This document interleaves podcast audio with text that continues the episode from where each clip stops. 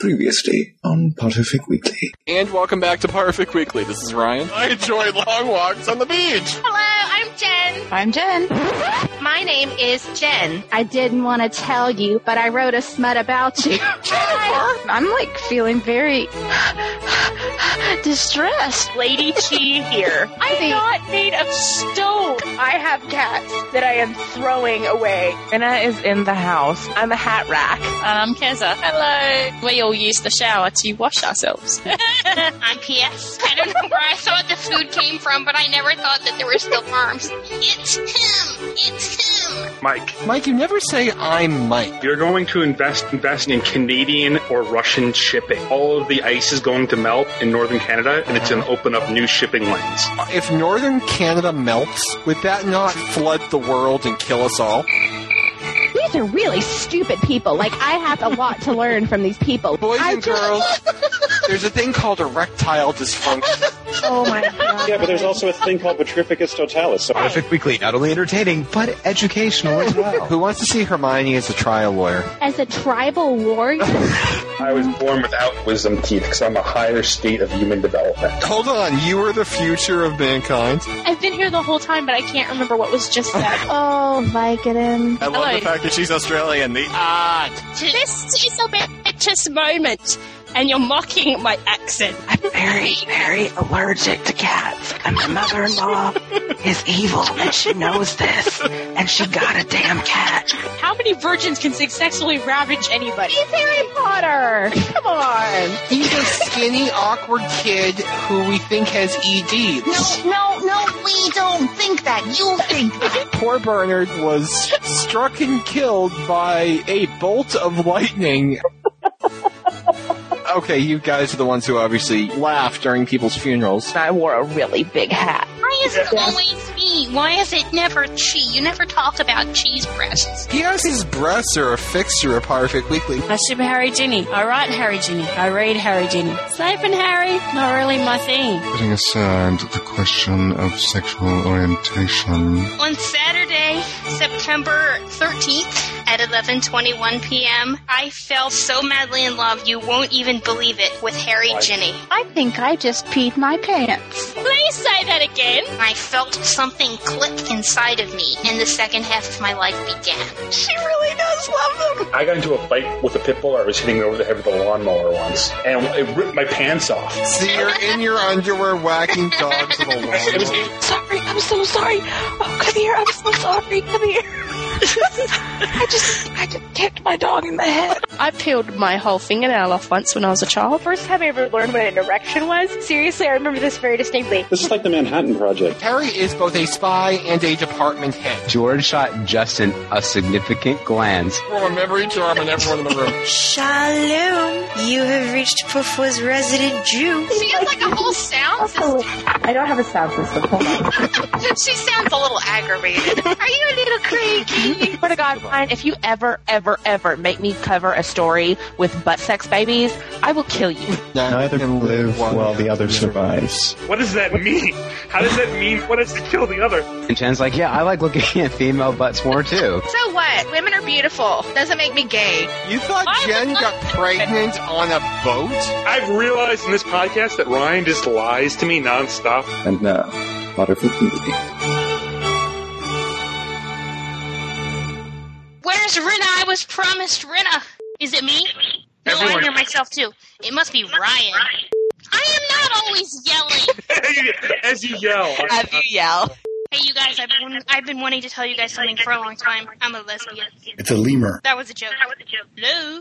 You keep fading, Cody. Are you walking away? No, I'm not moving at all. She's swimming. You sound like you are backing away from the computer.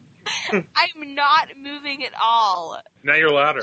Well, I told you that. I, I didn't doubt you on. I was just seeing if it worked. I can tell you exactly what it was.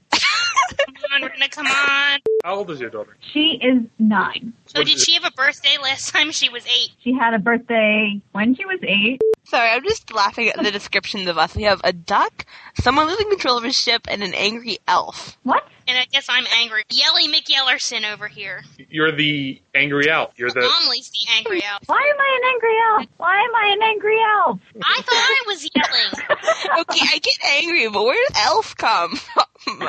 It's Christmas season. You all have not heard yelling, obviously, because when I start yelling, let me tell you, We are waiting for Rina. you don't count, Ryan. Do I still sound like I'm at Santa's workshop? Let us begin.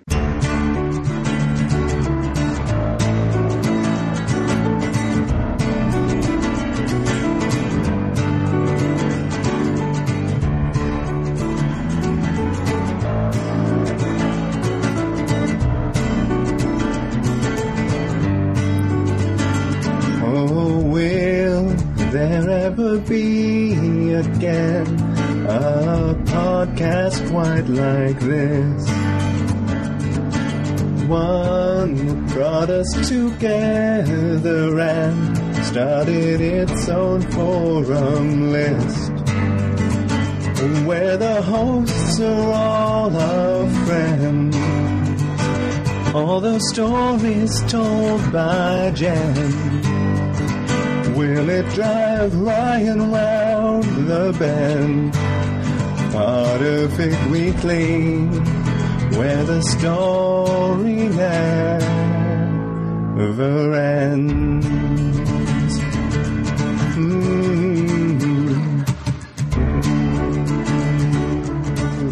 This is Michael, and I would like to welcome you all back to Potterfic Weekly. I'm PS. This is Amelie. And I'm Cody. We're finishing up today. They shook hands by Death Roll. We're finishing year three for those of you who are following along with us.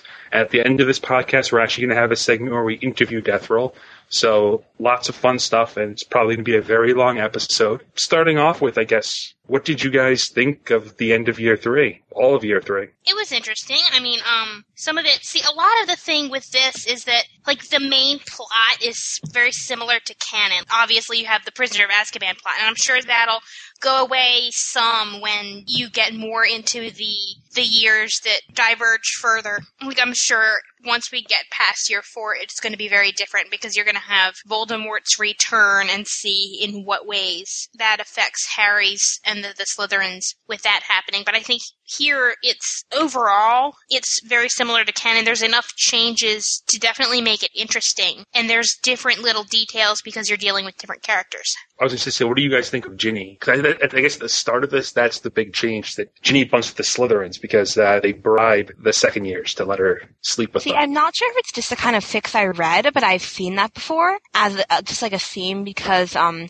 stories that are more Slytherin centric sometimes have that. You know, you have the thing of Ginny wanting to live up and be like, because she has so many older brothers, and just feeling like she's um always kind of smothered by them, and just that ambition to like be more. And that's kind of what's always used as the um, rationale for her being a Slytherin. So I've actually seen that before, so it wasn't as surprising to me. And I actually kind of expected it from the f- first moment.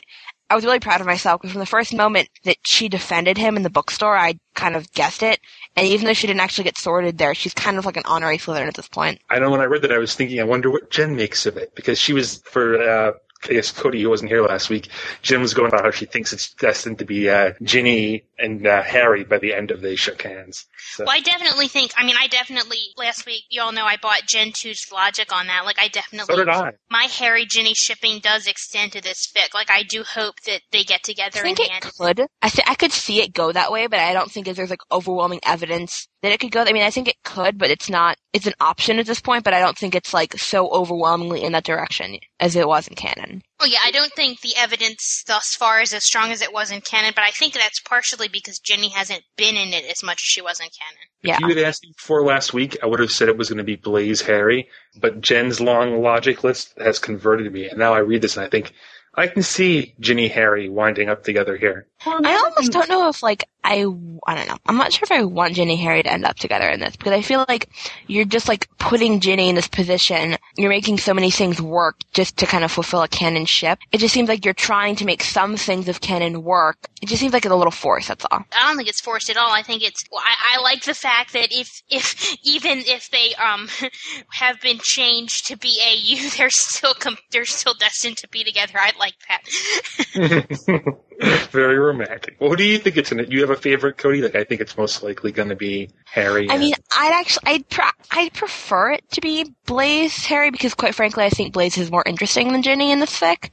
Mhm. But, um, well, just, I don't know. Ginny just seems kind of like doesn't have much. I mean, he has just a little bit of a personality, but I don't know. I just, I think I would prefer Blaise Harry, but I really don't. I don't have any predictions as far as what I think's going to happen. I don't think the Blaise um, Harry thing is going to work out for the sole reason that that was the first kiss. Mm-hmm. You know what I mean? Yeah.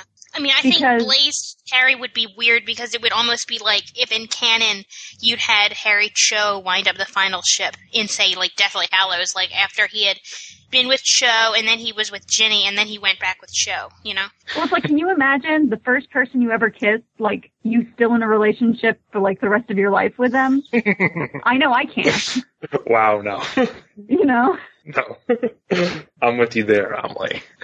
Uh, So I think that sort of cursed the whole thing. I just, I think that was sort of the kiss of death, and that means it's not going to happen. Yeah. interest. We can edit this out if it's not appropriate, but from what I've read of year four, I think you're right, uh, Amelie. Yeah. Oh yeah, I can't. I'm sorry. I'm I'm I'm so bad. Is it they do in this though, don't they? They break, they break up at the end of this, yeah. Okay, thank God. Okay. At the very end, because he wants to just be friends, kind of. Edit it to up. make me sound like I know.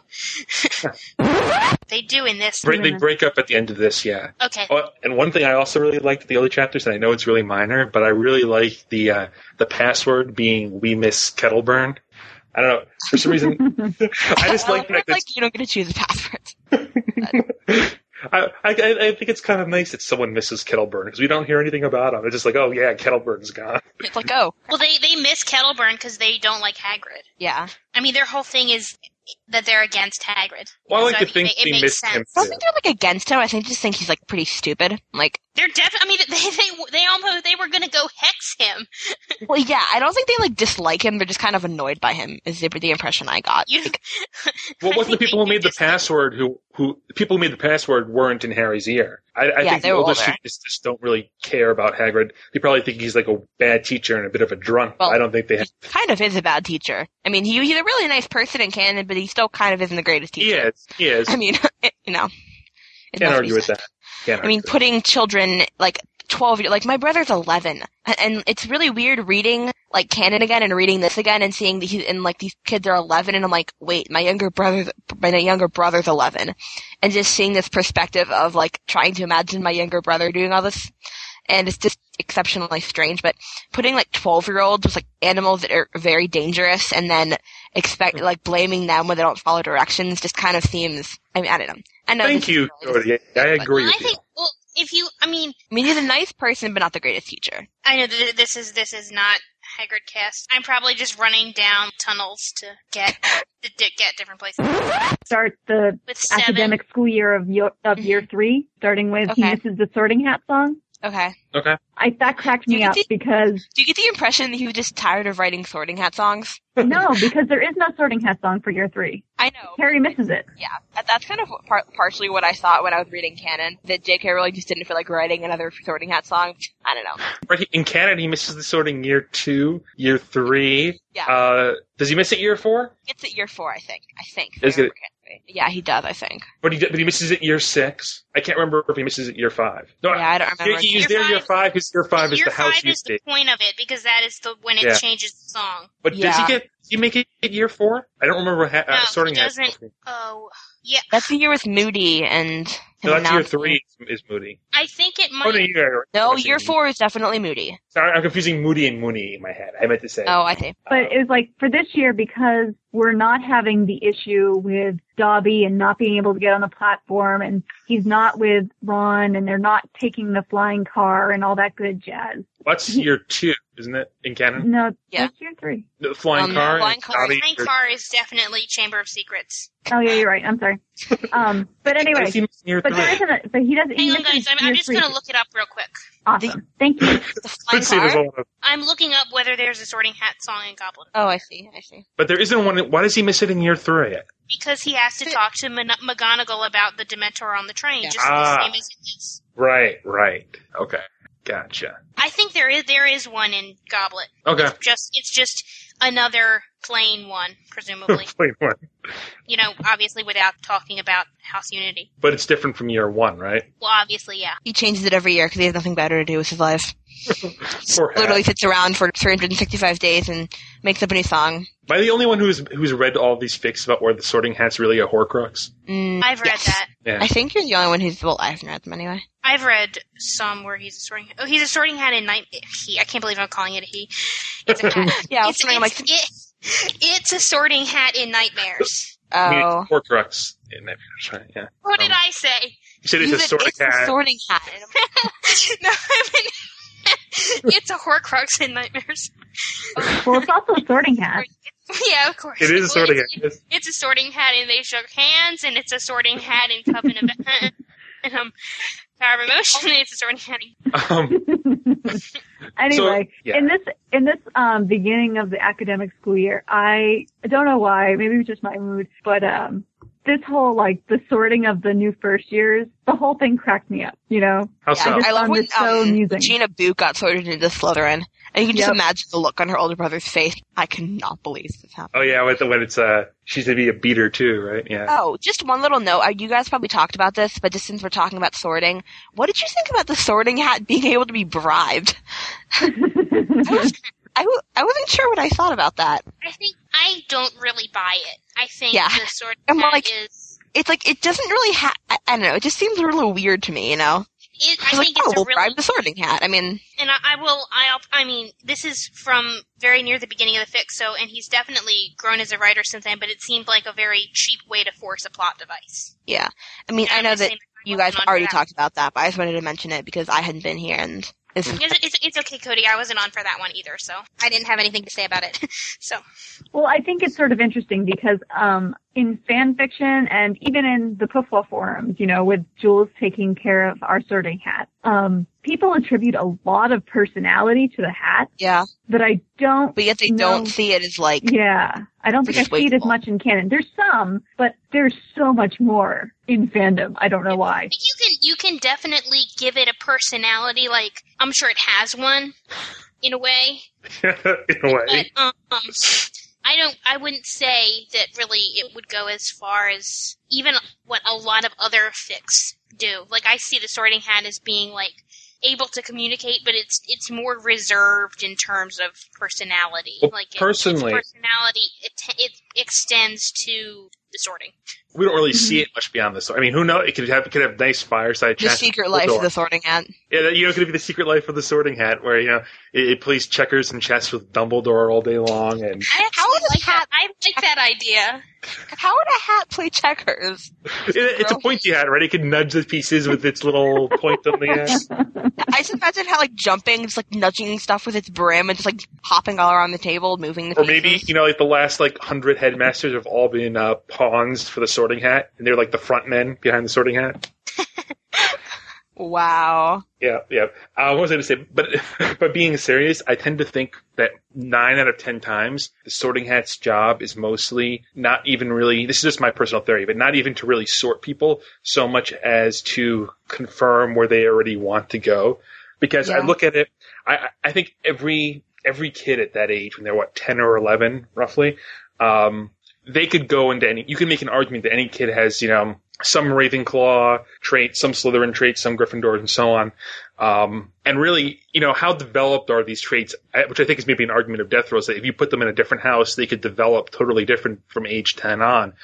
And you look at these families, like what are the odds that no Weasley in however many generations was ever not Gryffindorish in their traits, and no Black until Sirius for all these you know generations was ever not a Slytherin. So I think they go in with these like perceptions, like I want to be in Slytherin because my family's there, or it's expected I will be in Slytherin, and the hat just confirms it. I think that part of the sorting hat's job is like not necessarily to sort you based on your personality or whatever it is it's it's also probably it's creating classes that work, you know, or Yeah. creating like that- yeah. creating, you know, house groups that are cohesive and that work. It always seemed a little bit ridiculous to me, just because it's like let's put all the hot-headed people in one group and together, and let them only like mainly interact with each other. Let's put all the people who are were more liable to be sneaky or hide things in one group and have them interact with each other. Let's have all the overachievers in one group and have them interact with each other.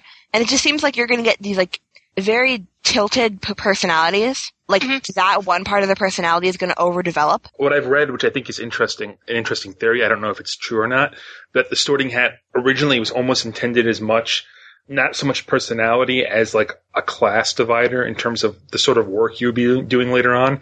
Not to say you have to agree, I'm not sure I agree with this, but Oh, I thought was an interesting theory that it I get what you say. I'm gonna get what you mean though. yeah, like all the soldiers and generals are like I Auror just- type people. See, I always thought, I always actually, I've actually thought of this before, and I always thought of it as soldiers Hufflepuffs, generals were Gryffindors, strategy people were Ravenclaw, and spies were Slytherins. That's not a complete society. If you think about what I've always, what oh, I've I just because you were talking about soldiers, so I just I'd always use that analogy. Oh no! What, I, what I've heard, what I've heard is that the Gryffindors are supposed to be like the soldiers and the generals and the fighters. The Slytherins are supposed to be the politicians. The Ravenclaws are supposed to be sort of the bureaucracy people, and the Hufflepuffs are supposed to be the um, like the hardworking sort of art- artisan class. Is Yeah. what I've heard theory as. That's, int- that's a really interesting theory because it was during the time when the school was created, that was how society was set up to a large extent. Yeah. Hmm. That's kind of actually a pretty controversial argument because Gryffindor created that. So was Gryffindor essentially perpetrating a class division, like a class system, or was he just going along with the system that currently existed? If that Gryffindor, I thought they all created it. They all put their stuff in the hat. I thought. That's true. That's true. But it was. Just, I mean, I don't know. It just seems like it's partially tilted towards that house, just from what we've seen in the books. But it's just interesting if that was, if it was intentionally doing that, or it was just the result. Like, was that the intent or the result? I don't know. And there's really no way to know, obviously. But I always thought of this as one of those things where don't trust something if you can't see where it keeps its brain. Just the Mr. Weasley quote. Like, we don't. Well, we kind of concede. Not well. Actually, no, we can't. It's a hat but you know what I mean. It's we don't know who quote unquote it is. We don't know what its motivations are. So Yeah, I've heard plenty of fics where the where Voldemort like Imperius is the Sorting Hat or something like that. can you Imperius an inanimate object? Well, it's an intelligent inanimate object. You can Imperius non-humans. You can Imperius uh, goblins and things, right? So, Yeah, but I mean, can it move? Have we ever actually seen it move of its own accord? well, it can In canon? open its mouth, talk, and Well, but I mean, like actually mobile, like actually walking, moving of its own accord. I mean, I get um, that. no, it's carried out. carry- McGonagall carries it out. She doesn't wait, I mean, like, what would be the good of Imperiusing it? It would just like like open its mouth and like jump up and down. I feel Well, like. no, the idea of being Imperiusing it to force it to sort students how Oh, you I want. I Put the best students in one house or the worst students in another. Um, Like, but anyway, I guess getting back to this fic. Uh, Well, something is a big part of this fic, so wasn't yeah, entirely mean, out. oh yeah. I mean, it's just got a little off topic on like Sorting Hat politics. Oh yeah, yeah, yeah. In this section, the part that cracked me up the most was the whole Mary Sue Richardson. Yes. Oh yeah. yeah. What kind of name is that? I, I Mary. love reference like that. And just and the thing with houses, and I know I feel like it was a little too easy but it's like switch house. It's like, oh well, Gryffindors don't like me anymore. I'm going to go become a Slytherin and wear a Slytherin tie. And Who's is it? We're talking about Ginny now? well, Ginny and Percy to an extent. Well, okay, there's two. That's two different things, though. Yeah. I, I do Well, have. I mean, a, they're I two different things, but it seems like more accepted than it seemed in canon. You know what I mean? Well, here's my thing: is in the beginning of chapter three, there's this whole thing about Ginny sitting at the table wearing a green and silver tie, right? Uh-huh. But back in book two, McGonagall gave her all this crap about not wearing her red and gold tie to class. So she was just like taking it off at every opportunity. And suddenly she's wearing a green and silver tie to, um, the dinner. And I was like, wait, why was that? How, how did we go from there to there? Like, Yeah. I don't know. Cause even within his own storyline, that seemed a little weird to me that Death Roll made it such a big thing that she was wearing no tie just and seems like in huge trouble. And now Yeah. she's wearing a green and silver tie and that's to breakfast or dinner or whatever. And I was I- like, that seems weird. Yeah. I thought what it was is that it was just off scene. They probably had something similar to when they inducted Percy, where they burnt. Didn't they burn all of Percy's ties when he moved Yeah, in? that was yeah. Yeah, I remember that. So. so I, I just assumed that we just didn't have a scene for it, but it was a similar sort of thing with Ginny, where like no, but later on they say that she's still a Gryffindor. She just lives with Slytherin. Slytherin. Yeah, it was Percy's thing was like more um formal because they they like tried to kill Percy. I mean, Yeah. And it was, it was okay, like it was done officially. And so I'm like, okay, the thing with putting Ginny and having her unofficially be a Slytherin, um, okay, okay, I can follow it. You know, I'm not sure what I think about it, but I can Like follow I it. followed it, but it just seemed a little bit like But for her then to start wearing the green and silver tie, I felt was too much, you know? yeah. I just thought it was a little bit. was it, she's pretty much official. I mean, I don't know if it's like official on the paperwork, but it seems like they've give, they've accepted her. They being the teachers, have accepted her as a Slytherin by the end of um, year three. I mean, there's no really there's no efforts to get her out. So I just imagine at some point they probably just stopped. They just accepted it as like accomplished. I mean, like, even though even not like official, are people allowed to, for all intents and purposes, switch houses? How do you stop It them? seems like, well, yeah, I mean, it seems like it's not done in canon, you know? Well, it's not done in canon. I mean, well, Well, I mean, like, I don't know. I don't know. Is it not done in canon? I mean, well, this gets you on the slippery slope of is it not done in canon because we never see it, or is it not done Yeah. in canon because we don't do it? Yeah. Um, There's only no way to determine that, honestly. right. I am inclined to think that it wouldn't be done in canon. I'm inclined to think it's probably like in the like you're not supposed to, but I imagine it wouldn't shock me if it's happened a couple of times for like strange, extenuating circumstance kind of things. Hmm. I can actually see Percy more than I can see Ginny. Yeah. If you can say, like, I could see that because it was actual danger. 'Cause, Right. like, well, that's why it's official. I mean, like that's why the um the Ginny switch was met by I think more resistance from McGonagall yeah. certainly. But I think at a certain point it comes down to well, what the only thing you can do is expel her. I mean, like you know, like if, if she's if you're punishing her and she's not changing her mind and she's just refusing to sleep in her dorm and she's refusing to you know go with the Gryffindors, you know, at, a certain point it becomes well, either I'm going to kick her out of the school and send her home, except that she's living with Slytherin. And I can see Ginny being the sort of person who's not going to back down and kind of go to the wall on there and call your bluff kind of thing. I can't remember. Did, did, we, did we ever get the Weasley parents' reaction to Ginny de facto switching to Slytherin? Not the parents now. No. I was wondering about that. Do we? We don't ever really see Mrs. Weasley. We see Arthur kind of, but not really. I mean, we see him in the capacity of the night bus driver, but Yeah, we see Arthur. We see all. We've seen every. We see Mrs. Weasley when he's going on in year one, and that's the only time we see Mrs. Weasley. yeah, that's it. And she And then also she sends sends them. him something. Yeah, she sends him the pot roast or whatever it is in year two, but she isn't. We don't actually see her in year two, and I think she's the only Weasley we don't see after year one. Yeah, But then again, I can see, I mean, the Weasleys are such, I mean, the parents are such. I feel so bad for them. Sick. Me too. Yeah, I Arthur do feel bad Weasley, for yeah. But Especially, I think in I feel bad terms for of, Arthur. in terms of their reaction um, to the whole changing houses thing, I can see Mrs. Weasley being very pragmatic in terms of, um, you know, being able to look past the whole, you know, well, our whole family has been in Gryffindor. I don't see her that way at all. You know, I can see her being like, you know, well, it's just, I mean, like, it's a house, you know, houses are important and, and it's a good experience at, um, at Hogwarts, but ultimately it's not a defining characteristic, you know? I could see her being like, whatever you need to do, Percy, and letting it go. Um, Well, I, I can see her being upset. So I think I see her being more upset actually for Ginny than for Percy, but I see Exactly. her getting. with Percy, I can see her being like, whatever, but I don't want, I think she would not be pleased with Ginny doing it more Yeah. As her, like, as a parent, not that my child goes to, you know, a magical school or anything, but, um, know of. that I know of. It could be the Muggle Protection Act, the Harry Potter Protection Act going on there, Amelie. There Oh, you can I talk about that act, by the way? No, no, let me finish that. Okay, sorry. Okay, then you can. Um, but I just think that as a parent, I would be more concerned with is this a sign that my daughter is trying to act out? What other signs am I not seeing, you know, in terms of is this behavior more indicative of a larger problem, you Mhm. know? And so I, as a parent, I could see totally being concerned about that. And so the case of Ginny would be much more upsetting because it's sort of like, well, what else do I don't know? What else is going on? Yeah. You know? It's Especially what's- following is on her kidnapping and being Exactly. possessed. Yeah. And I mean, I think, you know, they were sort of really protective to her, towards her in general. And then when, you know, the whole thing with, uh, Tom Riddle's diary, it's just, you know, one more thing.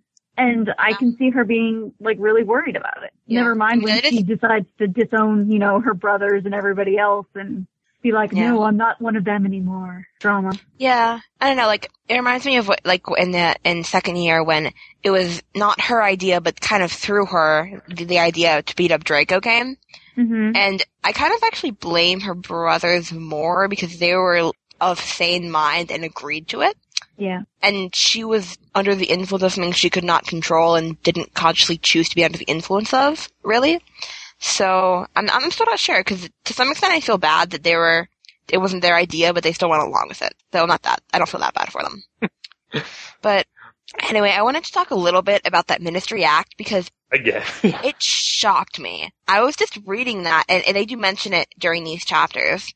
But I mean, I I see the point to it, and I see the benefit of it. But the fact that they would literally come and like take Muggle-born children from their parents just seems horrific to me. It's unconscionable. I mean, if they can prove that there is some harm coming to them, do you think they keep some kind of tabs on these kids just because their names appear in this book at birth? I mean, not like as close as they keep on Harry, but I mean, do you think you ca- they could kind of like check in every couple years and pretend they're like social workers and just make sure everything's okay. And if it's not, then they can do something. But you know, automatically taking all Muggle-borns from their parents when they're just like babies seems horrible. I will say I've, pro- I've now probably spent, thanks to this podcast, more time talking about the Harry Potter uh, Muggle Protection Act than I've ever talked about any real piece of government legislation ever. Yeah, I don't know if that's a good or bad, but it's, it's probably true.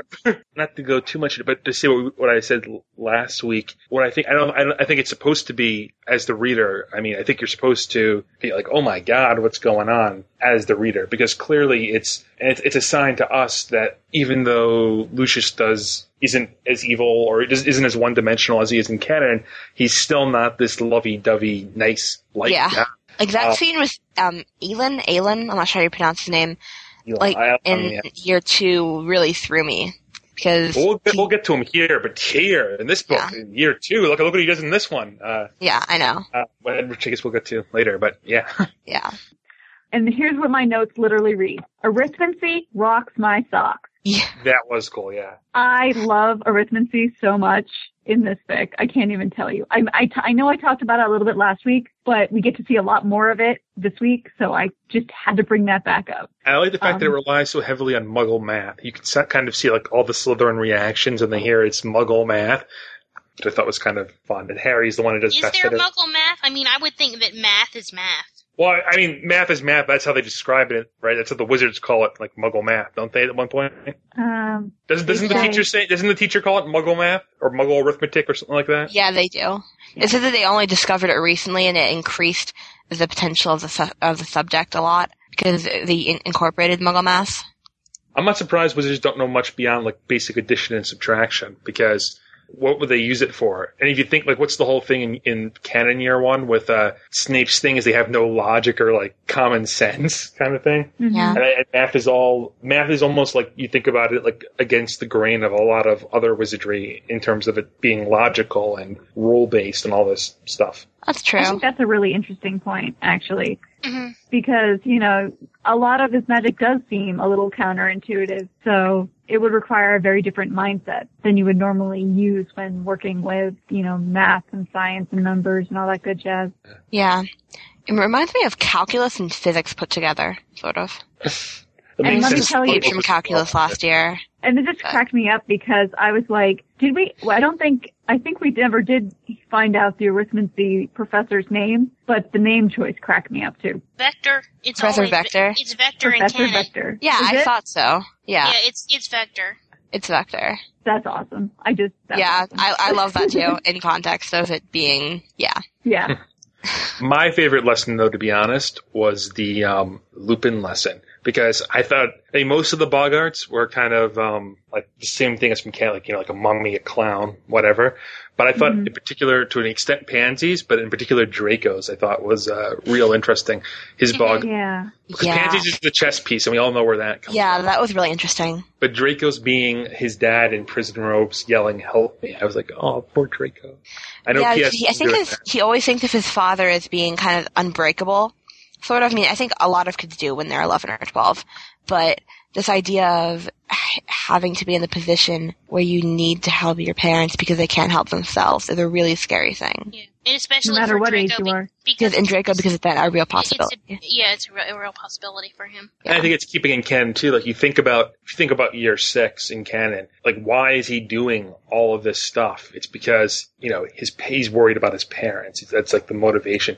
Why is he like you know in year five? Why is he flipping out at Harry at the drop of a hat? Uh, it's because he's worried about his dad. At the end Yeah, of I mean, the year, It makes me think of like when you have really secret agents, they're not allowed to have family because if it, whether it's a parent or a child, any family is a complete liability. because your judgment is, is not going to be as objective. I mean, you saw what Lucius said, and I'm not sure how much of that you can take it as word, just being Lucius, but, um, that a lot of the reason he stayed was because he was scared for the life of his wife and his child, which is pretty much a valid fear. I mean, Voldemort wasn't one to take prisoners, so. Can't leave Voldemort once you sign up. Yeah, Another exactly. thing that I thought was interesting, speaking of the Boggart scene, was that Jen Boggart is a Dementor too, and I wondered if anybody had any thoughts on that. Yeah. I hmm. do. That was, yeah. That was interesting. It seemed really interesting. I almost wonder whether this is something big that Death Roll has in store for us in the future because it seems to me that for a relatively so far more minorish character that their Boggart is basically means that they don't have any fear but fears. I think we don't know that much about Jenna. I mean, we all we know about her family is that her family wants to get in with the upper side of Wizarding Society, and that's sort of it. Yeah, she's sarcastic. Yeah. and she didn't she wasn't friends with them before they came to Hogwarts. She was Yeah. she was uh, the one that was sort of outside of the little group, probably because her family's a little lower down, I guess, socially speaking. Yeah. And let me see what. And she and she has a thing for Harry because she kisses him. So Yeah. As does like every female. every single girl in this school. I was. Am I allowed to give a spoiler from year four, or should I not? You should probably not. Yeah. No, Yeah. you shouldn't. Okay. But yeah, I was just laughing so much during that chapter. because it's just like one and two and three, and wow, is this gonna stop anytime soon? But Poor Draco. only one, no one wants to kiss Draco. yeah, That, that was a funny one. I love what's in their little group. They're like, well, if you if you don't kiss Harry, you don't kiss Tom, you don't kiss Draco, the only ones left are Crabbe and Goyle, and they're like, huh, well. like they're like divvying themselves up among their group. I just thought that was amusing. Well, that's the pure blood dilemma. That's why they're all inbred, I suppose. I, I totally had a double take when they were saying something, and I don't remember if it was in this or other one where they just threw out about, you know, I'm surprised it isn't a bigger plot line about Pansy being betrothed to Draco. Like, it seems like that should be a bigger plot point than it is, and they just kind of, um, don't really pay much attention to it. Well, it I just seems a figured little. they're 13. I know that, but Yeah, I like, think, I think to them, it's very matter of fact because that's Yeah. just the kind of society they've been brought up in. So to them, it's not a big plot point. I don't think Yeah. it's They wouldn't binding. bring it up. Well, like I think if they grew up and they didn't want to be together, I think they're aware of this, that it wouldn't be like forcing them. It's not like like a medieval match sort of mm-hmm. thing where like there's no way out, you're stuck together kind of thing. yeah. Yeah, but um, I mean, Lucius does make a point that uh, uh, when he's talking to Elon at one point, you know, he's like, "But you know, you are expected to, you know, marry for blood and all that Yeah. good jazz." Yeah. I mean, I think they're maybe not expected to necessarily be with each other, but they are expected to make a quote unquote acceptable match. Oh no, def- definitely. But I think like like if Draco like I don't know fell in love with Blaise or Jenna or something like that, I don't think there'd be like you know I'm disowning you or anything on that. yeah, I mean, I mean, well, that's because they're pure blood. I mean, I'm sure if if uh, Draco fell in love with um Hermione if she was alive, sure.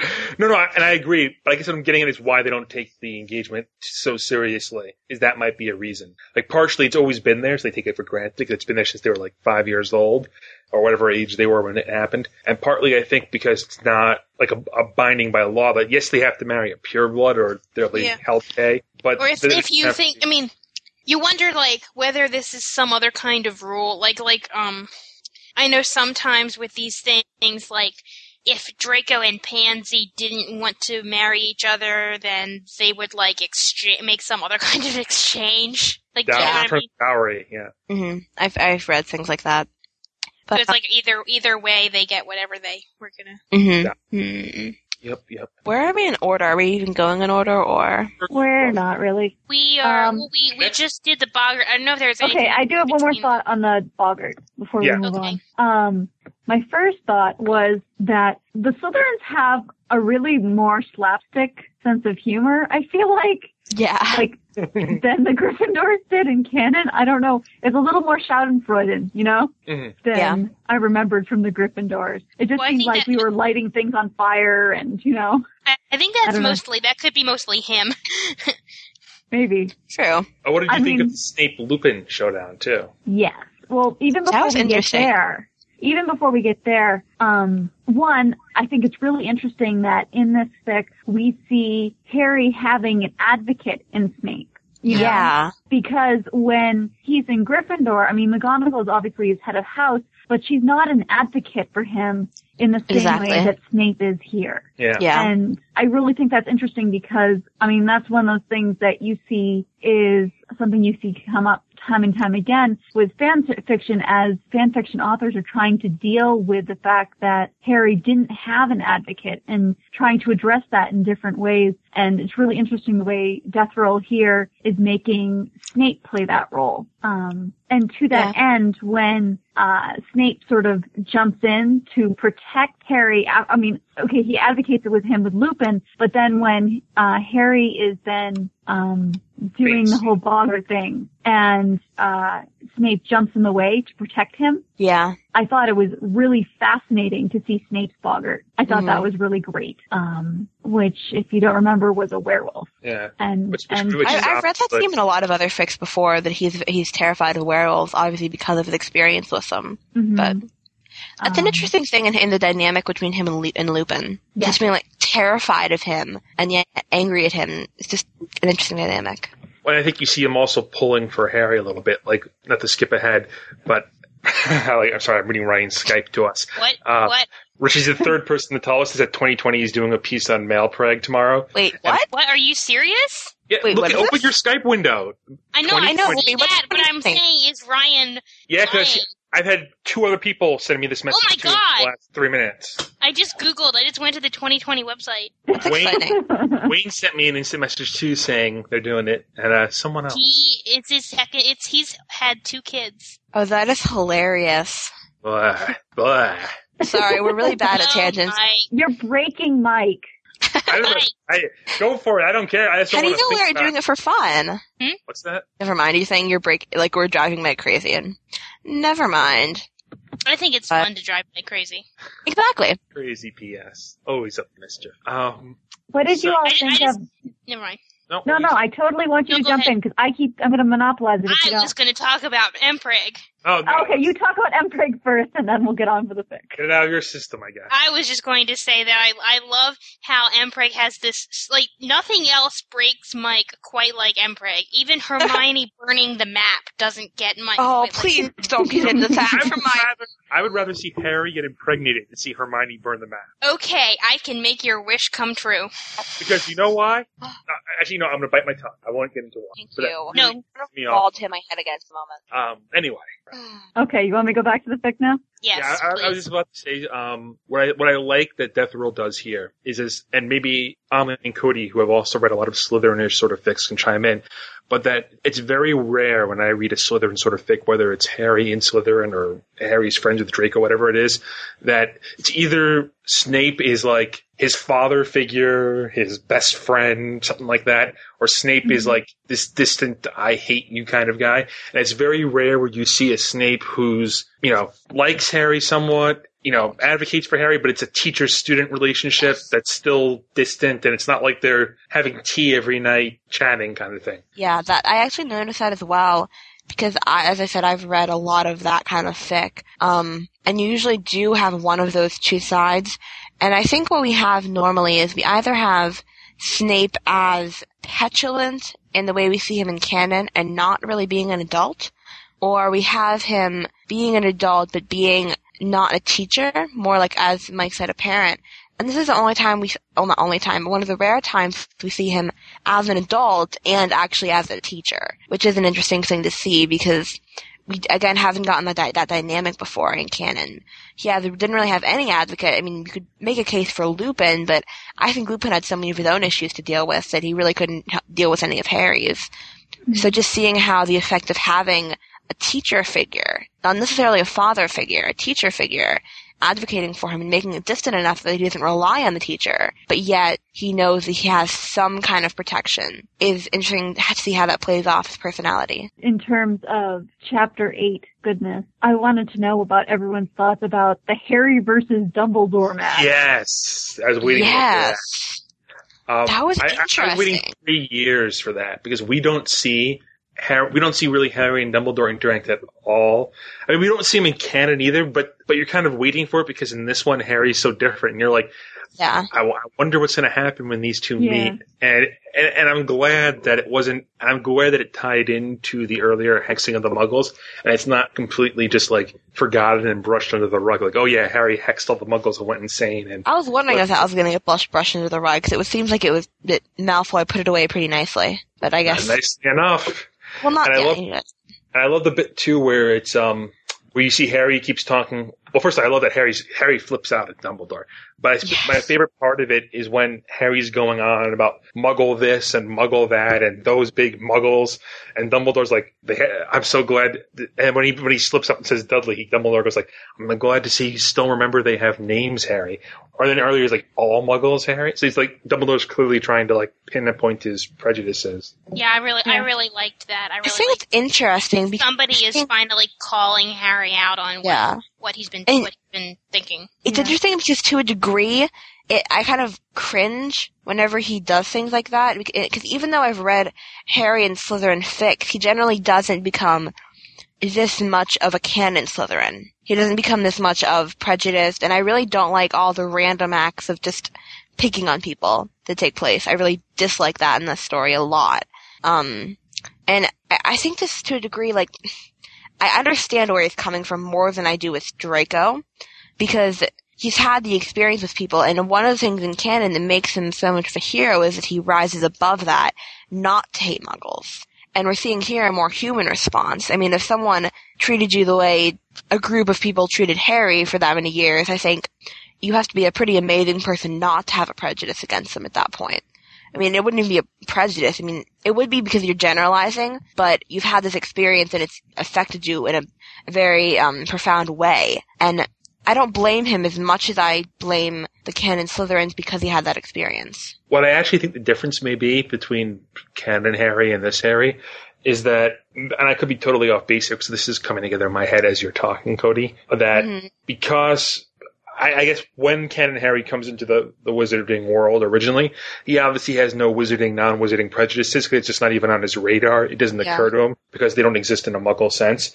And because in Gryffindor, one, they're not, those sort of prejudices aren't really accepted in a Gryffindor environment. And two, he's Mhm. friends with, like, you know, one of his best friends is Muggleborn, Yeah. um, Dean's Muggleborn, etc. That it doesn't take that, instead of that taking that shape, I think it takes shape as a dislike and suspicion of authority figures in general. Because Yeah. instead of instead of characterizing the Dursleys as muggles, he categorizes them as authority figures.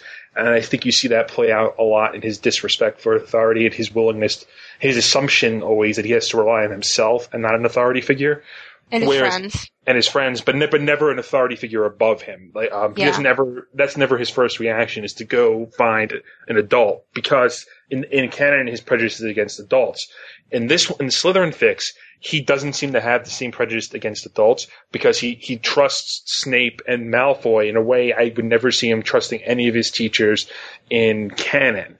But instead of it, but because I think of the people surrounding him and sort of the stuff they s- spill out on him and the anti-Muggle stuff they constantly push at him, in in this book, it takes as a anti-Muggle, not an anti-authority prejudice. Yeah, I always am a little angry um because he he um in year one when when he goes to McGonagall about the Sorcerer's Stone and canon, I'm always annoyed that she turns him off because he has never had an authority figure before, and it's like, well, let's make him completely distrust authority figures by showing him they can be trusted, and it just I felt that was almost the final nail in the coffin. And the times when he does talk to an adult, it's always at Hermione's urging, pretty much. It's always Yeah. like, go talk to Dumbledore, Harry. Yeah. The treatment of Dumbledore in this bugs me, but I mean, it's one of those things where it's like, it bugs me, but it's because that he's in Slytherin that it bugs me, and so I can't really let it bug me without letting the whole thing bug me. Okay, so it's well, one of those things I just have to deal with, I guess. Well, do you think really Dumbledore's out of character, or do you That think was just my question because I think here there's a difference between how Dumbledore is treated by Harry and Yeah, I how don't think- I Dumbledore don't is as a character. I don't really think he's out of character. I just don't like the way Harry's treating him. Okay. Mm-hmm. Because I, I could see, like, assuming this was really Harry, I could see Dumbledore acting just how he is. Like Dumbledore's trying to, all Muggles, Harry. What are their names? You know, I he's think to an clearly extent it just came two years earlier in this fic. I mean, this is a little bit like what we saw in book five.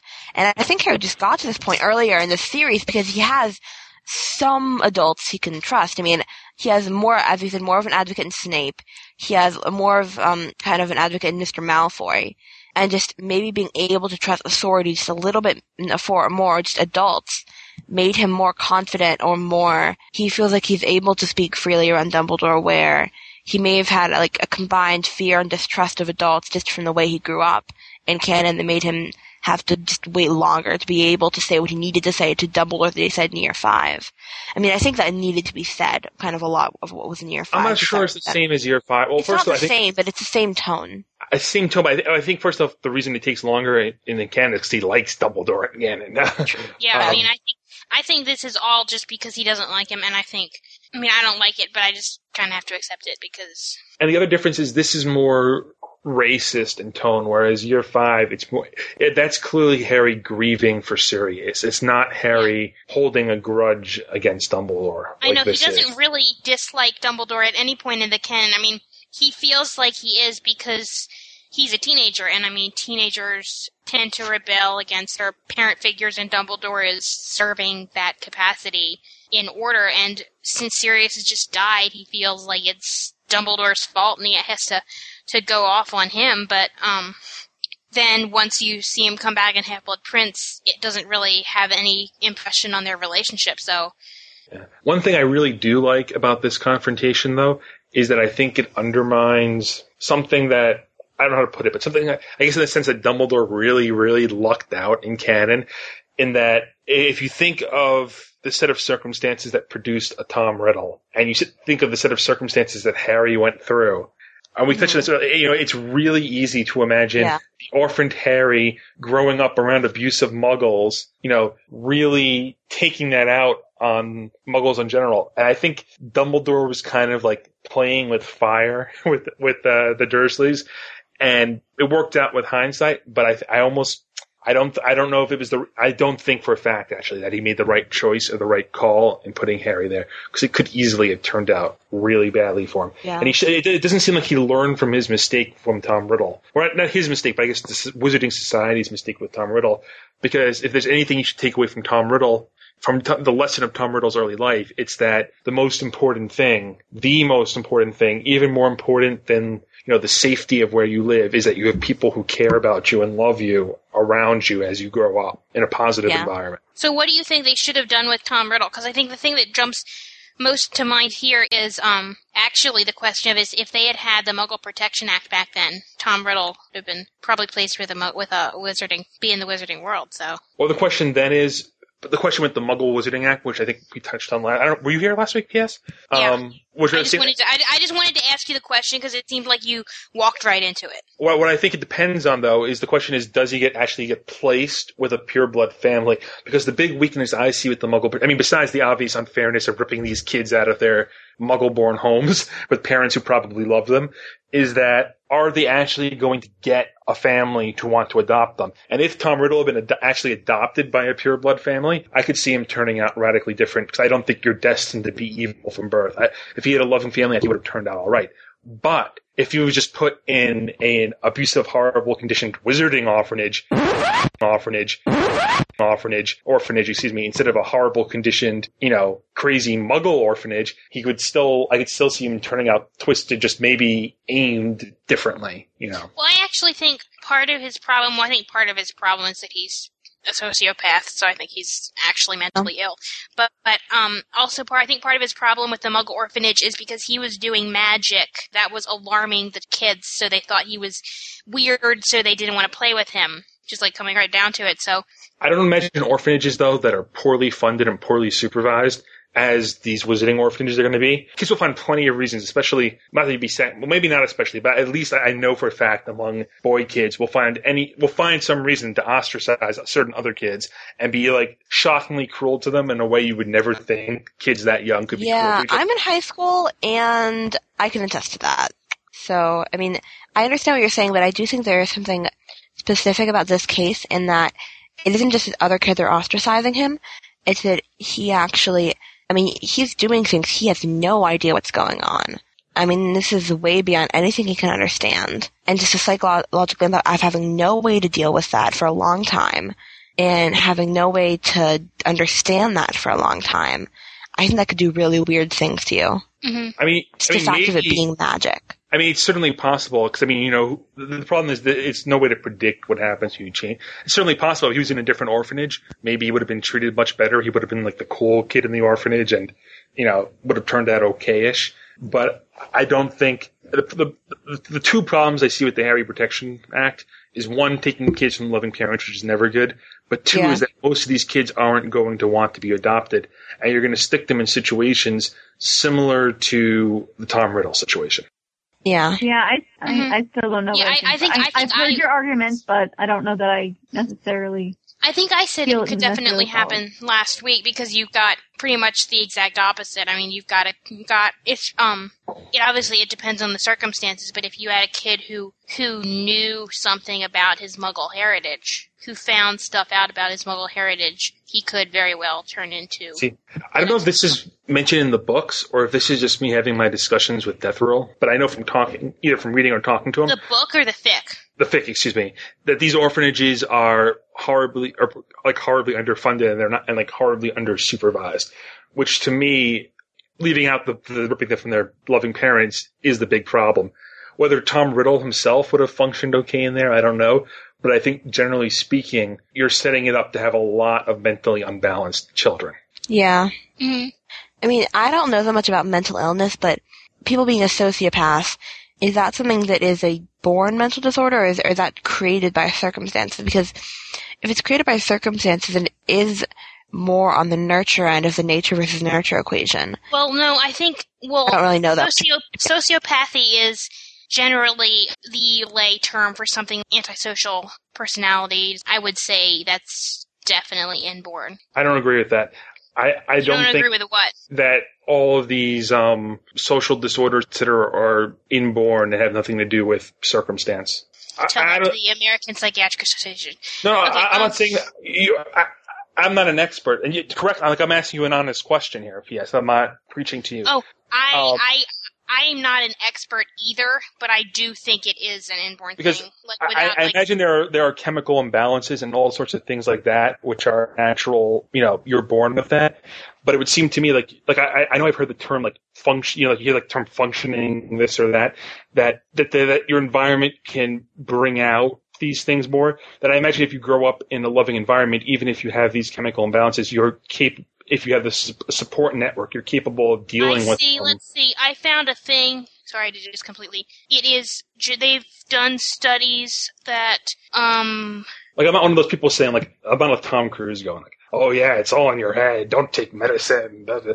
I, I mean, I, I get that they're they're they're actual they're real chemical imbalances, but I have a hard time imagining that the environment you grow up in can't bring this out or sup- help suppress it or help you deal with it. Oh, I don't. I, I'm not arguing that. But what I'm saying is, if Tom Riddle had grown up in a loving household, he probably would have also developed these things. But it's also possible that the environment he grew up could have helped him deal with it, and he probably wouldn't have turned into. He might probably might not have turned into Voldemort, but he would still be a sociopath. I, guess I see it as tendencies and not like like you have sociopathic. You're born with sociopathic tendencies, but you're Yes, not you- sort of You can you can say that. Sure. I mean, like there are people who have sociopathic tendencies and aren't Voldemort. Yeah, but I mean, and like I see that Tom could have been like that had he not had he grown up in a, a better environment. So yeah. And also, I, I know I have read things where you so, lots of sociopaths they're created, they're not born. Like I, I, I was reading something on um, mob, like like modern day mafia sort of stuff, and how that you find an insanely disproportionate number of sociopaths in the mob, and they think it's not so much because everyone who's born a sociopath winds up going into the mob, as Well, that also- this the lifestyle brings out these tendencies in you. It's also genetic, so it could be that these mob families have a lot of sociopathic tendencies in their genes. But but but, there's no there's no such thing like you know it's not like certain families were mob families when they came over from Italy. It, it was it was more like you just depending on your social standing, you kind of got sucked into it or you didn't get sucked into it, and then you became a mob. Whatever. This, this is com- this is completely irrelevant. Yeah, we're getting we're going a lot more off topic this episode than we did the last. okay, Tom Riddle is is a mobster. Yeah. What- mm-hmm. what Tom, getting Ri- at- Tom Riddle is Tony Soprano. I, I would never argue that there aren't people who are born with chemical imbalances that make you a sociopath, but I do think, and I could be wrong, but, but I, I'm pretty sure I've read and heard seen research that certain environments can help create sociopaths or bring out sociopath tendencies in people who normally would never have wound up that way. Yeah, well, which I is what I kind of think of the Tom Riddle story in part. Yeah, well, that okay. But, I mean, it's possible too, I guess. But We need an expert on this because we're, I, I, I don't know, unless I only know that she's talking about. I think we're all just like talking out of her. I Yeah, I think didn't really know that much. I think in chapter nine, Percy brings up this whole Lord Potter thing again. And I'd like to discuss that. Oh, oh my gosh, that is so uncomfortable for me. I that is so that that gives me the heebie. I, I I cannot remember what we did last week. I don't. I'm we. I have a block on it, but it gives me the heebie-jeebies so bad. Yeah. I love it though. And I, I know Ryan really wanted to talk about I thoughts on really it. dislike it because it's so out of Harry's character. I mean, just from what I know, even from what I've seen in, in Slytherin type fics of him, it's so outside of what I think of Harry that him, he's bathing in this idea of being powerful and having people submit to him and call him Lord, and it's Well, it's just okay, so so to recap, it's just so not what I'm used to. Yeah, to What? recap what we said last week, just so that we have the benefit of that. Um, not to say that it's like, oh, this is a great idea. We love Dark Lord Harry, but um, well, some people do. But um, in the context of this story, at least when it's first proposed in um, book two here, when um, first of all, he doesn't ask, Harry doesn't ask specifically ask Percy to call him this, you know. True. Percy comes up with this on his own. Um, and second of all, it's not Harry's idea to be like, hey, you should make him your minion, you know? Even that is Yeah. actually the idea of the other Slytherins, and actually Harry is resistant to it at first, strongly resistant. And the thing that ends up winning him over is basically they're sort of like, well, don't think about like we know this bothers you and we understand, but this isn't about now. This is about later. Think about your career. Think about your life in the future. You need these connections. You need these sort of relationships if you want to be a success. And he sees, and he has all these examples of like Lucius being powerful and influential and having all these connections. And he's basically t- given, you know, the not so subtle thing that, you know, Percy is someone who's going somewhere. You want this sort of connection. You want this per- sort of person to owe you favors.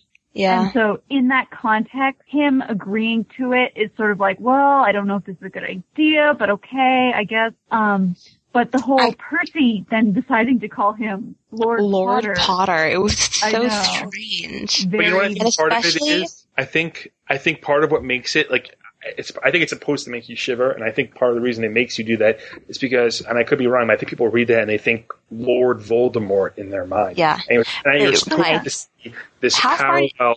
Well, we're supposed, I mean, it's- you're supposed to see this parallel between Harry and Lord Voldemort, and I think Death Row does that purposely. But I think within Harry's own mind, it's not Lord Voldemort he's trying to be, or Lord Voldemort he's trying. He has in his mind, it's Lucius Malfoy who's his role model. Yeah. And it, when when he says, when he hears Lord Potter, he's not thinking Lord Voldemort, Voldemort, excuse me. He's thinking Lord Malfoy. Really. Yeah, like Yeah. an honorific. What were you going to ask, Cody? Um, no, just how far you got in the sacrifices arc because how weird it is to see Lord Potter after reading that. Which one's the sacrifices arc? The one with um Connor. Oh, I, I got pretty far into it. I, I, I didn't like But it. But there there was a plot line. I got, I got up to the, I got up to the part where it was like, um, it was after he broke Lily's mind control and turned Lily into Anyway, a like there's this entire plot line in that book about the animals being a lord and being in power and how Yeah. much Harry in that book really does not want to be called a lord. And then to he, just, it was very jarring for me just having read the fics I've read to see that because I just gotten done like yesterday reading part of that fic and it was one of those things where they just conflicted really badly. And it wasn't like either of them doing something bad. It was just, they didn't mesh together well, but Sorry, that's just, my experience with it. is that a common thing in these kind of stories? No, well, I don't know. Not the ones I've read. What, Lord Potter? you In mean? what kind of stories? I'm sorry. In like Um, Slytherin type stories. Yeah. But not the ones I've Um, read. Well, it depends if it's, I mean, It's coming in Depends if dark. it's Dark Harry. there is Dark Lord Harry. I mean, like, I just don't that- read there, Dark there Harry. is that type of fic. I mean, Yeah. is that type of fic common? No, not terribly. I mean, it does exist. It has Yeah. its own genre. The difference is, I think this is not what I think makes this one a little bit different. Is unlike the Dark Harry fics, and you could disagree with me, but I don't think this is going to wind up with Harry being dark or evil. I think it's going to wind up with Harry defeating Voldemort and maybe being a prejudiced, annoying, sort of Draco-ish guy, but but not being evil anyway. Yeah. Yeah, oh, As opposed- probably, yeah. I, I was just what's- curious if it was like a common thing. Yeah, it was very jarring to me, but I, I haven't read any Dark, Lord Potter fics, so. I've read I'm- lots of Dark Lord Potter ones, and it and it's common there, but those fics are like not the same genre as this. Like this is I, I I put Yeah, this in the different. genre where it's supposed to be like the fleshing out of Slytherin genre kind of thing. Yeah, I don't know. I don't think this is epitomized the Slytherin genre necessarily. I mm-hmm. think it is one part of it, but I think there are different ways to go in this direction. And it tr- Death Roll chose one of them, but I think there are other ways they- you can do this direction. What makes his fic unique, I think, among as someone who's read a lot of Harry into Slytherin fics, and yes, there are a shockingly large number of those. There, there are. There are a million of them. is that most of them, not all of them, but most of them wind up with it being the same Gryffindor Harry who just happens to be living in Slytherin. Like he'll often become friends with Hermione and he'll often become friends with Ron and he'll still be a rival with Draco and he'll and Snape will still dislike him very often. Um, whereas this one, it's very much meant to be. And I, I remember Cody was saying earlier that she didn't like how Harry was involved in picking picking on other students, but that was actually something I liked because we see in canon Slytherins do that sort of thing, and so if Harry's in Slytherin, logically either he's going to radically change Slytherin, Slytherin will radically change him, or they'll both change each other a little bit. So Mhm. Yeah. Yeah, I'm, I'm kind of, I'm kind of torn. Like, I think I see the benefits of, of either. Like, I, I would probably like to read a story that was either. Like, I do kind of want to see Harry that's still and, you know, nice. just, just see what happens. But also, this is interesting too because it's, it's more of what happens when he actually becomes friends. Because see, the thing is, this is not an AU hinging on Harry getting into sorted, getting sorted into Slytherin. This is an AU hinging on Harry becoming friends with Draco. Yeah, exactly. I think that's a crucial difference because if you're if you write a story that hinges on Harry being sorted into Slytherin, then that means it diverges in the sorting scene when he's already friends with Ron and enemies with Draco. right. So you kind of have to honor that if you're writing another story. So I think it's I would actually like to ask Death Roll when he comes on here at the end of the episode is ask him whether they um whether he chose to have this diverge in the the place he did because of the fact that you are kind of by the time Harry gets to Hogwarts he's already kind of burdened with being friends with Ron and not liking Draco that being in Slytherin then would be different than it is for they shook hands. I think, well, I think because sorting is, seems to be so heavily dependent on what you want, that if you make it diverge there, he'd have to want to be in Slytherin, and if he makes friends with Ron on the train, he wouldn't want to. Yeah. Yeah, well, that definitely happens though. Like, I remember Mike made me read one, or made me start reading one where that happened, where he was sitting Better be Slytherin. Yeah. there and going, going. I forget, was he going not Slytherin, not Slytherin, and the Hat was like, "Sucks to be you." Yeah. Like, I, I honestly, I forget exactly how it was, but I mean, it does. There is at least one where that happens, where he does um have where the the AU part diverges at the sorting. Yeah, Being yeah. unwillingly in Slytherin's a Slytherin. good example of that. Yeah. I have to look it up. I have to look up and see what it says, whether he was saying not Slytherin or not. If I remember correctly, it's something like he makes like he, I he doesn't want to be in Slytherin, but he makes like a little slip or something, and like how he words, he, He leaves says, this little. Yeah. yeah. That here is the difference. The difference is he isn't saying not Slytherin. He says anywhere at all, anywhere I can belong. Right. Yeah. Yeah. Yep. And that was Better make sure of your wording. called that thing is called Therapy Slytherin. Should anyone? Yeah. It's a good pick too. I wouldn't know because I didn't finish it. but um, But um, going back to this, uh, what did you guys think of? I guess the opening, how Sirius is handled in this, in terms of because I, I guess what I find interesting is obviously he has to still go.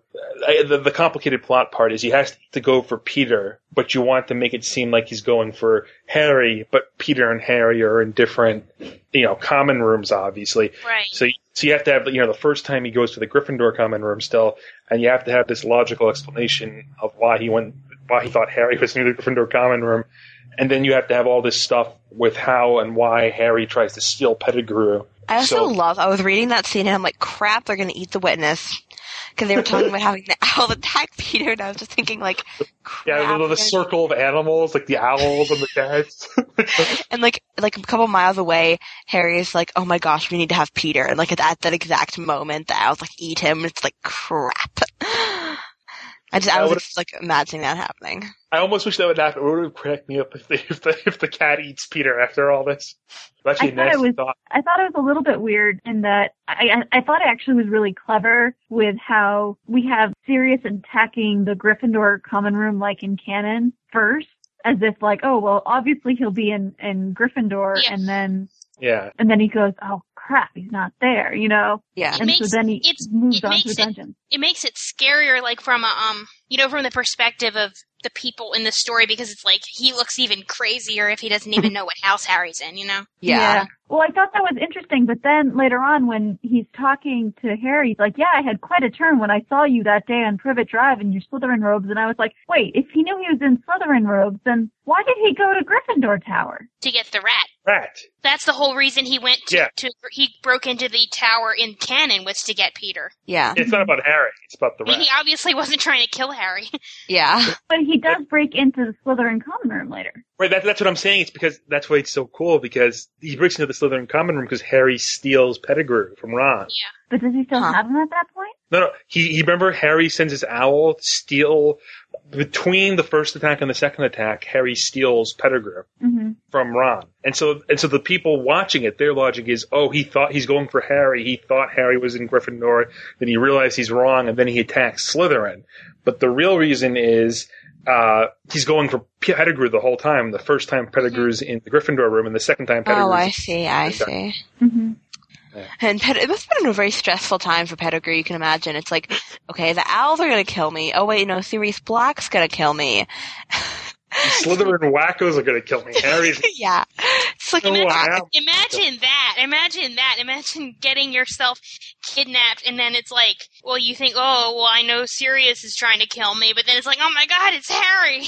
It's like, okay, would I rather die by the, the supposed crazy murderer, the third year, or the owl? You have your choice of three deaths. Please choose. It's just, I just found it amusing. Or cat. or cat. Amelie's like True. speaking for the cats. So does that make sense then? Yeah. Did you not? Yeah. Is that confusing? I guess for people reading it for the first time. What happens with Pettigrew? No, I don't, I don't think so because it, it, it makes sense. I mean, because you have in your mind always when you're reading. I think whenever you, pe- whenever I know whenever I read an AU story, whenever you're coming up to a big event, I'm always like, oh, how will they decide to handle this? So I know one of the big things about an AU where Harry's in a different house is, well, how are they gonna explain the fact that Sirius attacks Gryffindor when Harry's not in Gryffindor?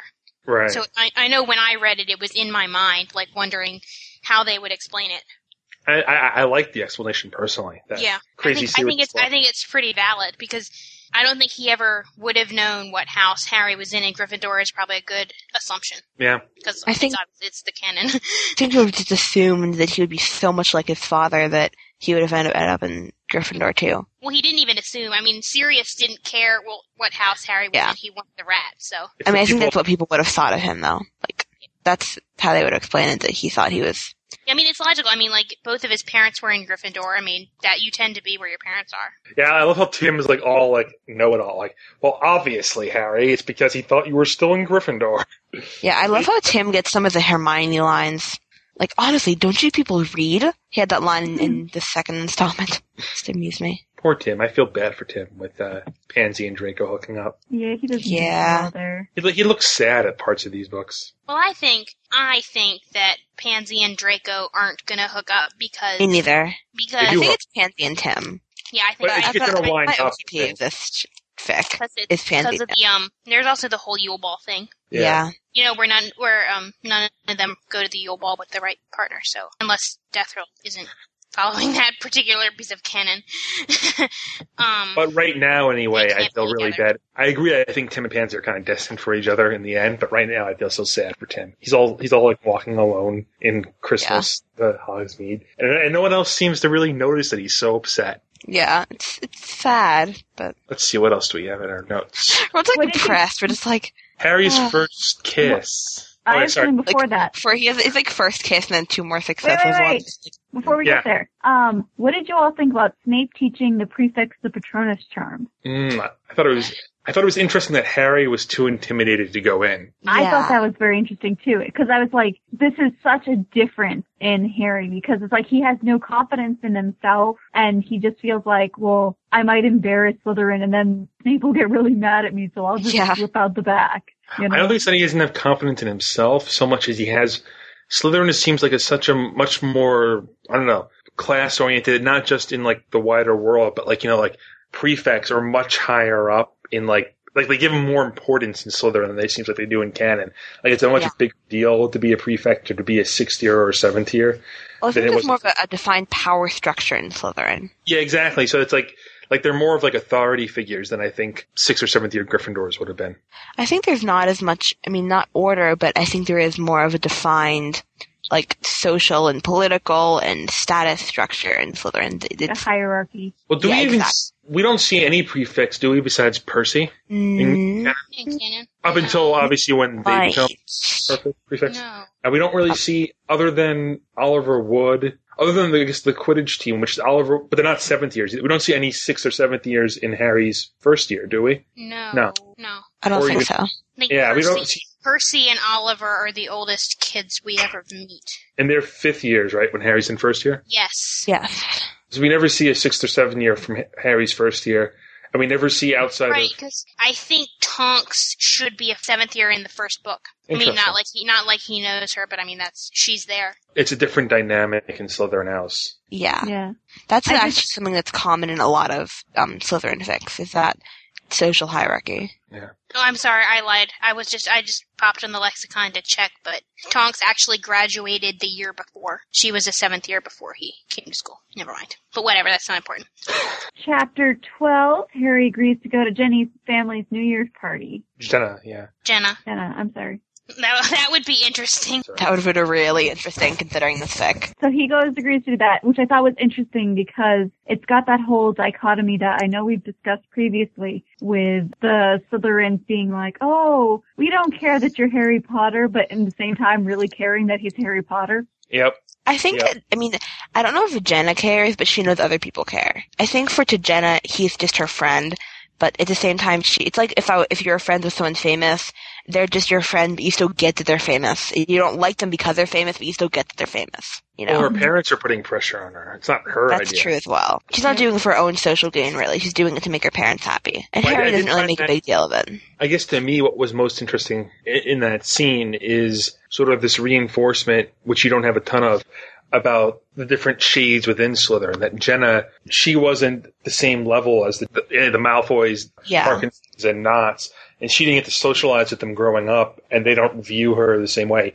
And you see the same sort of thing with the Zabinis when um, Lucius is making sort of these slightly dismissive comments about them.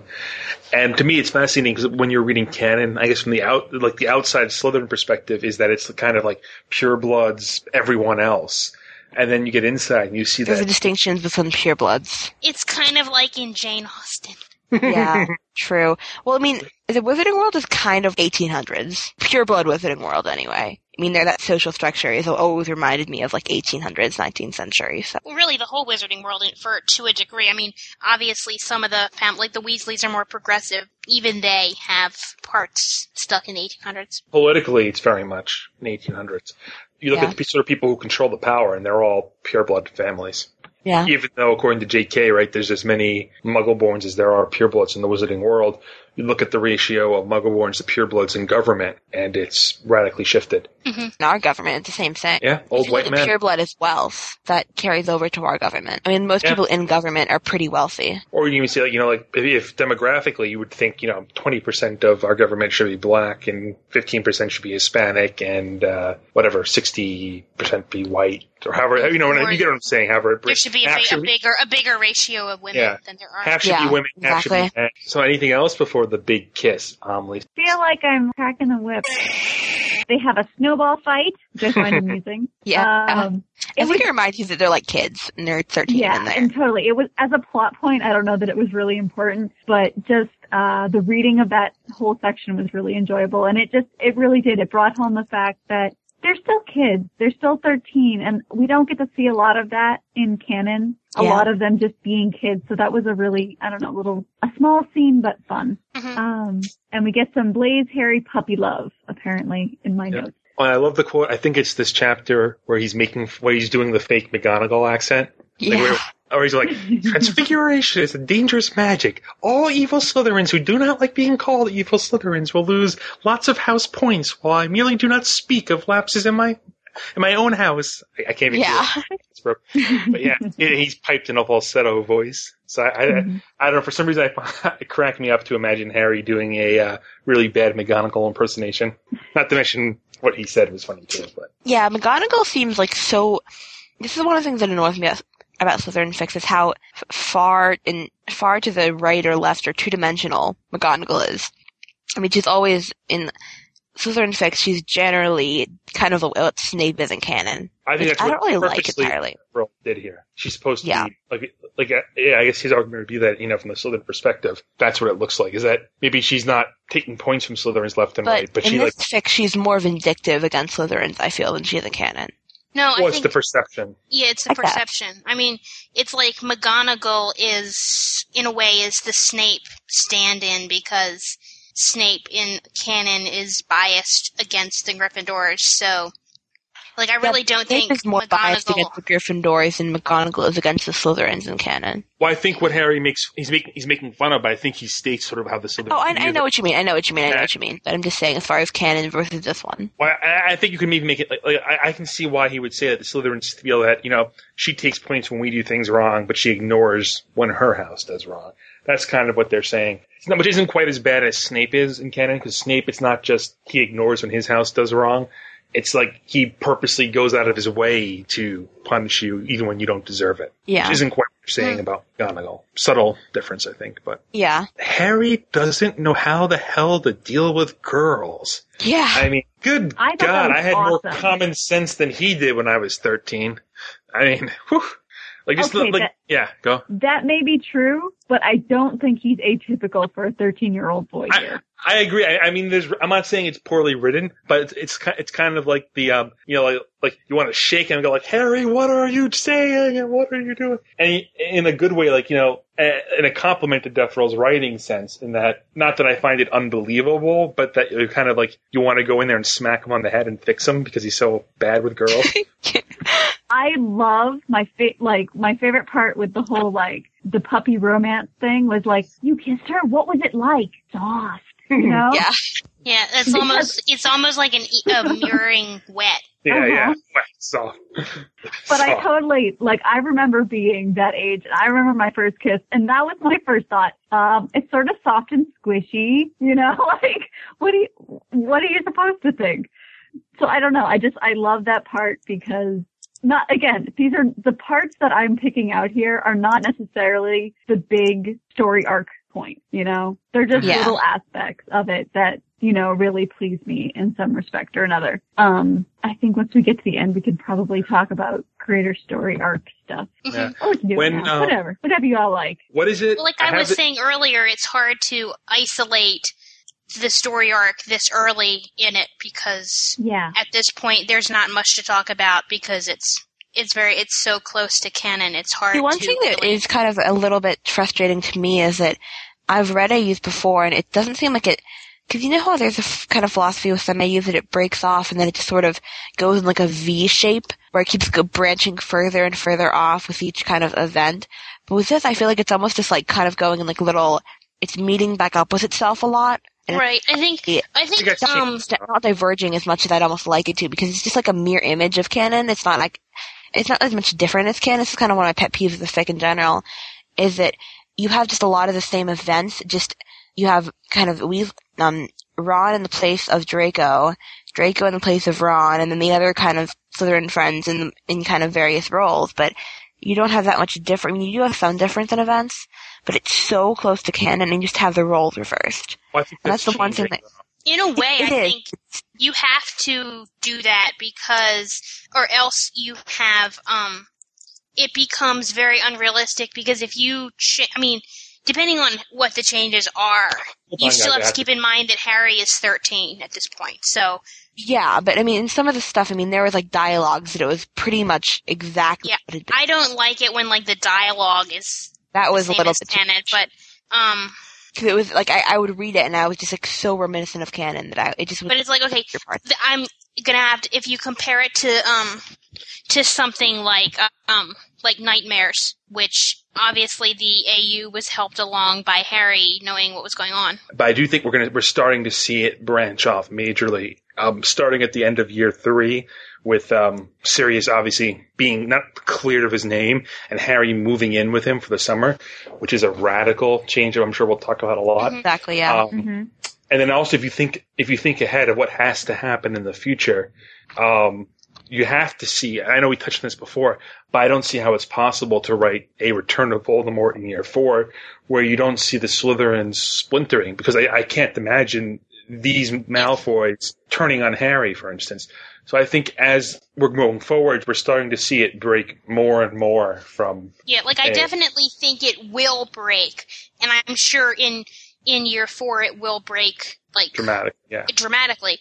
But I think the fact that it's going so slow, I think it's not necessarily completely a good thing or a completely a bad thing because I think part of the strength of it is that it it takes its time and that it doesn't because I think if it really rushed through the the plot points of canon to get to original stuff or something like that, I think we would say that it was rushed or unrealistic. You know, like for Hmm. example, you have to get through the say the prisoner of Azkaban plot. Like Sirius has to get out of jail and come. And if that had happened earlier to get the canon stuff out of the way, we would have probably complained about it.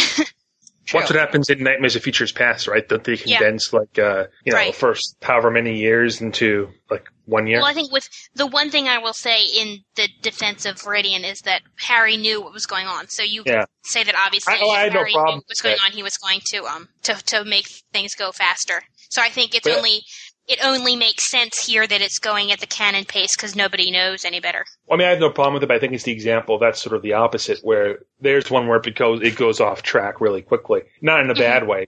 I shouldn't say the words off track because that has negative connotations.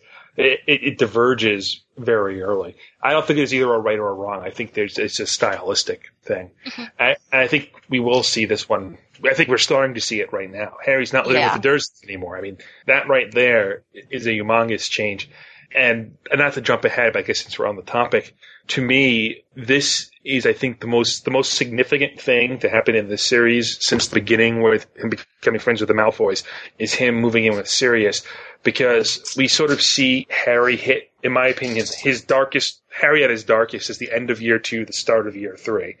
Um, Yeah. And the reason Harry is quote dark or most Slytherin, however you want to put it, is because every single person around him is Slytherin. All of his friends, all of his role models, everything.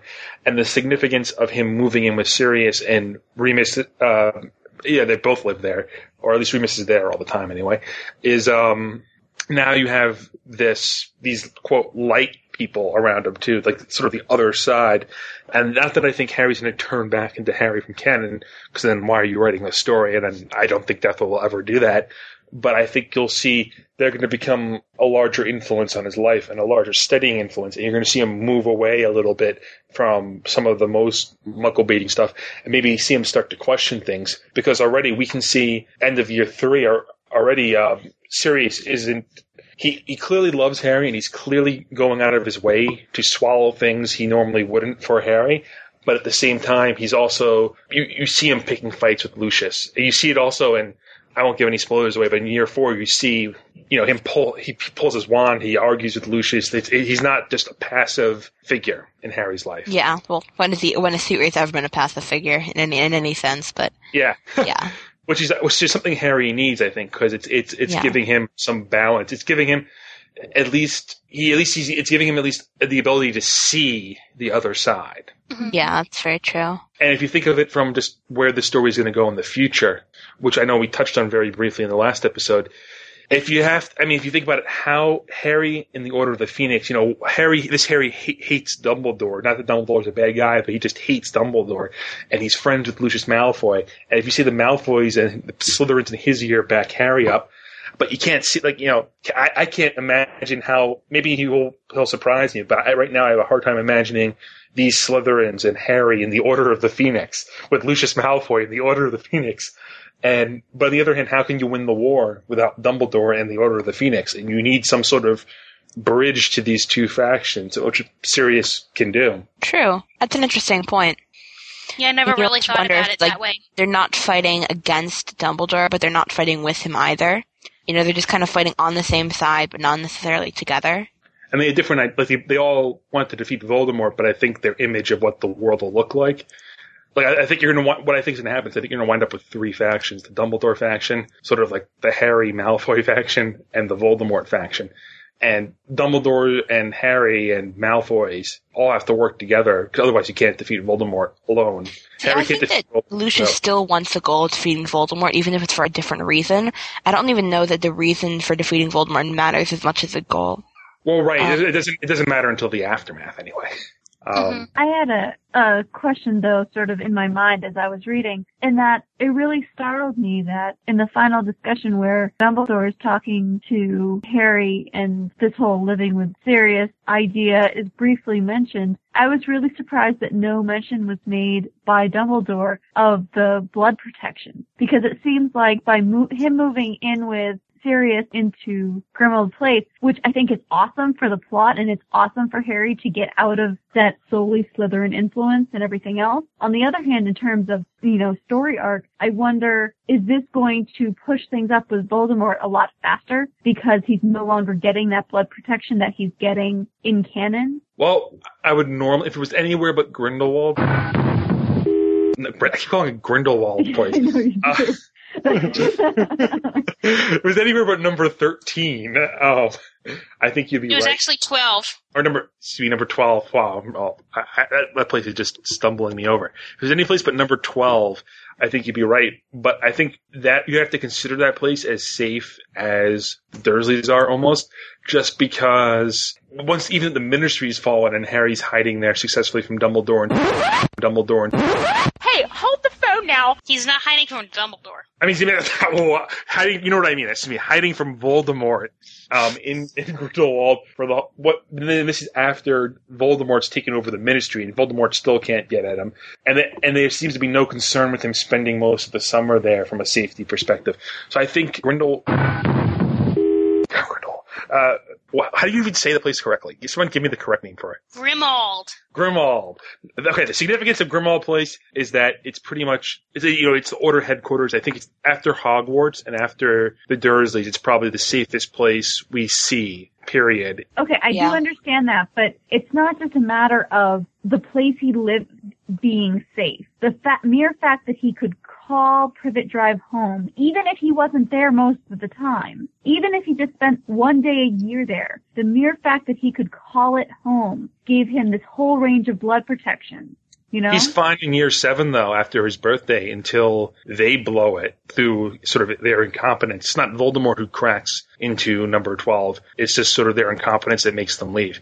They're, I mean, basically, they're when perfectly he gets, safe. but when he goes to Grimmauld Place, it's just that he, okay, so he's under the protection while he's still at Privet Drive. Then there's the move to, um, when they, you know, when they leave, and he's not protected then, right? If he and yes, leaves of his own safe while accord, he's in Grimmauld Place, but you know, after that he's fair game again. Um, I So it- just feel like, yes, he's safe when he's at Hogwarts. Yes, he's safe when he's at Grimmauld Place, but now you're opening him up to I see when he's in like being fair Hogsmeade. game everywhere else. Yeah, the one thing that I was wondering is, did that protection stop when he left after year three? Like, I guess it didn't in canon, but if you like leave with the intention of not coming back, did you? Does that mean that you renounce that place? Is like at what point do you stop calling it home? No, I was wondering how that works. You, um, hmm. It I mean, I think when year three he he wasn't didn't feel like he was leaving forever, but in, in year three of this he kind of did to, to a bit a larger extent. Yeah, it's pretty clear to me. I think Blood Wards are stopped. I, I, I think Dumbledore, I mean, Dumbledore did want him to go back, but Harry was just sort of having none of it. Because I feel like in canon, he was just kind of like really pissed off and wanted to get out of the house, and then Right, just ended think- up kind of. I think I don't think he had the. In- different intent. So I, I, I would definitely buy that he may have, um, he may have broken the magical Yeah. um, Yeah. contract by. Because like at the end of that chapter, it said he left never, like he thought for the last time or something. Yeah, and it I was would very kind of symbolic broke- language. I'd assume he broke the magical contract. Yeah, hmm Okay. yeah. I, which is which isn't a good thing, I'm sure. But he, I don't think Harry. I mean, Dumbledore doesn't come out and tell him for whatever reason. Maybe because he's afraid, like Harry will tell the Malfoys or something like that. For whatever reason, Dumbledore doesn't tell him, and I don't. I don't think Harry would have cared even if Dumbledore did tell him. In all honesty, in this book, Harry doesn't really put much stock in Dumbledore's opinions. I think Harry still would have wanted to leave. And I guess the other difference is, if you think about it in canon, for all essential purposes, Dumbledore is Harry's guardian. Because even when Sirius is free, Sirius is still a criminal in canon. So really, even though morally Sirius is Harry's guardian, final say is really with Dumbledore because Sirius can't really. A, he doesn't want to, but B, he couldn't sort of go against Dumbledore anyway. Whereas here, when because Sirius is vindicated and free, it's sort of like Dumbledore's more has less influence over Harry. He's obviously he's more obsolete, almost. Yeah. And I think this is kind of just an inherent dislike of Dumbledore in the fabric of the story, which I recognize, even though I do read stories like this more often than most people do. Really? See, I don't think that's because Dumbledore's portrayed really well. It, No, no, I think it's portrayed well, but I think it's. I mean, just when I read Harry and Dumbledore together, I come out thinking Harry is the jerk, not Dumbledore. Yeah. Like even the, Yeah. like even the last chapter when like Dumbledore's talking about the Muggle Protection Act, he's like, you know, we could we could really use to revise it so it's instead of it being take all Muggleborns from their family, it's take all ch- Wizarding children, period, who are abused and find Yeah. them new families. Yeah. and Harry's like, I mean, I'm, I'm saying this as like, as a really big fan of Dumbledore, I don't think that the Dumbledore in the story is portrayed badly. I think Harry is a little asshole. yeah, I think I think it's their interaction which pisses And you it- off. Like, yeah, what pisses me off is Harry. Yeah, not, yeah. not Dumbledore or the way Death Row wrote it. What pisses me off is Harry. Yeah. But see, I have some hope for the future simply because the fact that Death Row wrote this the way he did, the fact that he still shows that Dumbledore is trying to be reasonable, that Dumbledore, you know, Yeah, I get that I, I as get a that because I know. Yeah, as a, I Yeah, know as a that in a lot of these. written it off. Yeah, in a lot of these stories, I know that like when you get like the negative Dumbledore thing, it's because the the writer has a bad opinion of him or or Mm-hmm. is going to portray him badly. But I think here it's. I think here the reader is clearly supposed to think that Dumbledore is right and Harry's wrong. Yeah. Because Dumbledore is right, Harry is wrong. Yeah. but you get what I mean that in some of I these do, it's yeah. like Dumbledore is um Evil. can, is supposed to be wrong, yeah. Yeah. There's like yeah, evil Dumbledore, manipulative Dumbledore, kind of yeah. I hate all those like that and Harry Hermione. Like I'll read this, I'll read you know all this different stuff, but I won't read Evil Dumbledore and I won't read Harry Hermione. Uh, so, what did you guys think of Lucius Malfoy giving Harry the talk? I just thought it was really kind of funny and ridiculous. It was just so uptight, and I loved that it was very like Malfoy never say anything that isn't very proper and formal, but yet you know what's going on. It's the contradiction of those two things is really amusing. It was interesting juxtaposed with what happened between Elon and Jamie. Yeah, yeah. Yeah. I, and was I also the only one who was thinking this is what I can imagine Vernon Dursley saying when he says the line, uh, their culture is barbaric. I've seen gangs of young hooligans wearing the most disgusting clothing, and their public decorum leaves much to be desired. That's what he Yeah. says in book one about about wizards. Yeah, Does he, does Vernon actually say that in book one? not in those Not, words, but like, exactly, but I mean it is very similar to the Yeah. kind of thing he does and would say. So I think it's. Because I was going through my don't mind, I'm like, oh, I don't like- know if it's similar enough to have been deliberate, but I do see definitely similarities between the two. So cracks me he's- I think at least he's showing that they come on both sides. Yeah. yeah, Yeah. they do.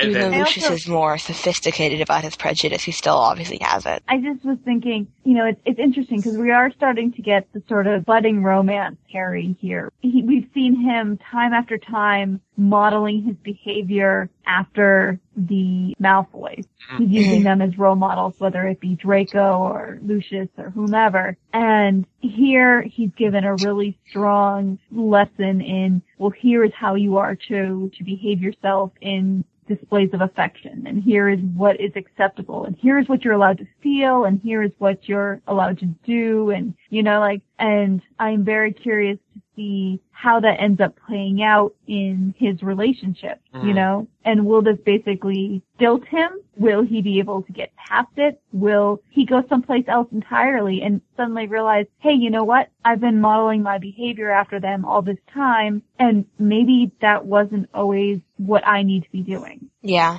because up to this point, all the things that he's been modeling his behavior, none of those things really have a quote unquote wrong that he can see, you know? Yeah. When it's, but this is the first time where he's being told this is how you should behave and if, you know, if he behaves that way or if he doesn't behave that way, he can start making judgments of maybe that is or is not the right thing. So this could lead to a place where, um, he could start being like, hey, you know, maybe they don't always have all the answers. Or maybe think that also- won't go that way at all. I don't know. You know. no, I think that's an interesting dynamic in his friendship with Draco, actually.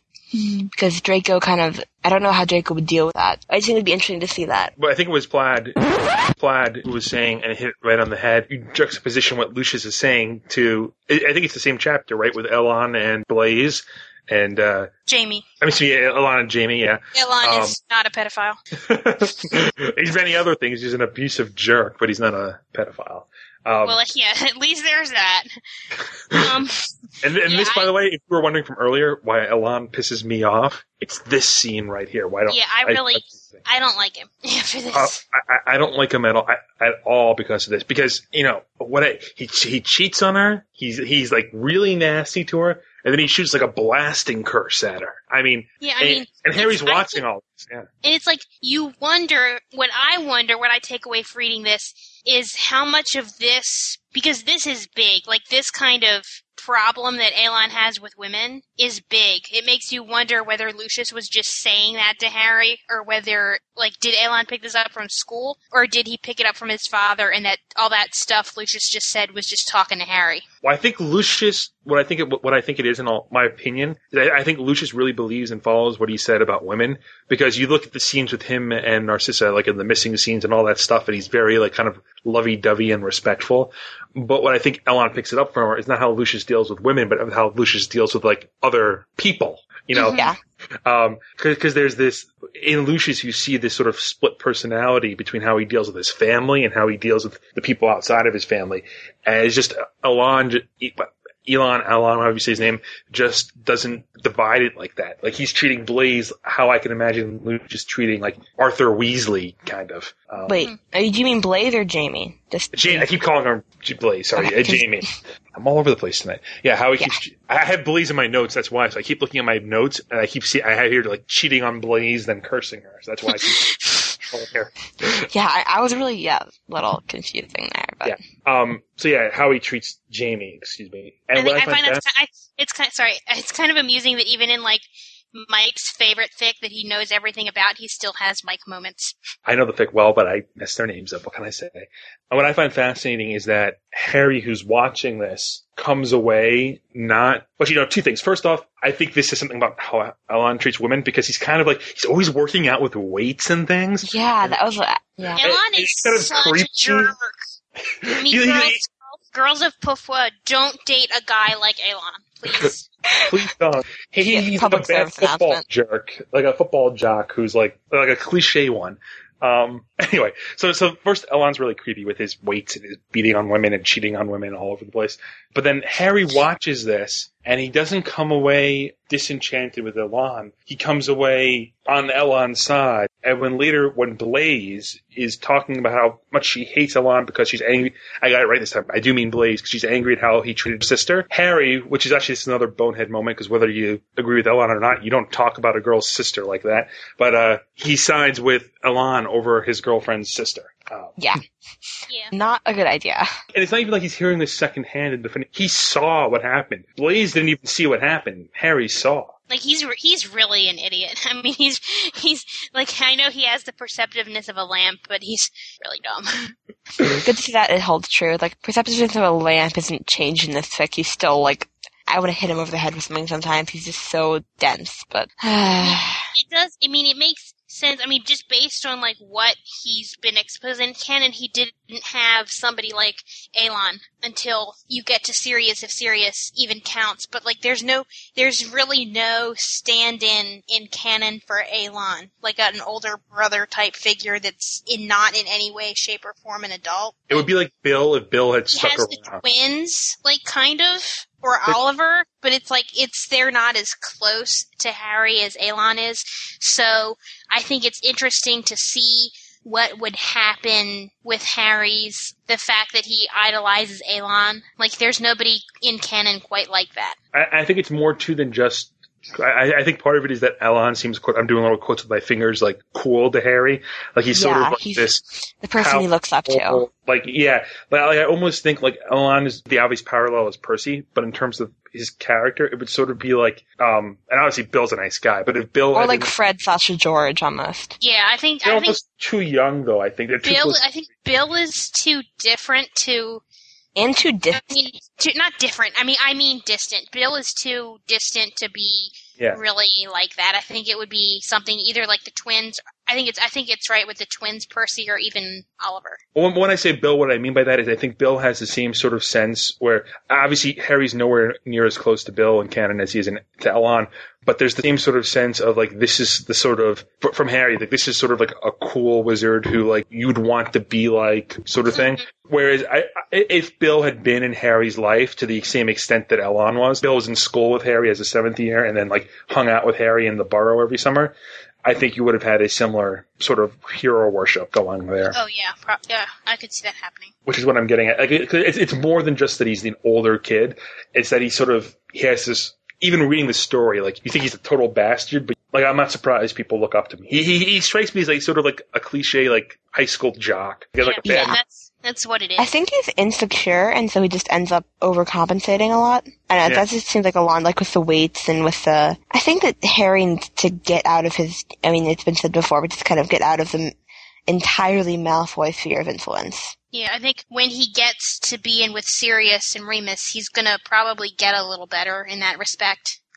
The Who loves the line in the missing chapters where um where it's Sirius and uh, Lupin talking about Harry, and Sirius go it goes uh, Sirius sobered visibly. My God, Moony, can you believe him? It's James, and yet it's not James at all. It's like some creepy evil twin of James. Brilliant. What do you guys think of Sirius being pardoned? Because obviously there's a major. This is the first book where year one and two, even though I think the events of the end, like how it happens, changes. The end result is exactly the same in canon as in year one and two here. But I think the results here change dramatically from the results in canon, obviously. Well, I think this is just kind of saying yes, this is going to be a, a definite split from canon. Mhm. I think you almost needed this because if it had just kept going on the path of canon, I would have stopped reading. It just was so close to canon that I mean, it still had some differences, but if it hadn't branched off more at some point, then it would have been too close for comfort. Not And really, really, like you've been saying, Cody, he does need some other kind of influence to keep him from going too out of canon. Because if, like, on the one hand, you have like the canon events being the same, but on the other hand, you have Harry being radically different from his canon personality. So Exactly. you need, he needs it needs to kind. They need to kind of balance each other out. I think so too. Here's something though. Peter dies, and I mean, not die. he's yeah, that was the thing that really out. bothered me was I was like, I can see Peter dying in this series of events. You could kill him, you know, incidentally, on purpose. I don't care who does it. But the fact that they were just like, okay, and now we're going to give Peter the Dementor's kiss without any sort of trial right now just because I say so really bothered Yeah. me. It's like, have we not just gone through this for 13 Yeah, years? I, I'm not sure how. Su- yeah, I'm not sure how sudden that would be because, I mean, it just. I mean, can you even just imagine that happening and be like, oh, he's innocent. He caught the real criminal. I mean, I can't actually imagine it happening in the. wi- That's actually where I wasn't going with Peter. 'cause I, well, I think it could happen in the wizarding world. I mean, it's Yeah. it's very sudden and shocking to us because we're Muggles. But I mean, yeah. It's like, could I imagine that? It kind of reminds me of like people around. getting the death penalty and then DNA evidence exonerated. I mean, not that I think Peter would have been exonerated, but like by the time you know, like if you had a trial and if for some reason you'd be able to prove someone wasn't guilty, it's kind of too late. I mean, you can't really like put the soul back in, as far as I know. You didn't learn anything at all from Sirius, did you? You're just repeating the same mistakes with the right person this time. Exactly. Yeah. I mean, talk about like like I, I can't be surprised they did it, kissed him right away because that's what they were planning to do to Sirius. They were planning to kiss him without a trial. Well, trial. he had already had. Um, He never had a trial. Sentencing. Well, he already had his sentencing and everything, though. Pretty much a sham of a trial, though, as far as we know. I mean, we've seen the Wizarding World. They don't care about due process. They they skip trials when they want to. They have trials that are total shams I, on both ends. Like look at Ludo uh, Bagman, where he's just like they don't even care if he's guilty or not. They're just like waving to him and cheering him on because he's Yeah. a star. And you have other guys where like you think they're evil, so that's it. You know, Are there That's- lawyers in the Wizarding World? apparently not. We haven't seen. I a was just wondering that. 'cause, like, who go, I mean, like, there isn't like a law division of Hogwarts, and I guess that's why there's no due legal process because there are no lawyers. That They're probably not good lawyers because they didn't go to go to law school. They had made a comment earlier about him, you know, dabbling in law for a hobby or something. And then suddenly he's like, oh, I'm going to be a lawyer. and I thought, he can be a lawyer? Like, don't you have to be a lawyer to be a lawyer? I think all the lawyers are dead. I think Voldemort got them all. He went I after don't know. I, I mean, I really liked the idea of there being court, but I thought, you know, Sirius, you know, he was gonna be like the head of the thing with the dragons, and then he was gonna do this, and like, evidently he is a renaissance man in the law department because he is very capable, and it's sad that he couldn't find a loophole for himself because he seems to find loopholes for everybody else. Well, actually, my, my response to that was I thought Sirius was the prosecutor. So my question, like, what? That's gonna be interesting. I can picture him like Fred Flintstone running back and forth between the two tables, you know, both prosecuting and defending Ron. Well, like nobody even questions it. He's like, "I'm defending you," and everybody's like, "Okay." Like, you obviously have qualifications. Do you know what you're doing? so yes, I love the fact that Sirius went to law school too. Well, maybe Azkaban had one of those, you know, like work study programs. Like even when Dumbledore goes to Harry's trial, they were ready to start without Dumbledore. They were hoping he wouldn't show up. So it's not like he needed a lawyer. It was just like Dumbledore being. and like minors can be tried with no guardian and or like counsel present, apparently. Like So- what, like 14, 15? So I'm not at all surprised Peter didn't get due legal process here. but what I can't help wondering is how this is going to affect how Voldemort's brought back to life. I, I think the wizards should have like a supreme court or something. They need like some higher judicial bodies and just like whatever council the min- that just the minister decides to like sham together. Lawyers, that's what they need. we need more lawyers. We never thought we'd say this, but we need more lawyers. ah, they should borrow some Muggle ones. Take a few hours. yeah. Here, take some. That'd be a great like crack fic. Just like lawyers suddenly find themselves in the wizarding world and they're like, like, like no legal process, no court system, no judicial system. And They're just like, what the heck is going on? But it's interesting. I think a lot of fics you read, there's always, I've read a lot of fics where there's lawyers at trials. Like a lot of them where Harry Where do they come from though? Like magical lawyers? I mean, there's no like law division at, at Hogwarts. I There's mean, like but- a graduate school. Like, And I've Matt, you always say wondered this, we don't see any lawyers in canon, ever. Even though we see lots of trials, we never see a single lawyer. Hermione becomes a lawyer. Right, but that's after, that's post canon. I'm talking about like up until Are there like seven- graduate schools, like post Hogwarts I don't graduate? know. I mean, It's apprenticeship, it's weird. I I, mean, I don't even imagine like how you could get to do like an important job. Like if you look at the like the level of education they have, like Yeah. how do you have how do you have teachers? How do you have Well, didn't J.K. said it's apprenticeship after you graduate from Hogwarts? That it's not, there's no That higher must be education. hard though. Like, I don't know. I'd never never heard that. I, that's what I maybe just in fic. But I know I've heard it where like I've for the specialized jobs, that it's um, for specialized jobs, it's always apprenticeship. Is what I've read anyway. I've read both in fanfic. I've read a I've read a variety in and. I've read sort of like post studies. You know, I know she said there's studies. no there's no um University. with no, no university Mm-hmm. and um obviously you can read that however you want to read it if you're if you're me you can read that to mean there's no universities in britain and there's universities in other countries but yeah, I would love if there was like a magical equivalent of like Oxford.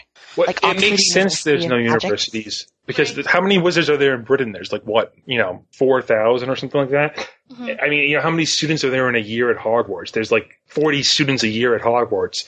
Right? Like, well, like you depending on imagine- whose numbers you're using. I mean, if you imagine there were only 40 people who graduated from the United Yeah. States every year, how many colleges can that support? Yeah, like it does. college It from does make sense. I'm just just saying um what I did. And it would be the, and it would be the same population in other countries, I guess. Like other than like China, like maybe you could have a university in China, but that's probably in a way, it. well, if I mean, if you really care, what I what I kind of envisioned it as in when I wrote about mentioned wizarding universities is when in Circle of Stones is just that um it's they're more or less research institutions, so it's not like a college where you go for four more years of school. It's like you know some people choose to be university students for their career or something like that. You know, I mean, it's more like research, more like what we see as a research institute in the Muggle world. So- And I killed the podcast. I'm thinking if I had to guess, and this is not based on anything, I would guess it's more apprenticeship based. Like I imagine, like if you want to be an Auror, you go through Auror training. If you want to be a potions master, you apprentice yourself to a potions master. yeah, well, yeah. That's Uh, probably that's definitely true for those kind of jobs. Like that's what I was like. We know there's Auror training. And those are the only jobs. Like professors don't seem to be hired. They don't. Seem, they don't have any. Seem Right. to have any. I, I don't. I don't even think that. I don't even believe that um, professors have that much training. I think you. I kind of envision it as um, real life experience. yeah, real life experience and or the one if you're trying to like decide between two candidates who are equally like qualified in their knowledge of the subject because they had the same exact education is that it's more or less like you hire the person who would make a better teacher just in terms of who's better at dealing with kids you know? And in terms of how it functions, like how you find your profession and job, if you really want to know, in all honesty, how I think it's done, I mostly give sl- people like Slughorn the credit, and I think that's mm-hmm. how the that's how it traditionally works. Is it's all connections. Like you're interested in something, and that's the, that's the you know why pure blood families can have so much power because it's all like you know you're all interrelated. You all you always you know some you know some cousin or you know someone who knows someone who like gets you a you know on this slot or that slot kind of thing. yeah like that that's po- that's always possible too yeah. really i mean really all i'm basing this on is um i mean i don't really see, i maybe i'm reading the wrong fics but i don't really see a lot about it so all i'm basing it on is what i made up for Yeah. what i write. Like I think there's a reason why Slughorn's the way Slughorn is, and I think that's it could be because that's traditionally right how, he does. I think he does help you know put in people like um put in the good word with people because i do see it as being like um in after the end. I, Mhm. I started after the end before that's an announcement. Um it's more it's it's it's more like they send out you know job applications and then they wait to hear back. And it's actually even the jobs is more like college applications where you send out your college application and you wait to hear back. So I wouldn't be surprised if in that kind of if that's the way it works. If you had people like Horace like writing letters of recommendations or other teachers just like Yeah. college. Like I'm sure I bet the job the job application process might be well like our college apps. And I imagine some jobs like you need to apprentice yourself or go through some sort of training, like the Yeah, older- like I said, I mean like I'm sure the jobs that I mean jobs that you nobody like Yeah. dragon tamer. Like obviously you, You don't training, just yeah. go right out there and start being a dragon tamer. You do have some training, but I think probably and but most like ministry, like entry level ministry jobs, right you probably just too. go in. Yeah, I mean, you just start you with that kind of thing. I mean, it's the same way here. I mean, it's the same way in real life. Sometimes, you know, you just. I mean, you do have more education because it's less qualified. Like if you were going to, Now you need a college a degree basically for right? yeah anything other above minimum wage, really. Yeah, I mean, it's like Unless you're like um, really lucky or really intelligent. It's like it's like it- it's the same, probably the same here, but just based on the different levels of education that they have. You know, like you get out of Hogwarts and you start working in um the ministry as like an entry level Percy kind of job would be kind of the equivalent of I bet if Percy was a Muggle, he'd probably you know be going to college, going to probably law school, and then Well, probably getting a job in like Congress or something. Or I honestly think that the biggest difference between us and them is the size of the population. Because if you have a population where the whole wizarding population in, Br- of Britain is like whatever it is, five thousand, even if it's ten thousand, let's say it's, t- I think that's way higher than it is. Let's say it's ten thousand. yeah, I think I think you're Uh, exactly right. That the, the the population can't sustain higher education in the way we know it. and even more than that, I was going to say, like in like you know a pool of ten thousand, no matter what job you want, you either know someone who has it or you know someone who knows someone, kind of thing. Yeah. Because that's the sort of the size of the population, and so like you have an in anywhere. Whereas, like in our society, the odds of you knowing someone or knowing someone who knows someone to get you the job you want are a lot slimmer. So you need to like get the sort of proof and credentials to Yeah. Yeah. Anyway, I was going to say before we get all sidetracked, I wonder how Voldemort comes back with no Peter. Yeah, that's one of the big things that I wonder too, because the question really, the question really is for me, unless Death makes up like a makes up a different kind of spell to get him to get his body back, is who does Voldemort find Yeah, the willing Peter. flesh of the. you know? I, I guess what it could be is Crouch Jr. could do it if Crouch Jr. abandoned his post and went back with Voldemort. Mm-hmm. Because it has to be a willingly given. It can't be under Imperius. And there's no other. I haven't I haven't read Goblet in so long. Where is where is he now? You know, at this Who? point at the end of Crouch Jr.? Yeah, where is he now? He's Is being kept house, by his father in living his at house. the house. Yeah. So I mean, Voldemort would have to like go there somehow. Oh, yeah, 'cause how did he get free of the house? That's right. He or he could run either either Barty has to has to split or Voldemort has to somehow wind up at the house. Or wait, here's a question. Who is it? Does Voldemort put Bertha under the Imperius, or is it Peter? It's Because Peter because Voldemort. Voldemort doesn't have a wand. How did, but how does Vol, how did Voldemort possess Quirrell? Like, could he possess um what's her face Bertha, and then have and then possessing Bertha go oh, oh free yeah, he his servant? probably could. He probably could. He could possess Bertha like he possessed Quirrell, and then just Yeah. go go find Barty. Yeah. But doesn't And then- she have to be willing for that? Well, not No. to- she has to be willing to donate her flesh, but she doesn't I have to think- be willing to free Crouch Jr. Right. Well, I mean, define willing. I mean, I'm pretty sure that Quirrell was not a Death Eater. Like Quirrell was not willing, but he couldn't resist. No, I, I think And what I think what Emily's Bertha referring probably to- couldn't resist either. I, correct me if I'm wrong. I think what Almi's referring to is the ceremony at the end, right, where it's the Oh, flesh of the servant, right, Emily? Right. Yeah. Right. The, flesh, for the, the person that gives the flesh probably won't be Bertha. It will probably be Crouch Jr. Right, so I think it has to be like you know Bertha frees Crouch, but I guess Crouch instead of hanging around as Moody has to get there to help Voldemort. Right. But mm-hmm. if it was that easy and Voldemort could just possess anybody, you'd think he'd have done it by now, you know? How does what is, is there? There must be some sort of circumstances that let him possess Quirrell that he couldn't I think possess. it had to be. Well, Quirrell walked right by wherever he was, and if he's hiding Bertha in the does, woods, maybe lots of people don't just walk by. So I why mean, is he hiding be in the woods? Like if he could possess anyone, why not hide out in Great, you know, in London or something?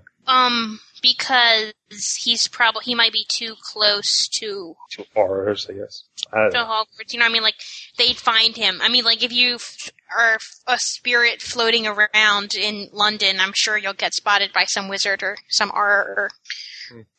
So, I- so I guess if Bertha stumbles, I mean, unless unless there's some special circumstance that allowed him to, to possess Quirrell that we that Bertha doesn't have, why couldn't he possess Bertha? Yeah, I imagine that he could possess Bertha just like he possessed Quirrell, just like they probably just walked right by. He's probably looking for a Brit, quite honestly. Like he probably, if he possessed like random Albanians, I- it would be harder for him to get back to Hogwarts. But you know, it has to be. This is this just might be one of those things that you can't explain perfectly well. In all honesty, because I don't know if you could possess anyone who walked by you, possess. Who cares if it's an Albanian? Possess the Albanian and make the Albanian walk honestly, to Great Britain. No, I I honestly think he's looking for a Brit because it's more it's less suspicious. Because if he possesses a random Albanian person, Right, random hop, like- Albanian Muggle, why would they randomly go to Britain? Well, I mean, there's only like 30 Aurors. They're not, you know, like if he possesses a random Albanian, you know, uh, well, for that matter, why go to the countryside in Albania? Go to the countryside in England and possess a muggle.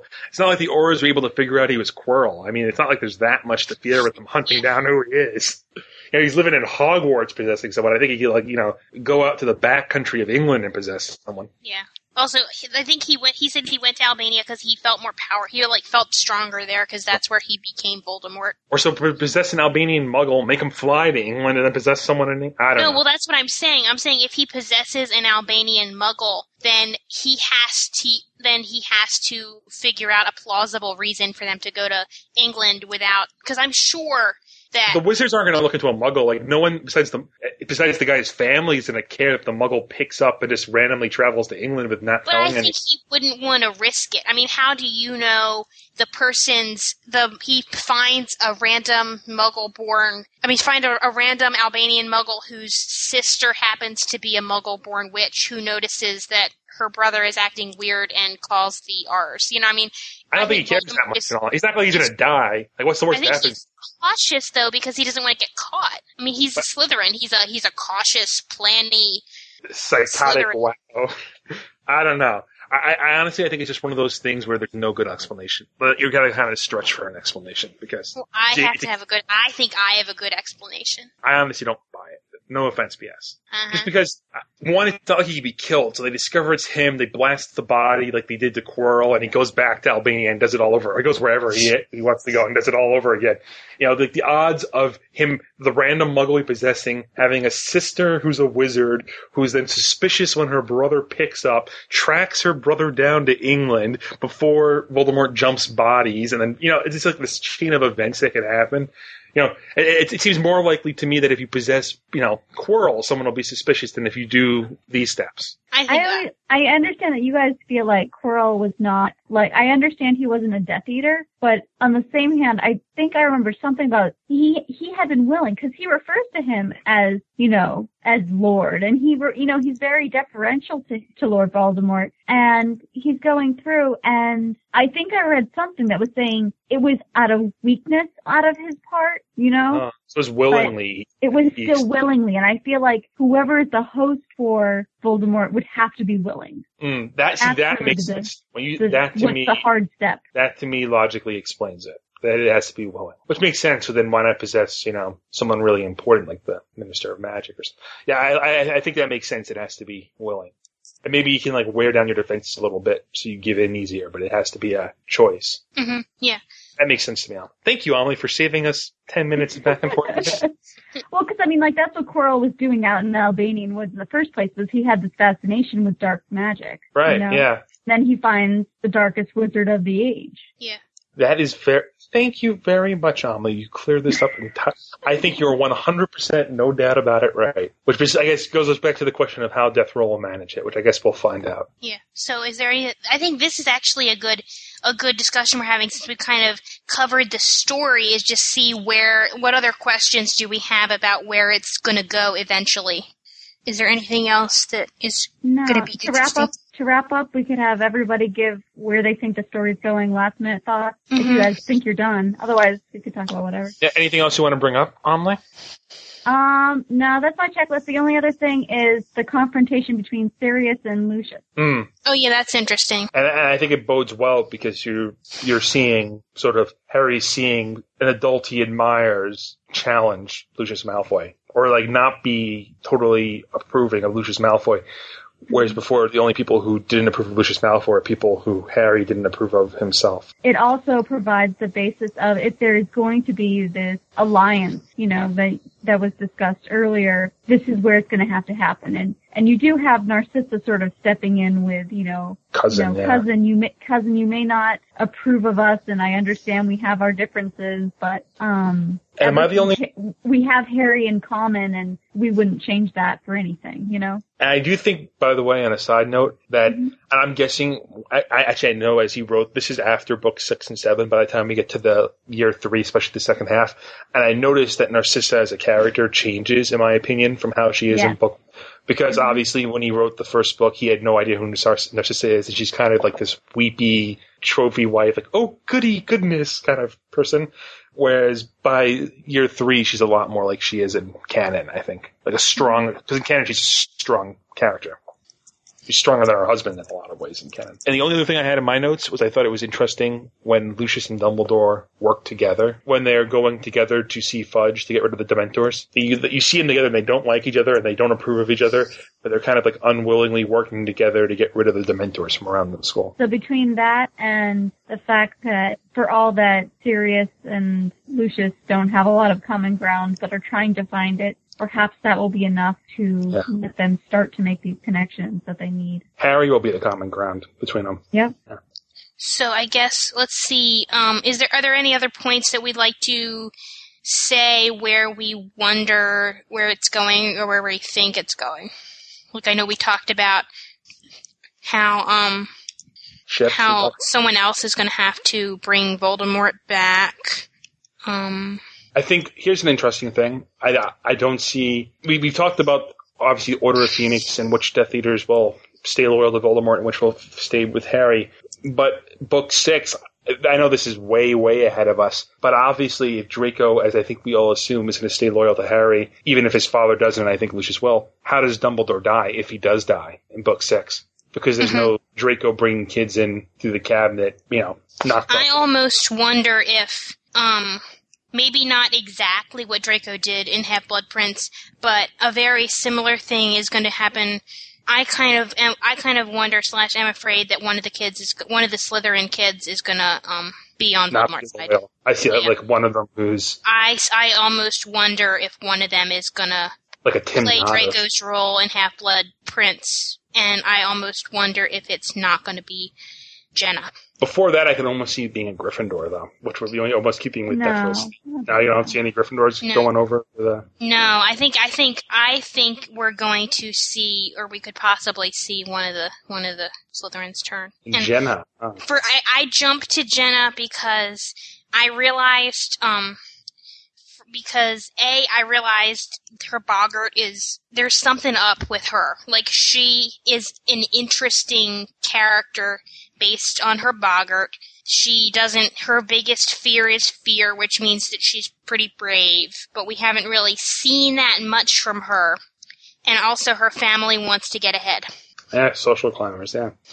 I guess how can you jump the Malfoys and the Parkinsons? It's only if You- they side you- with you- Harry and you side with Voldemort, and Voldemort Mhm. wipes them out. Huh, interesting. I can see Yep. that. In year seven, I almost feel it's too much, too hard to predict at this point. I almost Yeah, I mean, jumping, that's kind of jumping far ahead. I mean, I am really sticking, like, besides the Jenna thing, which I could totally be off base about, um, think, I almost, I all wonder what you're gonna see in order with Umbridge. Are you gonna see the Slytherins resist Umbridge, or are you gonna see Harry on the Inquisitorial squad? That would be interesting. Harry Umbridge not as hostile to Harry. And here's the other thing: without i- i- if Malf, if you assume Malfoy's on Harry's side, without Malfoy influ- influencing Fudge, what's the stance of the Ministry going to be? Yeah. The other thing I was curious about is whether we'll be able to keep Sirius or not. Yeah, will Sirius die in year five? I don't think. Sirius die earlier. I mean, I don't see how really, but I mean, I almost wonder if anything. I don't have anything. I don't have anything concrete, so I don't. I don't feel this is a spoiler. Though, if you feel like editing it out, you can. But knowing Death Roll as I do as a person, and knowing how much he loves Sirius, I don't see Sirius being killed. I see sort of like Melinda with um, Ron, or not Ron. Who's who's it? That, is it Ron that Melinda likes so much? The Weasleys, I should say. It's like Melinda with the Weasleys. They like she may make it close, but she'll never kill them off. I don't think Death Roll's ever going to kill off Sirius. That's interesting. And also, obviously, I wonder what role Horace will play. That, that's it. Horace might like he, he might have a much closer relationship with Harry. In, that uh, makes me so excited. I really, I really, really hope that happens. Like, I, I can't wait for year six. Yeah, interesting. I think you have a little while to go. I He know. might, co- he might come in in year five. I could see him coming in year five. I'm really, but I'm really looking forward to it. But um, I also I wonder what whether we'll see like what order members we'll see because um, like I don't really know that the Weasleys will be that invested in it, even though Molly Weasley's brothers were killed in the first war, and that's partially why she was invested in it. But I do think in canon her main investment was Harry. So But I think the Weasleys as a whole, they have an investment for Dumbledore. Like what the Order really is is people who are loyal to Dumbledore and Dumbledore's. Yeah, well, I but see, the Weasleys weren't in the order in the first war, so was I Arthur almost- not in the Order? I was about- No. Who isn't he in the, who's in the picture? Isn't Arthur Weasley in the picture that Moody No, shows? no, the Weasleys were not in the order the first time, so it makes me wonder if they're not going to be in it in the second time either, because the reason they were in it the second time was Harry. Hmm. I think it depends how closely Harry and Dumbledore are alive. Like, I could see like I could see some of the younger Weasleys still wanting, like Fred and George, wanting to join, assuming Mhm. it's not with Harry. Depends on how, like, on how how Harry focused the order is. Uh, You know, Well, it almost makes you wonder too. I wonder. I wonder if there's resistance to believing Voldemort's back will it be more Gryffindor centric, like sort of anger at Harry in year five? Uh, Like, let's let's say like we talked about if Umbridge comes and likes Harry and Harry joins the Inquisitor Squad, but let's assume that she doesn't and that you know it's the Ministry still has the same stance. Only now you wind up with the Slytherins being the ones pissed off and Yeah, kind that of would, that's that's what I was saying. Like, I would be very curious to see whether you get a Slytherin centric DA or if you get, you know, Harry being Inquisitor. Yeah, being on the Inquisitorial squad. Because I also think if you get a Slytherin centric DA, then you're going to have probably some of the Ravenclaws, like Terry, will probably stand up for Harry. and Fewer Susan Ball. Hufflepuffs and maybe may, and maybe no Gryffindors. Yeah. I said fewer Hufflepuffs and may, maybe no Gryffindors. Yeah, makes, makes- me wonder Yeah. when whether um You know what I always find interesting on just a general note? You would think logically the rivalry would be Slytherin Hufflepuff, not Slytherin Gryffindor. But uh, that's neither here nor there, I suppose. um what else? Um, Um, you guys know the answer to this, maybe, so maybe this shouldn't go on the podcast, but I know at the end they do talk about, oh, well, Lupin's a werewolf and, and whatever, and I assume that's the reason he does not come back and Mystic, right? they they say did you did you did you not get the missing scene chapter, Emily? I didn't get the missing chances Oh. for this one. The, the, one- the wonder you didn't seem to know my quote about what series. That's actually in the missing. When Lupin resigns, that's in the missing scenes and why he resigns. Okay. Do you Yeah. want to talk about that here? Um, this is sort of the last of the can of the fixed discussion we're going to do. So if you have any missing scenes you want to discuss, now's the time. Yeah. Yeah. Though I also think I think they weren't linked on the main page, so I think a lot of our listeners may not have read them. So It's linked. It's on his webpage. Is it not the webpage? That, well, he, he resigns, if I if I understand correctly, because just from sort of like nobility, like he doesn't want to put Dumbledore through. Cause it it still gets out that he's a werewolf, so he doesn't want to put Dumbledore through all the letters. So it's kind of like the same reasons as in canon, only without Snape being malicious about it. well, it is, and also it is the curse. I mean, the curse Yeah. does have to claim another victim. Yeah. And, and what it is is that because he, says he still forgets to take his potion, and he's and he he gets back to his room safely, but he says in front of the minister, like he looks up at the moon and realizes it, so it leaks out because he has to. He slips out in front of the room full of all the ministry people, and so then it spreads from there. The letters start coming in again anyway, and so he has to step that. I guess the curse is that he slipped up and said it in front of people. Right. Hmm. Um. The missing scene chapters are there's some great missing scenes on You should go take a look at them. Yeah, I've read a bunch of them. I just didn't get to that one. No.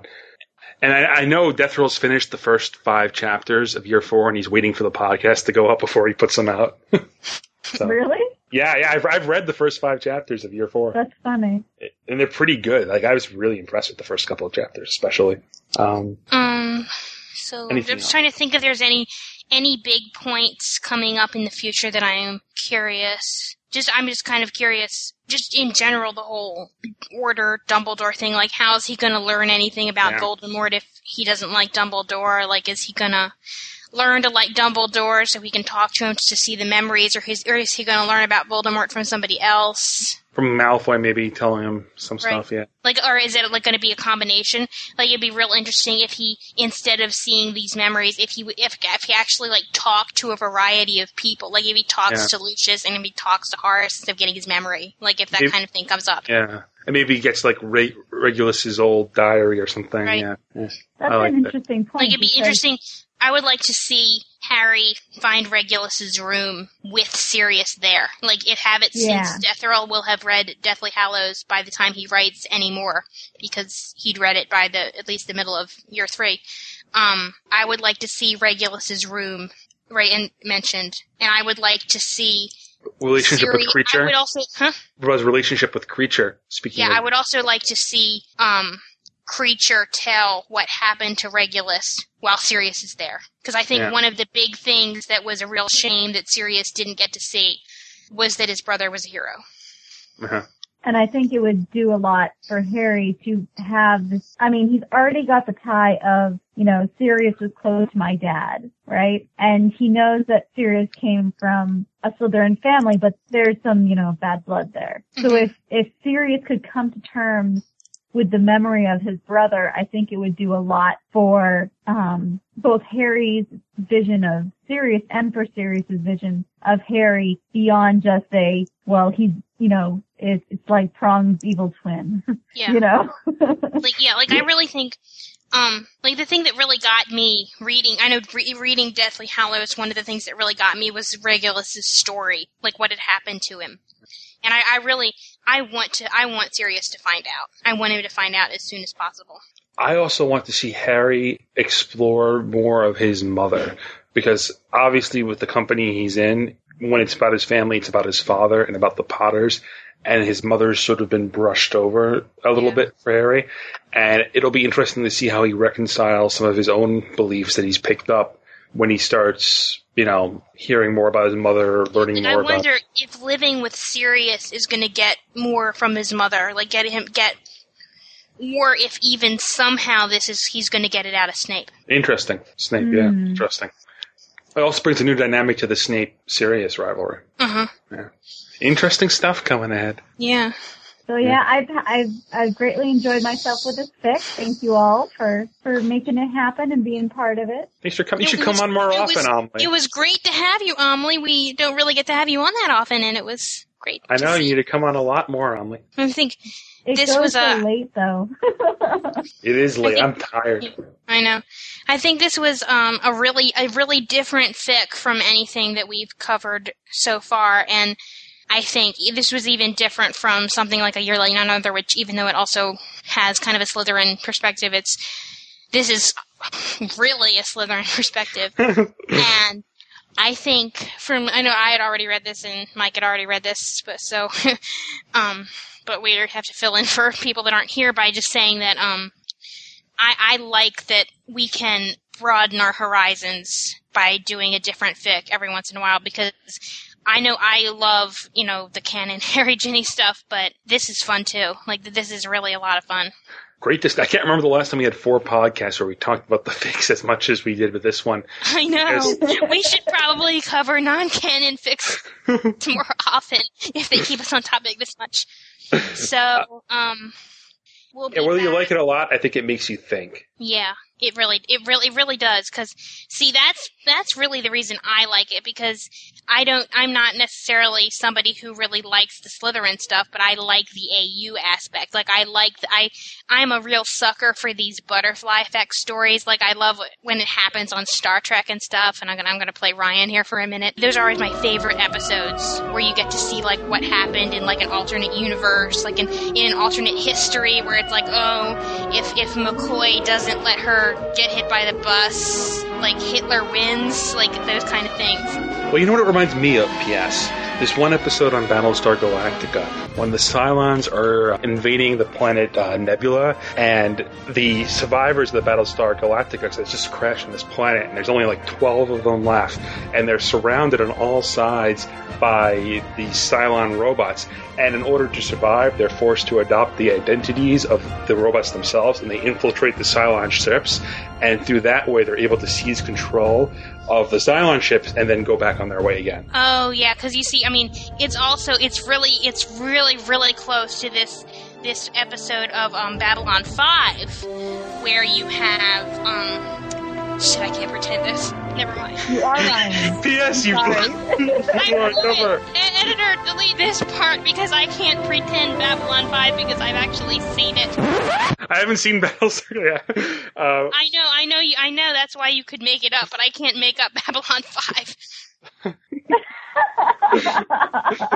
Yeah, I, I'd be curious if you didn't edit if you let it up. P.S. part. How many people were like nodding You know, along that's, with? that's what I mean. I mean, I swear to God, whoever you are, editor, edit out me messing up Request denied. and leave Mike because I want to see how many people think he's for true. See, P.S. knows me right away that she picked up exactly what I was doing. Uh, You're such a team. So, on that note, we're without well, break. It's eleven thirty, and we're not going to stop. We're going to start right now on a three-hour interview with Death Roll because Right, that's how and dedicated we are. We'll be back next week. We'll be starting on the Book of Morgan Le Fay by Lavender Brown, and we don't know what the chapters will be because Ryan hasn't decided them yet. But starting with chapter one. Yeah, I'm pretty sure we'll start with chapter one. So if you like Ron Hermione, if you like, apparently this is very smutty. We're gonna have Melinda. Melinda and smut, isn't that a fun mix? And that'll be next week. Excellent. Thanks for joining us. Good night. Good night. his headset isn't working well, is what he said. And he knows it works because he used it on Skype before. Can he hear us? Yes. Yes, he can hear us. But we can't hear him. That would seem to be the problem. We could just have one of us play the part of Death Roll. I could be Death Roll's voice. He has an odd voice. Yeah, I want to hear you be Death Roll. He has a- No, wait, wait, wait. We really do need to do that. I am Death Roll. In the Death Roll universe, the deal is is that the Slytherins beat the snot out of the Gryffindors, and then the Hufflepuffs all die. Crap, the author. All right, um, is he back? He said he was restarting. Why is he Oh. wearing asbestos underwear? Do we know this? Because he's in the hot. s- I asked And him because he's afraid of being flamed. We've never flamed. Okay, Viridian. We flamed Viridian, but everyone else we fine. Hello? Hello? Speak if you wrote they shook hands. Speak, I command thee. Uh, and we are back right now. Now we have so many people on the line with us. I'm just going to go through and do a roll call type introduction. So we have Omley. Say hi, Omley. Hi, Omni. We have Ray with us. Now, Ray was in last week's episode, episode 66, and we know she was because we have her, like, it's on film. We know she was there. But Ray, to this day, denies she ever took part in the Knicker episode. So we think Ray's. Ray, how you doing? I'm good, and I remember the knickers. You remember the Knickers, so you were there. It's all coming back to you right now. It's like a All lifetime coming back orig- now. It's like a lifetime original movie right here on Puffwa. we have uh, Cody with us. Cody was just on the podcast moments ago, unless she fell asleep or something happened. Cody, hi. Hello. You fall asleep in one episode, you get labeled for life. We have Mike here with us. Greetings. Greetings. And uh, we also have uh, Sue at Ducksfoot with us. Sue, say hello. Hi, PFW. All right, now we have to admit, Sue is feeding Grandpa and the goat right now, so Mike is playing Sue's part until Sue can return. And if Sue an doesn't act- return, we just have Mike. And, uh, well, we have Death Roll here with us. I've taken to calling him Death, which, you know, for Hermione seems rather fitting, and she's a Hufflepuff and I'm come a Hufflepuff. on. So we're, we're gonna go with it. So, Death, if I can the call you name. that. How, how you doing? I'm talking over you. You wrote the damn thing. How you doing? Doing all right. There How you everybody tonight? Happy New Year. Happy New Year. For those of you listening to this, it's probably mid-May right now, but believe it or not, we actually are recording this in January. It so might hap- be time for Russian New Year. I'm not sure when Russian New Year is, but I have a friend who's Russian. Or maybe Chinese New Year. Cody's on Viking. February. Unfortunately, can I just tell you, Melinda Leo right now is this is coming out probably like the first second week in January. So it's possible when you listen to this that Melinda Leo is actually on Vicodin at this time. And she's sending me emails and there's no verbs. I have no earthly idea what's happening. But Yeah, I have a little bit of a Tylenol problem whereby I get headaches a lot. So I mm-hmm. have to take more Tylenol to get the same effect. So I, I kind of have a tolerance to Tylenol at this point. So I'm taking like four to get any sort of effect. Well, if Lady So- Chi were here, I'm sure she'd be proud of you and completely of her mind. So I might be on some sort of drug and I might have taken Tylenol the past six hours or something. I don't know. Well, that's good. So we're, we're just going to go with that. So tonight we are here to basically poke at Death Roll, ask him questions. He's wearing asbestos underwear right now. It has something to do with being in the hot seat. I'm not sure if that's cancer causing, but we'll look into that for him. And I have to say, as I record this now with you, I just actually listened for the first time to episode 66. And I, I obviously wasn't in that episode, so it was it was a little treat for me. I got to listen to my own podcast, you know, as a listener, and I was shocked when Gen 2 and PS and Mike and the gang and Ray, even though she denies she was part of it, uh, cracked the case and determined that the reason Harry is afraid to change in front of his fellow Slytherins on the train car is because he actually wears uh, female undergarments. He's embarrassed what his new friends would think. Just want to tell you, Death, as as we start off our conversation tonight, I smell a one shot. No, not at all. I would just like to apologize profusely up front for that. It's a goof. Number one, I forgive you. I, I Thank did you. spit my water out on my computer and nearly electrocute myself, but it happens. Men do not wear knickers, and if they do, it's usually a choice more than anything else. So we'll, we'll just leave that there. Not that there's anything wrong with that. Not that there is anything wrong. With, Well, then you do the Mike's thing our when you. political correct one over there. Well, no, you make a joke about it on the podcast, then you're like, okay, at least two percent of our listeners actually do wear female undergarments, so we have to we have to keep that in mind. Well, I remember when we offended like every single time zone at one point. That well, that was Jen. That was That Jen. was It true. was when, it true. was when she tripped over the little person at Walmart. Is what I think we crossed the line. Jen, as we record this, is due to give birth any moment, so we're gonna we're gonna be kind to Jen tonight. Even though we'll probably be babysitting for her for the next 18 years. So, oh. all right, I have. A, I, why don't we do this? Okay, now Death has listened to. We've done four episodes and they shook hands. One of which you've heard tonight, and actually because of the way we did this, neither Death nor myself have actually heard the fourth episode yet. So he's at a little bit of a disadvantage now. If we happen to say anything in the last couple of hours that he wants to respond to later, he'll insert himself at random points through the episode. So, Death, from everything you've heard so far, I'm, I know you're taking notes and, and all that good stuff. Is there anything you would like to kick off with that we've said that you wanted to respond to? Anything I would like to kick off with? All right. Well, there was a big question about what sort of fic is this, and I know there was a lot of speculation. Is it a point of departure? Is it completely AU? And I have to say, you got to take into account when it was written because there was confusion over that as well. The story was begun post Goblet of Fire, and how I wrote certain characters was based on an interpretation of an impartial presentation. So I got it wrong, and I can admit that right up front. This is not the canon as told through a straight story now. At the time, that's what it was intended to be, but it quickly became, you know, not. And I think I gave you a very good word to describe the fic in every chapter. Right at the beginning, you laughed at this. Well, I laughed at it because my computer read An alternate, but realistic, universe Harry Potter fic by Dithril. And then I actually read it. I'm like, okay, reading it. Oh, I didn't mean to talk over you. Keep going if you. oh, geez, that's all right. Uh, let's see. Well, let me open up my notes, and I really only have detailed responses to the first cast because the third one was just on point. Everybody who was on that deserves massive amounts of points, in my opinion. Uh, Gen two, especially, she was just on point. Period. Gen 2's the woman with a baby, and every once in a while she gets caffeine at the right points throughout the day, and she's really firing on all cylinders. I, I was listening to that one today. I actually thought that was one of the best ones we've done in a while. Did you have anything specifically you wanted to respond to? Yeah. The character of Ellen Malfoy came up at one point. There was a lot of discussion in the fandom. I don't know precisely how long everyone's been around, but I've been around since Goblet of Fire was in hardcover only. And there was lots and lots of speculation on whether or not Draco had siblings. And I hold that at the time he very well could have existed and been invisible because honestly, how many fifth years does Harry pay attention to in the canon? And I believed it was logical to create the character and he really serves as a multi-purpose plot device. I like him a lot, but he's a plot device, plain and simple.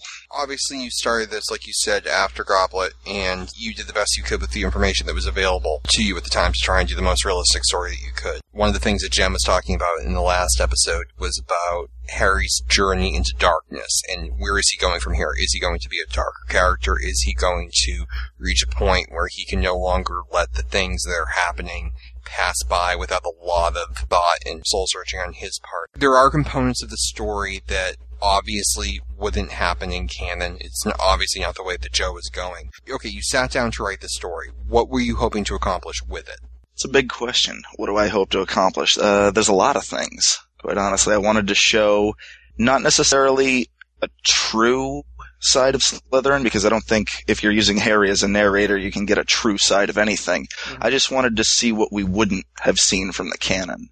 Show other sides to these characters, and while they might act the way that we have seen them in canon, they act other ways as well when they're around each other. It's more of a different perspective than an entirely new version of canon. It's kind of like you're just looking at it through a different lens, not necessarily. Yeah, I don't claim that this is any sort of non-biased version. For instance, I know it's going to come up Hagrid portrayed as an alcoholic. I don't think he is, but I do think that that is how some people view him. Because even when we meet Draco for the first time in Madame Malkin's robe shop, he says, "Oh, I've heard about Hagrid. He likes to get drunk and try and do magic and set fire to his bed. See, okay, so you have the character of Hagrid, who, when you look at him in the story, he seems like the same character because of the events happening.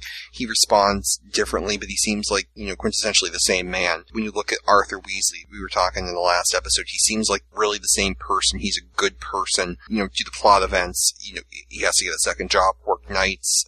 You know, the character of Ron, he really seems like what Ron would be like if he were denied Harry and Hermione and he had no friends and he were essentially an outcast. One of the only characters, as I'm going down the list here, that really seems to be different from their canon selves is really uh, the character of Lucius Malfoy. And it's one of the things that Mike was talking about, how he seemed almost like a combination of later canon Lucius Malfoy and also Tony Soprano to some extent. Talk about Lucius Malfoy. Was he, was that exactly how you thought he would turn out in the canon when you started writing him? And how would you compare him to how Lucius turned out? You know, I really love Lucius as a character. He's so interesting. He's so fascinating. And I get really annoyed with fics that don't do him well because he is a very complex character. We know from the canon he cares about his family, but he, we also know he does unspeakable things. And based on what we knew about him at the end of year four, I mean, I can honestly believe that Lucius Malfoy, he asks Voldemort how he managed to return and so forth. For all I know, he was buying time to think about what to do and how to react. I mean, he tricks Voldemort into monologuing for crying out loud. So it's not really hard to do with Voldemort. I know, but still.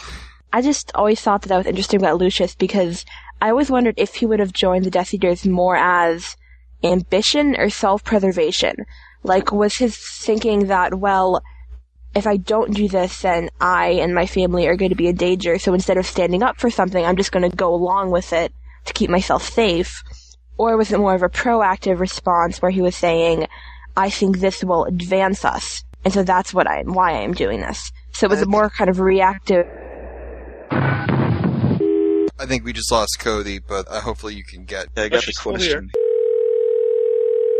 Okay, I have no worse idea where I dropped off. What was Lucius' motivation? Yeah, what do you think it is, and sort of just a general, what do people think it is? Because it's not really an answerable question. There isn't really one good answer to it. Just what's your perspective on it? Like, what was his motivation to join the Death Eaters, in your point of view? I think I believe that Lucius saw the advantages in joining up with a powerful person like Voldemort to see his own particular political agenda advanced. I think he's the sort of character who would do that, and I think that he, like other individuals that we have heard about in the canon, saw what was going on, saw what Voldemort was willing to do, and said, this is not what I signed up for. And I don't think any of the Death Eaters, aside from maybe Bellatrix Lestrange, actually like getting hit with the Cruciatus curse. I think that going down a list in my head, I think you're accurate. Carry on. Hey, it takes all kinds. Wow, wow. Yeah. so I, I think he had reasons for becoming a Death Eater, but once he found out that he had made a drastic mistake, he was looking for a way out, and he wasn't brave enough to do it on his own. He wasn't brave enough to risk his family at that time, and so he just stayed with it, and he has a strong stomach for the disgusting, but he tolerates it only because he has to, not because he actually enjoys it. If you hmm. had started your story a couple of years later, well, really, Order of the Phoenix brings you about as far into Lucius's plot line in the canon as you can get before you reach the end, or at least the beginning of Deathly Hallows, where you really see the character broken. If you had Order of the Phoenix to draw from, do you think your description of Lucius or your characterization of Lucius would have changed? I guess what I'm asking is when you read Order of the Phoenix, are you like, oh, okay, okay, like even beyond Lucius, like, well, how would your story have maybe changed? Hmm. Good question. Um, I have all the good questions. I think about Right. that with Narcissa a lot. So I think your Narcissa is not doesn't is not at all like canon, probably because one of you wrote it, but because she seems very like high society wife in Yeah. your thing versus what we see. And, well, I think a lot of Narcissa's character we don't see till Deathly Hallows. I mean, it's uh, that's my point of view anyway. Is that a lot of the things that make her something other than a high society wife and actually make her kind of a strong, interesting, complex person are in basically the last Deathly scene of Deathly Hallows. So that's you know her character is mostly a post canon thing. We didn't really see it at all in canon until the seventh book. or at least book six anyway. True. Well, tr- actually, no, you're completely right. Hmm. Forgetting the book six, we saw her too. How in the world did I forget that? Because it, it does seem like a very different character. Because I think, I think there's two schools of thought about Narcissa that I've seen from the fics I've read. One is kind of like idiotic high society wife, and the other one is very politically savvy, sort of Lucius personality, but cares very strongly about her family. She cries hysterically also. She's a big oh, Well, sobber, that's- Narcissa. I think that goes along with the first. Just sore about being wrong, Ryan. I understand I was mistaken, but reading that scene, I thought Lucius was bawling his eyes out. I'm like, this is this is weird. Like, is he trying to get the sympathy vote? What's he doing? It was like, I'll it's Well, sloppy, hey, he's a but politician. the the line about hearing the sob is actually the last line of a paragraph dealing with Narcissa, so it's supposed to be her. I understand that. Well, it's it's Ann Walsh from Dangerverse had Harry going to get his gay dress robes. I mean, sometimes it happens. P.S. was listening to something. It was something Ginny did. It was supposed to be a very dramatic moment that would make you really feel for the character of Ginny, and she misread a word and thought Ginny farted. So it just so sometimes it happens. But uh, what do you think? You know, honestly, Lucius in the canon, I don't find him that interesting. He's extremely one-dimensional to me. I don't know. I might have found it harder to imagine him as the sort of Tony Soprano, Don Clericuzio that I have imagined. Because I think one of the interesting things from my perspective reading this at the time I'm reading it is because canon and, and your Lucius diverge so much. For me, I'm reading this like it was written yesterday. I think that's common you read a story well after the fact. You, you, you picture an author, instead of having tried to get the canon right, you picture them trying to have done it differently because obviously, as I read this, it didn't happen that way. And it almost reminds me of something akin to, you know, like the new Star Trek movie or uh, the new Battlestar Galactica. It's almost like a New Star Trek movie. you, you know I was not going. I'm sorry. Not Star Trek, Star Wars, but let's not go there anyway. Do you know my fiance is obsessed with Star Wars, and I have seen. But sit down and watch it. Good for you. Well, I know, I know each movie. And tonight, I, I made a comment about Luke and Leia, and I looked over. I'm like, Han Solo is the other one, right? She's like, yeah. I'm like. I'm, I'm, trying to get the basics down. But it, it almost seemed like a reboot for me. It's like when you take something established and then go back from the beginning and try and tweak the characters. And reboots can be fun. I mean, because at some point, especially with what we do, we read fan fiction over and over again. There's the same events over and over again. So unless you find new and dramatic ways to do it, you're going to get really bored with it. And it's interesting to see sometimes if you change one piece, how all the other pieces could fall. So from that perspective, your story was kind of like a twofer. It was change one event and see what happens going forward, and it was also let's change the establishment of the characters. So for me, reading it years later, I was actually a little bit disappointed by that because it seemed like it wasn't the premise I was expecting. But I understand that at the point you wrote that you didn't have a lot of information, but looking back on it now, yeah, I think your Lucius is much more interesting because while maybe you don't buy the fact that Lucius was Tony Soprano who got in over his head, maybe you do think that he's a more quote unquote evil guy than that. Maybe sometimes you'll have difficulty believing you know, the level of characterization. When you look at it, it's just so much more interesting because you don't know whether or not he's lying or whether it's characterization. And on some level, that's that's a downer, but on some level, it, it's fascinating. I, I remember listening to Gen 2 today in the last episode. She didn't know where you were going, and that was a good thing because it was really enjoyable to read. And I think really Lucius is, is the heart of that because I find him probably the most interesting character that you write. Um, and let me just jump off that. Talk about your Draco versus canon Draco versus fanfic Draco. Just talk about your Draco and what you tried to put into him. I knew for the story concept to work that Draco would need to be someone who would be a good friend. And I had to think about what would make Draco want to be friends with someone. It would have to be someone that he would regard as a social equal because he is rich, he is privileged, he has been raised to think he's the best. Harry Potter being Harry Potter makes that possible. And he's got someone who is actually, if you think about it, probably more important than him. So he's going to try and do what he can to be friends with this person. Draco also, I showed you quite a bit of his character when he looked into the Mirror of Erised. It was very astutely picked up that Draco sees himself surrounded by his friends. He wants friends. And he, it, it was brought up in the third podcast, without Harry around to really be the nexus of this group, these people would not be close to Draco. He'd be as isolated as we see him in the canon with really only Crabbe and Goyle. There was a glitch on the line, so you were totally, "No, exactly this again!" It just sounded really I heard that too. You never know you're going to get over here at Puffla sometimes. You may want him to say that again. Harry, let's think about it. Do you consider Harry to have a strong force of personality, whether he recognizes it or not? I think he does. And I think if you put Harry in a place where there are people who are drawn to influence and power, you're going to see people who want to form friendships with Harry Potter.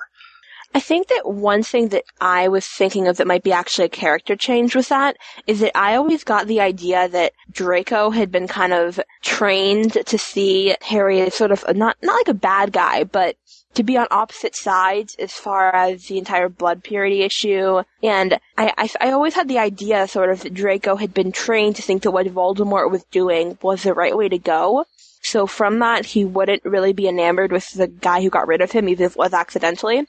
So I guess that was the perception I had, which may have just been my own perceptions from canon. But that's the one thing that I thought that he wouldn't just have a blank slate in meeting him and just say, oh, this is a high profile person, so he's societally equal to me. That's the only issue I had with it a little bit. If you remember what Harry overhears in Borgin and Burke's in Chamber of Secrets, he hears Lucius tell Draco that it is not wise to appear f- less than fond of Harry Potter, and extrapolate from that what could be better, being friends with him. Well, yeah, but that's more of a fake kind of. I mean, that's sort of just how you how you portray yourself to be. That's not actually being friends with someone. That's just you know, not in in a public sense, not making yourself an enemy of them. I mean, there's a little bit of difference there. I think. You know what I mean? That if he's not being seen as an enemy of someone versus actually being an a real friend to them. I mean, is it is it in fandom or is it in the canon? Because I know you, I read all the time about how Lucius instructs Malfoy to try and befriend Harry. I, I know I've read that like dozens of times in fics, and that it's blurred for me whether I have that. he's pretty much, he's pretty much blown his chance by chapter like what ten. in oh yeah, I would imagine it'd have to be more of a fandom thing. I would But, agree uh, with that. Yeah. See, I always had the idea that in canon he was just sort of trying to get on his good side in a, in a very much social climber way, not in an actually I want to be friends with this person way. Because they're two different things. You can see someone as a step on a social ladder, or you can see them as an actual friend. And I think there's a distinction with that. I think sometimes that can be the first step, though. Like, like if he's willing to, even if it's just like his initial impression is, let's be sort of social friends in public. You don't do that with someone you've been trained to hate when you're 11 years old. You know, Well, I think that's that's the- kind of that- that's too complex. I think for someone that age, like maybe you know, I, I think at the very least, even if he doesn't go in thinking like I'll be Harry Potter's best friend forever in sort of his background training, I think if he'd been brought up to like truly Well, yeah, I think that's the distinction between canon and this. Is that I, is it, anyway, I mean, I think in this one he wasn't brought up with that mindset, or uh, my idea is that in canon he was. I don't know. That's just that he, that, But he offers to be Harry's friend in canon too. well, I I don't know. I just always got the impression that in canon it was more of the social climber. Just trying to not make an enemy of someone. But anyway, that's just my perspective. Well, let me just ask someone get Death in on that. Um, in the first, there's obviously a change that you made uh, in the first scene when they originally shook hands. I think you actually had mentioned to me you went back after the podcast covered it and you actually modified a couple lines. Talk about the first scene when Harry and, and Draco meet in They Shook Hands back in chapter one because As it was, or as it's been adjusted? talk about both. Just talk about the the in the opening, I I really didn't find it hard to believe that once Draco found out this is Harry Potter, he would want to be friends with him based on previous statements about Slytherin tendencies to buddy up to powerful people. You were right. It was a change in the character to have him offer the hand first. Uh, I have since fixed that. I've gone back and instead where Draco is saying, "Oh, I've been in Slytherin, all my family has been." Hey, speaking of family, what's your name? And Harry introduces himself, and Madame Malkin stabs him with the needle, and that gives Draco a moment to recover and say, "Oh, hello." So when do they shake hands then? Now in the change version? Okay, it happens right after Draco says, uh, a father told me you were my age, but I had no idea we'd meet before getting to school. I've been looking forward to meeting you. I'm Malfoy Draco Malfoy. And he sticks out his hand. Harry says, well, nice to meet you. He shakes his hand. And then immediately Draco notices Hagrid, which is a change from the canon where he he said, I'm Malfoy, Draco Malfoy. Who are you? And then there's Hagrid. It just occurs to me right now, listening to this, that if Draco were a little bit smarter in canon, this could have actually been the canon story. Draco just comes across as such an ass in the original scene. And I will point out the fact that I did get the canon wrong. I forgot there was the follow-up scene on the train. I thought that Viridian wrote that. Apparently, someone named J.K. Rowling came up with that whole unfortunate. Those fics. The fics Whatever, written by. J.K. Rowling, yes. Yes. He's a published So author. funny, and- Randy. How many in times one in of the earlier fic you- podcasts, you called the the canon that fic when you Yeah. I'm a big fan of After the End. Come on, the Horcrux are confusing. she I had do- very bad characterization. I gotta say that. No, I will say that there's been jokes going around about how I forget the canon now. I This how podcast- events you read the canon. I've read the canon twice, and I no two and a half times. I read the canon twice, and then I reread five and six when uh, Deathly Hallows came out, when seven came out. So I've, I'm more familiar with like the latter half of the canon. When's the last time you read the first book? The first book probably about two years ago. Glad we have that on the record. No, I'll freely admit it. It's been about two years ago. But the the thing that's interesting too is I think when you read um anything that's fan produced, when you read something that wasn't written by the original author, I think the first thing you tend to, when you read it is you differentiate what's different about this from from the author. How closely does this person get you know the author's style and so on and so forth, and how how much does it gel in with that universe? So it's interesting because we do that so much when we read fan fiction that when we read something the actual author wrote after fact, we do the same thing and, and, kind of like how does this compare and contrast? I think that was a lot of people's problem with Deathly Hallows, is that you they had read much fanfic that you started saying, "Oh, that doesn't fit with the canon," and then you wait, it, "Oh, it is the canon." It is the canon. And well, no, and, and, and there's several different layers to that. Number one, Joe does contradict herself at times, which is fine. I mean, she does do that, I think, with um, Fidelius Charm. I think there's, or she said something online and then counteracted that in the actual novel itself, so people are confused about how that works. She does make a, you know, really strong effort to say that, that the Cruciatus Curse is something that Harry can't do, and then does it. It's not like Hermione was murdered in front of him, and we'll get to her in a minute, by the way. But it wasn't like Hermione was murdered in front of him. It was someone yelled at Minerva McGonagall, so Harry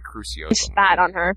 Well, Sorry, I- spitting, I- yelling, spitting. yeah. She- Okay, if if if they murdered Minerva McGonagall, I could see it, but not even. You know, Sirius is murdered. He doesn't do it. Okay, okay.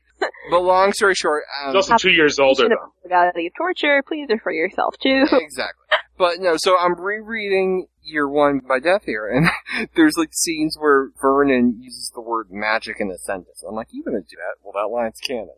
but then it's the point where you can't remember did Joe make up the rule or did fanfiction author do this? And then I'm trying to remember is Ron a seer? Does anyone remember Ron saved his own brain thing? So I remember the big stuff, little stuff.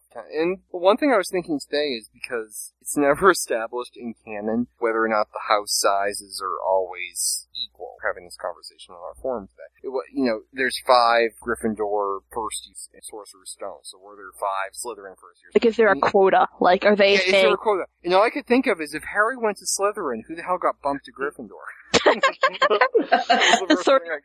exactly. I'm doing a head count. I, I said I, I always thought it was that the hat tried to break it relatively evenly, and it probably isn't exact. Well, I'm thinking there's an extra Hufflepuff female. There's an extra Slytherin. Well, not for the whole book, though. Well, that no. Only for a Okay, year and a half. Was, that was dark. that was dark, and that was unnecessary. I need to go. well, I'm glad you've been. I'll, I'll come back though if you want me.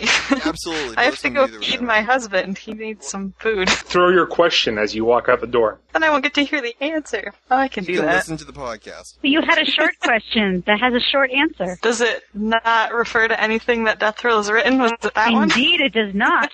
Go for All right. it. I wasn't going to actually bring this up. okay, Death Row. In the spirit of Snapecast, which I'm calling up since they no longer really exist. Oh god. oh gosh. Does Severus Snape wear boxers or briefs? and on that note, I'm taking off. Or does he wear panties? Oh, knickers? I'm not gonna lie to you. I thought she was going to ask, "Do you wear boxers or briefs?" Because that seemed to be the question of choice at the end of episode 66. So that's why I'm like, "Oh God." All right. Well, Death, you can say that too. Snape. Well, we are taking a survey of Poufois men, so uh, Snape wears boxers, as do I.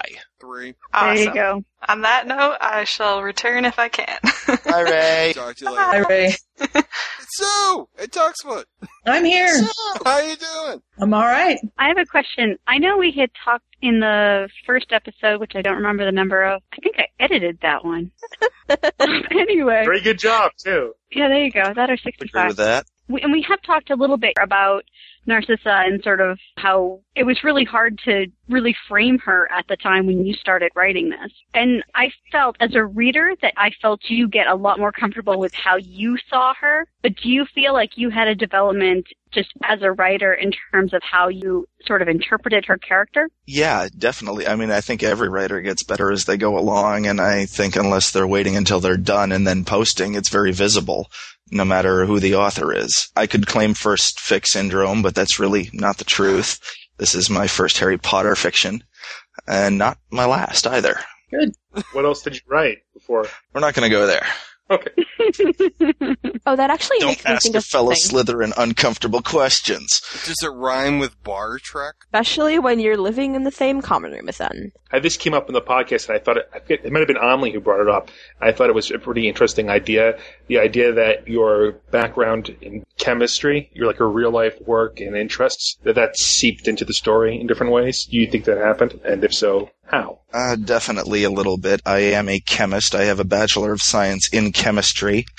I work in a real laboratory doing analytical chemistry, and I know my way around a lab, and that was a deliberate decision on my part to change the potions lab that we see in canon because I know that's not what a real laboratory would look like um, if we are going for realism here. And it was just a couple of sentences there where I could just show off for a second and really give people a piece of what, what sort of things you would expect to see in a lab without. What specific changes did you actually make? Now you want me to actually recall the canon? What the heck? Well, well there No, you go. the- You've obviously read the thing, so you can possibly tell me.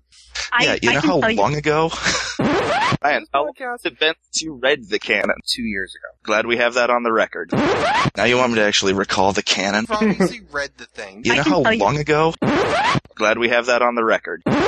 So when Death Roll does his description, um, he mentions specifically things like thermometers, uh, hot plate, glassware, things that we don't see in canon. In canon, we hear that students are expected to have a cauldron. There appears to be some way to make flame, although it's not really clear how that's being done. That they have a knife for cutting, and that's basically what we hear about in terms of for potions class. We know that they're required to have a cauldron, a knife, and that they are encouraged to get their own ingredients. And that's really all we know about it. And in Death Roll's description, there's a lot more description about the sort of apparatus one would find. Stone bench tops, cabinets underneath. It's nothing much that I'm adding, but it's just a little more detail from someone who knows what's going on. Expert witness, if you will. When you look at the Hogwarts world, it does have that fantasy layer to it. It's, uh, you know, obviously in the canon you have kids beating up on trolls when they're 11. There, there is a fairy tale dynamic to it, so it's interesting when you get into fan fiction sometimes you see authors go for realism in different places, whether it be, you know, what tools do they have in the potions lab, child abuse issues with Harry, you know, before he even gets to Hogwarts. So it's, it, it definitely is interesting just what you can add to that world, but then it's challenged because then if you make it too realistic, it doesn't feel like Harry Potter anymore. Well, we're on the subject of little things, something you mentioned in the first cast, how I refer to everyone by their first name. Deliberate, very, very careful, and I've caught myself several times writing Ron or writing Neville. And I have to stop and rewind and go back and say, no, that's not who that is from this perspective. Does well, it makes a ton of sense because you never would. Well, I, I say you never, and you're probably going to cite 25 different canon sources where I'm wrong, but you expect Harry to call Malfoy Draco because he doesn't know him that way. And it's like it's even something we do here. It's like in the United States, we refer to the president by their last name. It's Obama did this, or Bush did that, or Clinton did this. You never think to say, you know, President Clinton or whatever. We're going to be covering the Psychic Serpent trilogy by Barb. And one of the things Guest host that- on that. I love that story. Absolutely, absolutely. No, one of the things she did in that, which always bugged me, was she always referred to Draco Malfoy as Draco Malfoy. Interestingly, am I wrong? But thinking back on it, it seems to me that it's the male characters get called by their last name, like Crabbe and Goyle, but the female characters either get called by their, unless they're teachers, get called by the, either their first name or their first and last name together, like Pansy Parkinson. Yeah, I think that's right. Isn't it Pansy Millie? Is Yeah, that right? and, and even in other houses too, like it, like it's um, you know, it'll be uh, Like Uh, Padma yeah, or Parvati. Yeah, but then but then some of like like like uh, some of the boys in um, Harry's ear in uh, I think it's Ravenclaw or Hufflepuff. They get called by their last names too. Well, no, because it's he's referred. Tim is referred to as Tim, which I love. By the way, it took me a while to figure out who Tim was. I'm like, oh, I'm not Theodore. Okay. um, like, who the Yes. hell is I said, I got the first letter right. Go me. Well, it could have been worse. You could have called him like Ed or something. like, who the hell is Ed? Well, Ed can kind of go with Theodore. Edward You could have Knopf. given him like a really stupid name too, and I apologize to anyone if they have this name, but you could have called him like Wilberforth or something. like completely gilded. Isn't that one of Dumbledore's names? No, you're right. You're right. I'm thinking of British um, comedy thing I haven't. Oh. He's not the most intimidating character. So. Here I've got some curtains that colour. Mr. Rumble's been taken queer. Oh, anything I can do? But with that kind of name, how can you be intimidating? Exactly. Could you imagine being like a terrorist or something and your name is Bob? Well, who finds Voldemort intimidating? Let's be honest. Like if you like before you had Harry Potter, if you met a kid named Voldemort, would you be intimidated or like? I'd be scared for his parents if they named their kid Voldemort. if you look at the etymological roots of that word, it pretty much What are the means roots? death. Really? Oh, Wow. no, they just had the kid. They had the kid. The parents named the kid Adolf Hitler, and they were upset because they tried to get a cake in Stop and Shop or whatever. with it. There are actual living relatives of Hitler still, because I was talking to my cousin about this a while ago. Like, there are people who are, who are relatives of Hitler, and they actually still use the name Hitler for some god knows why reason. But, I mean, isn't, wouldn't you, like, change your name if your name was Hitler? It's not a great name to have. Well, Or sometimes you get screwed over. I have a friend whose name is Katrina, and then the hurricane happened, and now she's the focus of death and destruction and government non-response. I don't know. Um, oh, death! Can we just talk about Carla Howell for a minute? I love the part where Lucius Malfoy momentarily in the first section goes libertarian. I just thought that was hysterical. Ryan, let me tell you, just for you, I'm writing in Minor Howell. Are you really? I, I will have to do this just for you. You That have a so kind of getting written into random fics. Lovely Ann Walter from the Dangerverse series had being attacked by a toilet, so I'm glad to know that I'm bringing libertarianism to the Harry Potter world. For those of you who don't know what we're talking, well, actually, I've described it already. If you don't know what we're talking about, you don't listen. oh, well, it's bad when two minutes of the last episode repeated and no one caught it but death. I'm like, oh, sorry about that. Okay, well, in in our, de- in our defense, we are expected to listen to about three hours of content on a weekly basis and remember stuff from the last two years. All right, I'll So- back up. I'll back it up. I'll back it up. Uh, Carla Howell, a friend of the state employee, is a frequent libertarian candidate for everything in the Commonwealth of Massachusetts, and she tried to abolish the income tax a couple months ago. And I voted for that. well, that's all right. You're one of the thirty percent. That uh, I feel good. If you're one of the thirty percent, you can vote for whatever you want. It, it was interesting because there were some points where where Lucius Malfoy was talking about the, the ministry budget and cutting out waste and inefficiencies. Shrink have government. you. Yeah. Shrinking government. I was waiting for him to look at the camera and be like, Lucius Malfoy says, small government is beautiful. Because they Just don't have cameras, Ryan. I know, but it's like the it's like the scene in the Christmas story where he looks where the camera's supposed to be. Well, now I have an image of Lucius Malfoy, the compassionate conservative. Oh no, we're, we're talking about a whole different animal. We're talking about pure libertarianism over here. I know, but that was the image I got with small government and Lucius Malfoy for some reason. Small government. No, well, the thing with Carla Howell is she speaks because she doesn't have a lot of money for her campaigns. Her staff says whenever a microphone is put in your face, let them know what your name is. So all she does is talk about herself in third person narrative, and she always just repeats the same lines over and over again because it's free media. So she comes across like George Costanza, unfortunately. And Carla. Talk to her in real life. She's not actually like that, so you can. Well, in real life, I'm sure she wouldn't have to be, but it's the unfortunate reality. It'd be weird if she money and- did, though. Can you imagine? I never trust anyone who refers to themselves in the third person ever. That's a good motto to get through life with. Man. Could you imagine? Well, no, it's like it's like the Huggles is very upset episode. I think I think there's something wrong with your ego if you refer to yourself in the third person. What's the word? We're like able to distance yourself from your own actions and their consequences a little too much from that comfort. If you can refer to yourself in the third person. Actually, Harry seems to be doing that quite a bit in this story when they name the Muggle Relocation Act or the Protection Act or whatever the hell the damn thing. Maybe also going Harry Muggle Potter Protection- doesn't. Muggle Protection Act. I love you. That was Arthur Weasley. Let's just get that clear. This was a Magical Child Protection Act. I love the names of these things because the name. The name itself, Ryan, you, you should appreciate the politics of the name. Well, it, it is a wonderful thing. It's like, for example, when Congress will vote to eliminate the state of Maryland, and they call it the We Love Puppies Act of 2009. Show me one senator who will vote no for the We Love. Puppies. Yeah, I love that. Yes. Just that name. It's like, let's Save get the rid of Children Act. Well, I thought the politics, from for me, who sees everything with a political lens on, politics is great, and I said this before, especially with uh, Dumbledore, especially with this act, because, or what I expected more to happen, than probably did behind the scenes, was that Dumbledore would be so weakened by the revelation that he wanted Harry Dursley's, which is true, that he would not have the ability to fight the very act that sought to protect future Harrys. So I thought that came together very nicely. That was pretty much exactly what did go on behind the scenes there. Ryan, did you ever read those extra scenes Yeah, it's, it's the missing scene. I did read the extra scenes. for each year? I, I- to be honest, I actually did. Just remind me, what was the context of the scene? Dumbledore. I remember him going to Harry and asking Harry for his help. So you're asking me? Well, you wrote it, so you might know. Well, yeah, what, does that mean I know anything about it? Uh, You mean the one where they were discussing the Ellen having the, the expulsion. Death Eater mask and the sort of political whatever that was Well, going no, the- there, or do you mean regarding something else? The Muggle Protection Act. I have the scene. What was the question? Was there a scene that specifically showed the weakening of Dumbledore politically? I think the closest you no, get no, might the, the the scene Owen. here is really. Uh, I am mocked for not doing my reading properly. There was no such scene. Ryan won. said you were mocked.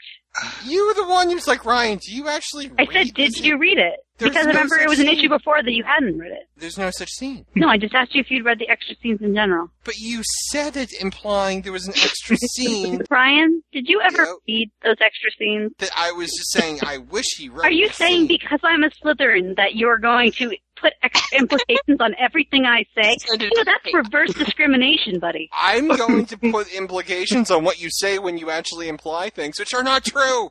Okay, here we go. I have the line.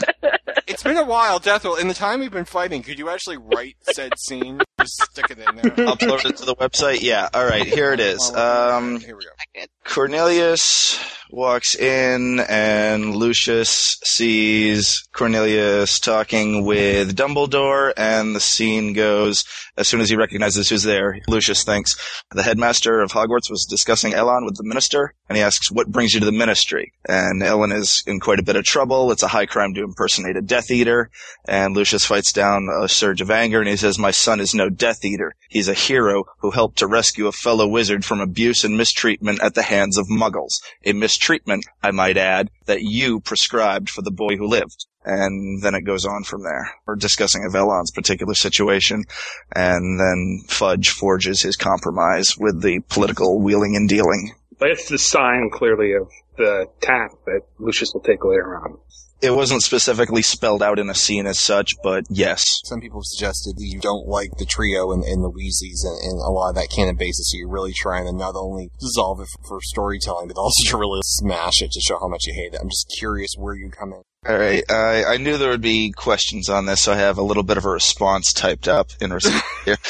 I would I like say- to Gamut. I love Hermione as a character. I really do. I, I didn't send her to Hufflepuff so much for her own sake, so much as I really wanted to isolate Ron. And I wanted to see what happens with Ron when you take away Harry and you take away Hermione as the major influences on him. And I wanted to show how I really consider him to be without their modifying and the influence they exert on him that reins him in a bit. At the same time, you pointed it out, Ryan, I can't have her backing up Ron in every scene because even though we could argue about whether or not they'd be the same sort of friends, she could really unbalance the story because of the force of her own character. I can't let her join the war effort later on. Putting her in Hufflepuff I think pays tribute to her insane work ethic, which we all know she has. She was miserable in Gryffindor before Harry wanted to save her, so maybe she wanted she could be around Muggleborns who would help her adjust. She got a lot of hugs in Hufflepuff, much more than Gryffindor. Um, I didn't see her be in. Uh, we'll walk on eggshells here because I'm a proud Hufflepuff, and we just won the House Cup, by the way.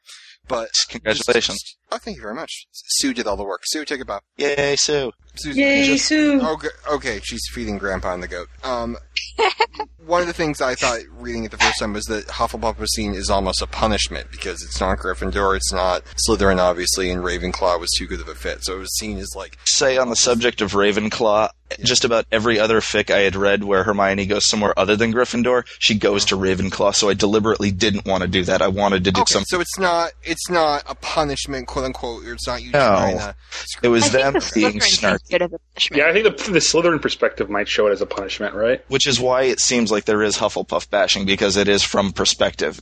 And even Hagrid says to Harry in the canon when he's explaining about the houses, oh, people say that Hufflepuffs are a bunch of duffers, but I don't believe it. But by I don't saying believe it, it, either. We're a lovely place to visit. I think Hermione would have been very happy. We hug every night at eight thirty, and we have. Yeah, I've heard three different times for group hugging time. Is it different or is it three separate group hugging times? might be different time zones. It's repetitive. It's constant. There's surprise hugs.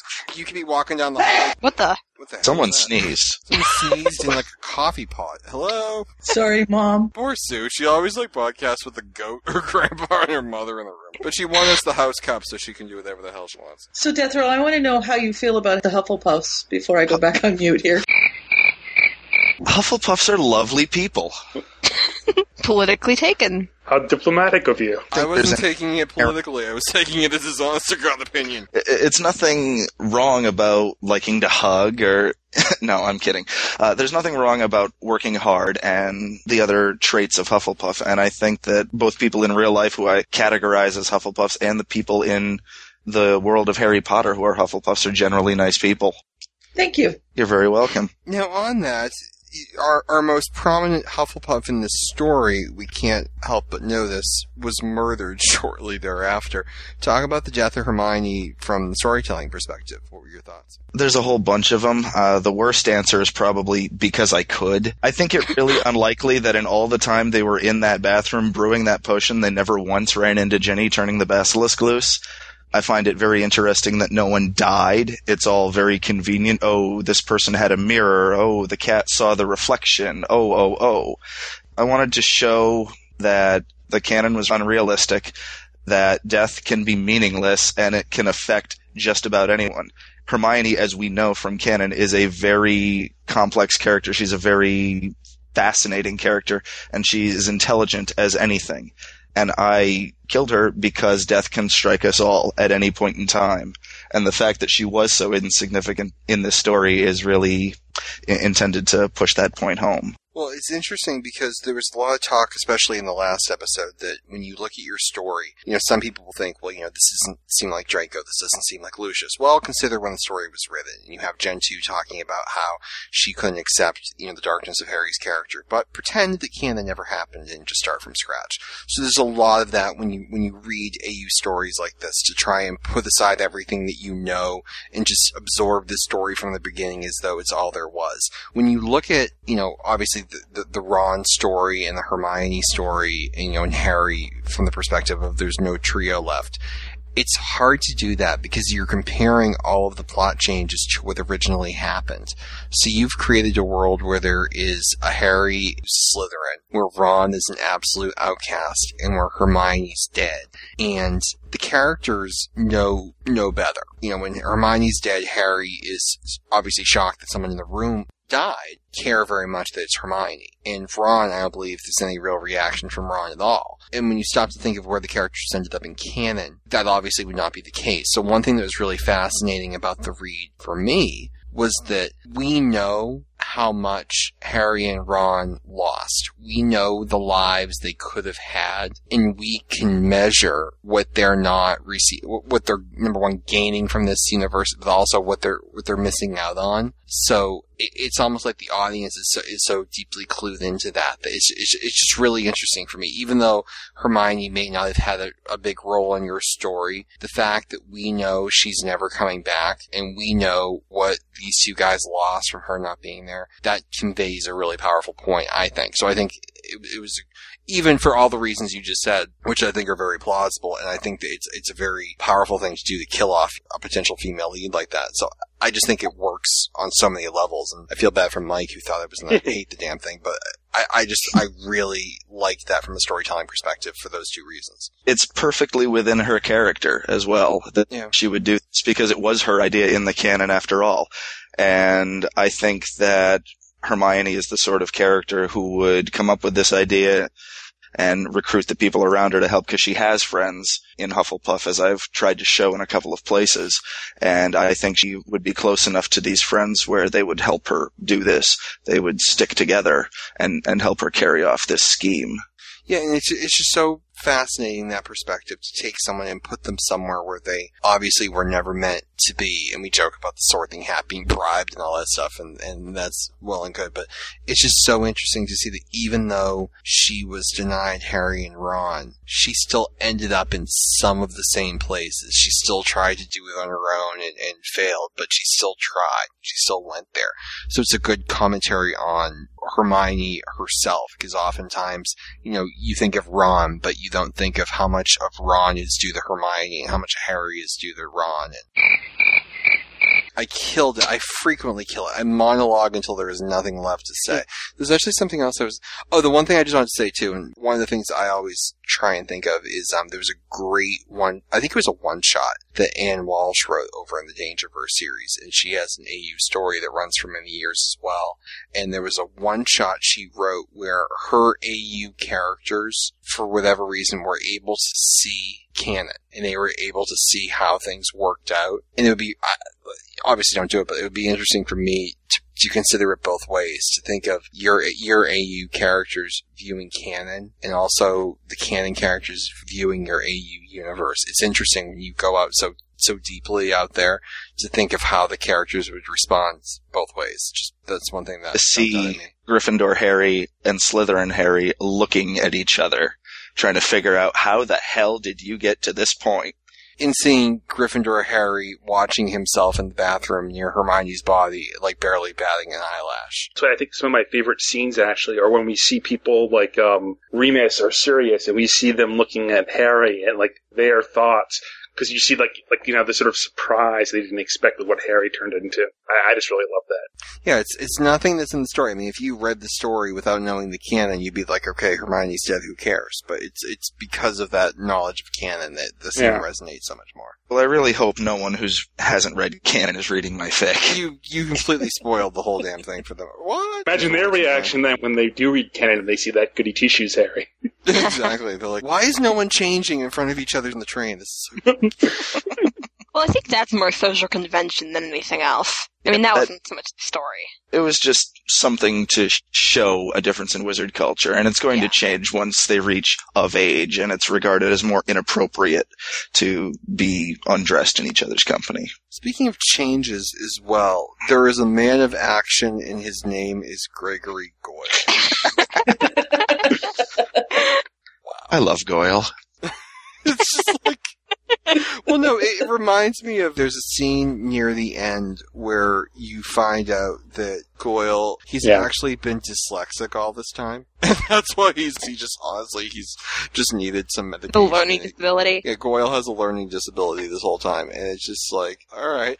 Apparently, Goyle is just a man of few words, but he's always been so much brighter than we've ever thought. Again, I just, I don't care if it's AU or whatever. I, I Goyle just absolutely cracked me up. He like goes over and lights the teachers on fire. Pyromaniac Goyle. He brings the fire several times, actually, and it's always well placed. The thing with Goyle is there's really nowhere to go but up as far as his character goes. if you go down, like intelligence, if you go down from Canon Goyle, you pretty much hit rock. Literally. If you go down from Canon Goyle, he's got poodle. I mean, there's nothing left. Oh, no, poodles are smart. Is Goyle the one whose pants fall off in every movie, or is that crap? That's Well, there's one where Draco goes inside one of their pants in the third movie. Fourth movie, yeah. Mm. Oh, by the way, Blaise is apparently a girl. I like that. We didn't know. Well, that was because for like how many years we had no idea. I mean, we do, we we do know things and we still make theories about them. I mean, we go wild when we don't know something and we make theories about it. Order of the Phoenix. There was all this speculation about Nott's first name and is Blaise Zabini a boy or a girl, and we find out about Knot, but we don't find out about Blaise. Blaise is a guy name. Oh, I never would have known that. Did my research on this because I wanted to know, and I saw name lists where it was in both. Talk about the Slytherin characters and what you tried to put into them, because one of the comments I had was in the first story, I felt like Harry was walking around with like a small busload of Slytherins everywhere because there were so damn many of them, and they just developed their own personality. Well, no, you're used to the trio: Ron, Hermione, boy, girl, stubborn, and smart, and now it's okay. Jenna's the one with the coffee. They need to wear name tags. It was definitely a deliberate decision to write a more open group than we see in Gryffindor, and part of that, as I've said, was the desire for Slytherins to, oh my god, this is Harry Potter. It would be good to be friends with him.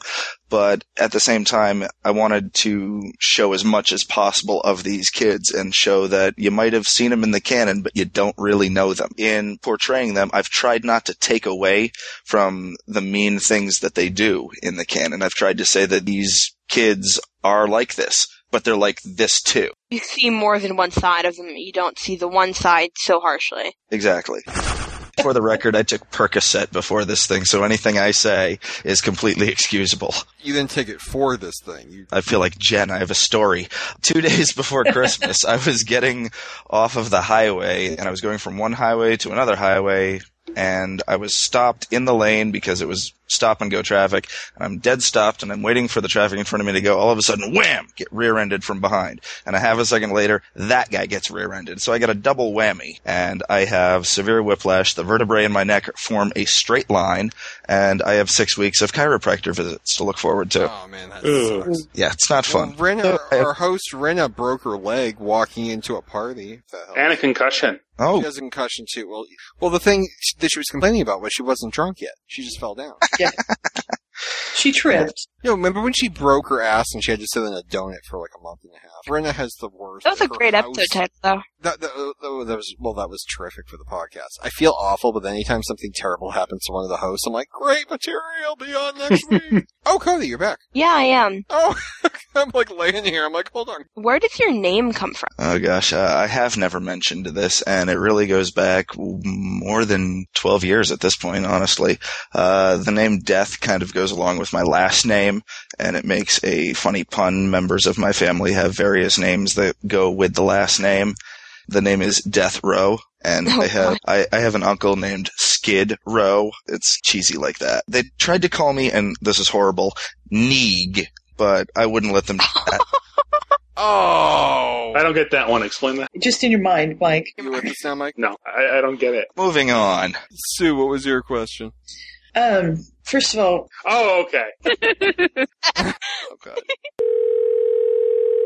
Hey, Ray. hey Ray. Hi. Hey. Hey. Yeah, whatever you So- do, don't bring up Negroes. We just went there. All right. Do you have um special rituals that you go through before you write? You have to have something special to drink, or I write whenever I have time to write. do I you don't have- type it, or do you write it out longhand? Oh, definitely type it. There's just too much that I have to do. I mean, I'll take notes. I keep a notepad in the car for crazy ideas that occur to me when I'm stuck in traffic, so I don't lose them. I write them down, but as soon as I get home, it goes into the computer and gets I usually will crash my car if I do that. Like I almost crashed my car anyway, but I, I just give you so much credit for being able to handle it. I've never had that. Okay, 'cause you Podcast, don't I'll drive. listening well, Mike doesn't know how to drive a car either. Because when I edit the podcast, I'll make notes to myself, like time indexes I need to change and whatnot. And every time I look up from the piece of paper, there's a car parked in front of me that I am barreling towards, and it's Death Row just was in two car accidents within ten seconds of each other. Hey Ryan, I have a question for you. What you You refer to the beating of Ron by the Slytherins as a hate crime. How can it be a hate crime if Ron is a pureblood? Ron is a pureblood, and Seamus is half blood, correct? Yes. Mhm. Well, the the comment I made about it, and I think you actually did Blood you make a change. To, Yes, you make I a tweaked it a- change. You made you made a change to that one as well. The first time I read it, the, the thing that jumped out at me obviously was that Ron had the ever living snot beat out of him until he was crying. But it seemed like Harry was very, very, very angry, and I was having difficulty coming up with a reason why. So can you talk about that and maybe some changes that you made? Sure. Hearing the comments and criticisms, I went back and on the reading itself, it didn't really seem too extreme. The only thing that really struck me was that I specifically said 10 minutes. And I agree, 10 minutes is a long time when you're crying. So I toned it down a bit and to justify Harry's anger in this situation, I added a paragraph saying that one of the things that he hated about living with the Dursleys is that he was always called a dirty, nasty little liar whenever he couldn't explain why the things that happened to him happened to him. Which I think does help. The thing that always jumps at me is sometimes when authors will say several minutes, or in this case, 10 minutes, and it's usually in the context of Harry didn't know what to say. Ron sat there for several minutes. I'm like, can you think about just standing in front of someone for like seven minutes without saying anything? It would be very awkward. So that was the one thing I'm like, oh my god, they beat him for 10 minutes? Like, well then Draco ends up in the hospital for a week and a half and they don't know if he'll ever walk again because he's so badly beaten later. I'm like, this is a very violent school. it is. As it is in, Don't as it is in canon. in the Administration department. I don't think it's that bad in canon. Attacked by Oh, come now. When, when is it that bad in canon? I There's people that bad in like being petrified left and right. There's, Well, you know, people being attacked by werewolves because yeah. Okay, there's that. But but this is like a people using unforgivable, teachers using unforgivable curses on students. that too. Well, his hiring Harry, practices Harry's are arm entirely- on the Quidditch pitch, a whole range of Quidditch accidents. What book does Harry not wind up in the hospital? That's well, he ends up there frequently. People get stuffed in ventilation cabinets. Almost dying. Mike was very think, upset like, about Monty. hiring being a vanishing. Why does Harry get banned from Quidditch? He beat up Draco. Well, I think it was the 10 minutes, the problem. So I'll read the scene again. Maybe without the 10 minutes, it'll come across differently. I'm picturing Ron walking around needing a kidney transplant. So I'm like, oh my god, Harry's a very bitter young. There was actually a scene right after that where Harry was. it's not right to be cruel to others. Yeah, it's like he's not right to be cruel to others. And it's like he's stepping on Ron's head until he hears the bone crack, like a paragraph earlier. I'm like, oh my god, Harry's bipolar. But I kind of explain that in the scene where Harry is taking Draco to the Supreme Court. Draco says, well, what about Weasley? And Harry says, well, stuff Weasley. He gets what he deserves and he deserves what he gets. And I think in that case, it's a little more personal and he feels that Ron has done something to deserve it. I kind of like the hypocrisy of it because it, it shows that people are hypocritical usually in their everyday lives. I, I cracked me up that bit, so I had no problem with it. Well, I have to just share too. I read a lot of canon fan fiction, and just by means of example, because I haven't quoted Star Trek yet, one of the more I was impressed, Ryan. You made it all the way through the first podcast. No Star Trek, no Babylon 5. I was so proud of you. and then like within five minutes of the second one, I did all three probably. Yeah. Yeah, well, that's to be expected. There was this in, in uh, Star Trek Voyager, the more annoying character in the first couple seasons. One of the most annoying characters was Neelix. There's actually a scene in an episode called Meld where one of the characters is on the holodeck and he actually is being annoyed by Neelix, so he walks over and he strangles him until he just dies. And that scene was very therapeutic for a lot of fans who were so annoyed with this character. I have to tell you, I read a lot of Ron. On some level, the scene where he's cursed repeatedly for 10 minutes was very therapeutic for me. I will deny this conversation ever took place, but Except for the documentation. except for the documentation and the podcasting. Yeah, yeah. We don't record any of this. Well, hopefully we're recording, but knowing us, we're probably not. Sue, did you have a question? Who's your favorite character to write? Probably Lucius. He is a lot of fun, and as things are developing in year four, I like writing Sirius. Hmm. And how about your least favorite? Least favorite. Hermione. I love Hermione. Didn't work out. I don't know. I don't know if there's anyone that I don't like to write. Because if I didn't like to write about them, I wouldn't write about them. That makes sense. I, I would write them out of the story somehow, and I there are characters I do like to write about, so I write them into the story. What about in canon? Who's your favorite canon characters? Still Sirius, I have to say. I'm a Godfather myself. I understand Sirius, I think, very well. He is definitely a very tragic figure, but he is completely in character doing what he does, I think. Uh, as far as least favorite character, definitely Ron. And I know that's not surprising probably, but I really just don't like him. He acts like way too much of a butthead for my liking. On some level, admit it, the scene in the dungeon with the 10 minute fight, that was therapeutic.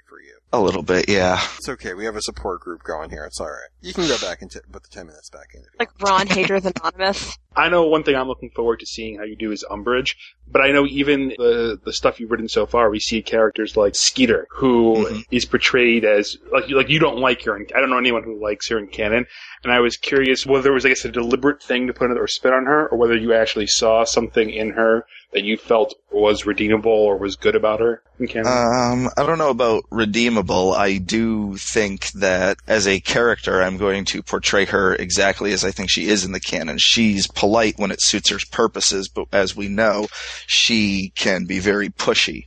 Uh, it was said by Omley in the relevant episode that he or she already has scandal. She doesn't need to go poking and prodding, and she wants Harry to talk to her, so she treats him differently. I don't think that's out of her character you, Mike, pointed out that in the canon year four, Rita trusts Draco enough to let him know about her animagus form, and I did try to explain that connection to the Malfoy family here, and I was able to show it. How much of the story did you have planned from the beginning? And obviously, you've had to change a great deal of that if you did. Talk about how the story itself took shape and what was planned and what is still unplanned and so forth. I'm flying by the seat of my pants. Uh, no, no, I'm, I'm kidding. I, I am planning. Some people do that. You never know. with this whole project, it is huge. There's a lot to keep track of. I have a complete organizational system going on. I have Excel spreadsheets loaded up with data. I can look up all the purebloods in Hufflepuff in third year. I can do everything I need to. So I have basic plans. When each year comes along, I think about the major events that are still going to happen and how they're going to be different because of the person that Harry has become. I think it's very regrettable that the first year had to be so similar, but there was a lot of stuff that happened that wasn't really able to be influenced by the fact that Harry had made new friends and wound up in Slytherin. But how he was reacting to these different things was really what I was going for. Obviously, going forward, there's been a lot of speculation amongst, our podcasters where you're going with the story, and everyone knows that the Return of Voldemort is going to be very interesting for storyline because a lot of the characters that have been used will, on some level, force to, to pick sides, and we're curious where everything's going to go there. Are there any tidbits that you'd share with us in terms of maybe, like not spoilers or anything, maybe areas you're excited about where the story's going to go, and, and your favorite parts of maybe the entire thing that you're putting together? I'm definitely excited now that the changes have rippled out this far because I can really get more in-depth changes and more substance to all of the characters going on. Lucius, as we've discussed, is a very complex character. As Mike has pointed out, he is close to Harry now when he, assuming he pops up in the graveyard, he is going to see what's going on and he's going to have a crisis of conscience. And what is he going to do? That's going to be true for some of the other characters as well. Others, it has been pointed out, are not close to Harry and they have no reason to change their loyalties. They, they have nothing really to hope for other than avoiding the Cruciatus curse as long as possible. Yeah, that just seems like that's going to be the moment in the storyline where, where where the stick hits the mirror and it just it shatters everything, and everyone's going to you know grab on tight to whatever direction they were leaning in before. So I I'm actually I love the fact that when Gen two came on here, she opened the podcast saying she could stomach a story like this, and she ended saying she wants to read more, and I am too because I think it's just the way you set it up is going to be it's going to be very interesting to see where the pieces all fall. Let me just ask you this too, because this is one of the other things I wanted to end with was the character of Harry himself. Obviously, we've had a lot of discussions on the forum and in previous podcasts about you know the quote unquote darkness of Harry in your style of writing Harry, which is we don't get in his head as much as maybe did in other but there's also some advantages to that because it makes the reader, you know, consider everything and try and figure out where the character's going. Talk to us about the, the character of Harry and the character arc of Harry. The question that's been batted around is Harry a blank slate? Yes. Yeah. Okay. I say he is mostly a blank slate. He's got negative influence from the Dursleys. He's got a little bit of ambivalent influence from Mrs. Figg, and he doesn't seem all that fond of her from what we see in canon. I really think that who he becomes through the canon is the result of the people around him. People like Ron, like Hermione, like Hagrid, like McGonagall. Even to a certain extent, because I think McGonagall treats Harry differently in this story. The admirable traits that are stressed to Harry in Slytherin versus Gryffindor. Uh, stop, think, plan, figure out what you're going to do, and then do it the most intelligent way. Counteracting natural tendency Harry has, which could be part of his inner person, to charge in and then figure things out. I, I don't really see him as a complete blank slate. He does have thoughts and viewpoints from his life before Hogwarts, and you'll see that come out sometimes. You see it comes out. He he does think for himself, but he's also looking around himself, saying, "What is this world? I don't know this. I don't know anything. I'm ignorant." And I don't mean ignorant in the bad way. He just doesn't know, and he's going to absorb whatever he's surrounded with, and as a result, he rather quickly adjusts, and then long term he adjusts as well. Because it's interesting reading it because we don't know where you're going with the story. So when Harry would stand up for Neville, for example, amongst the other Slytherins and argue that they can't bully Neville because he's a pure blood and it's against, it's in the manual, you're not supposed to do that. And it's interesting because from our perspective, we're wondering, okay, are we going to have that moment now where for whatever reason someone mentions that deal Harry made in front of Neville or in front of Ron. It gets another character thinking, why would Harry do that? Harry Potter is a jackass. Why would he possibly care about Neville? And I keep looking for moments where Harry will be a good guy and he'll be exposed and have that canon twinge. And it's not the direction you're obviously going in, but it's interesting that the people who read that type of story are really are into the canon try and default the story back and like bend the story back in that direction. Talk about for a moment, because I know Gen 2 had a question about it. Talk about Lord Potter. Lord Potter. Whether Harry acknowledges it or not, Percy promised his life in exchange for Ginny's safety, and he made that promise of his own free will. And I think by magical law, not necessarily wizard law, but magic, the, the laws of magic itself, that creates the sort of bond. As far as going along with the whole ceremony thing, it was instigated by Draco and Tim, and they did tell Harry that it's a good idea, and he doesn't know. He's like, "What? You got to be? Uh huh? No, I don't know. I'm not comfortable with this." And they they tell him, "Yeah, it's a good idea." And even if you don't want it now, think about 10 years from now, you're going to need something and he's going to be able to provide it. In the way of things, it does start out a bit cheeky. I don't think Harry expected it to turn as creepy as we all find it. and that's deliberate. It, it is, you're not supposed to feel comfortable with what Harry's doing at this point. And I won't say one way or another whether it is the first flash of many things to come or if it's just an aberration based on him being at this particular low point. In canon, we see Harry a lot as a leader. that was sort of needed in the movement against Voldemort.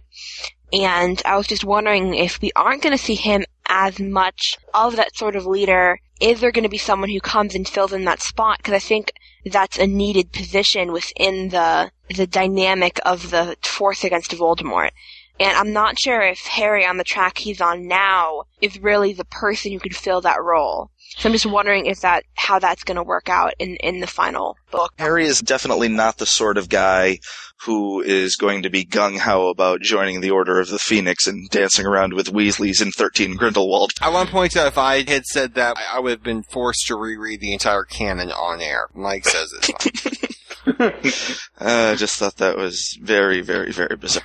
Um, you have to admit, I caught that too. I was the one who got that. I, I that was great. That. that. was spot on, Ryan. I'm, I'm not going to build him up as the leader of the light that a lot of fan fiction and, to a certain extent, the canon did.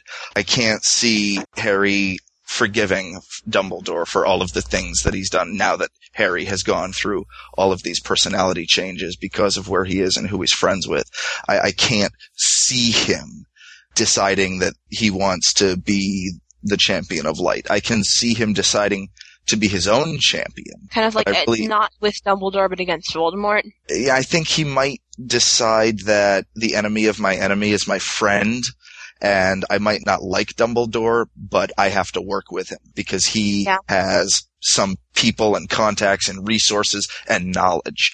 Because Mike pointed out, if Harry splits Slytherin house, it's really not going to be enough. He has to yeah. reach out. He has to make bridges to other factions. Because that's something you read a lot in fan fiction, especially the kind of fiction I've read. It's the entire idea of the atmosphere of Slytherin. I mean, you have this during the First War, and then I think to a degree, because we don't see it during the Second War, is that within Slytherin there is this pressure to join Voldemort. Because if you don't, you really have no other option. And I was wondering if that's going to be worked in at all, because I know that's kind of a common theme. Just the atmosphere of being with people who you know are going to be joining Voldemort. Or if that's changed because of who the characters have become in the story. You know, honestly, I have to go back to the premise that these children are not junior Death Eaters. I really, I, I go back to what I said before. I don't know of any Death Eater who honestly enjoyed being tortured by Voldemort. He probably had a lot of fun torturing muggles, but getting tortured himself is no fun. And given the choice, I honestly think most of them would say no thanks. If I, if I have the choice, no thanks. If I don't have the choice, well, I'll do what I have to do to survive. These kids, these Slytherins, when dealing with Voldemort, when dealing with Quirrell, when dealing with the Stone, especially in year one, they react in much the same way the Gryffindors do, in that, you know, Voldemort is the enemy, the Stone being stolen is a bad thing. They seem to have the same core set of values, and they go about it differently, and they handle each other differently, and they may have different standards, but fundamentally, they're still in lockstep with where, you know, Harry, Ron, and Hermione were in canon. You gotta Yeah. consider that's because the Slytherins in canon are zero dimensional. There's a man of action, and his name is Gregory. Gregory Goyle. Giggle. Gregory Goyle.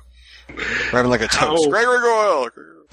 Gregory Goyle. I'm curious how much of the sort of the Slytherin prejudice against Muggleborns, Mudbloods, all of that stuff has Harry accepted in your fic versus is he going along with? Because in particular, I'm waiting for sort of the confrontation and how he deals with his mother being Muggleborn and being part of this sort of biased Slytherin society. Because he hasn't really thought much about his mother or, you know, how she fits into this whole scheme.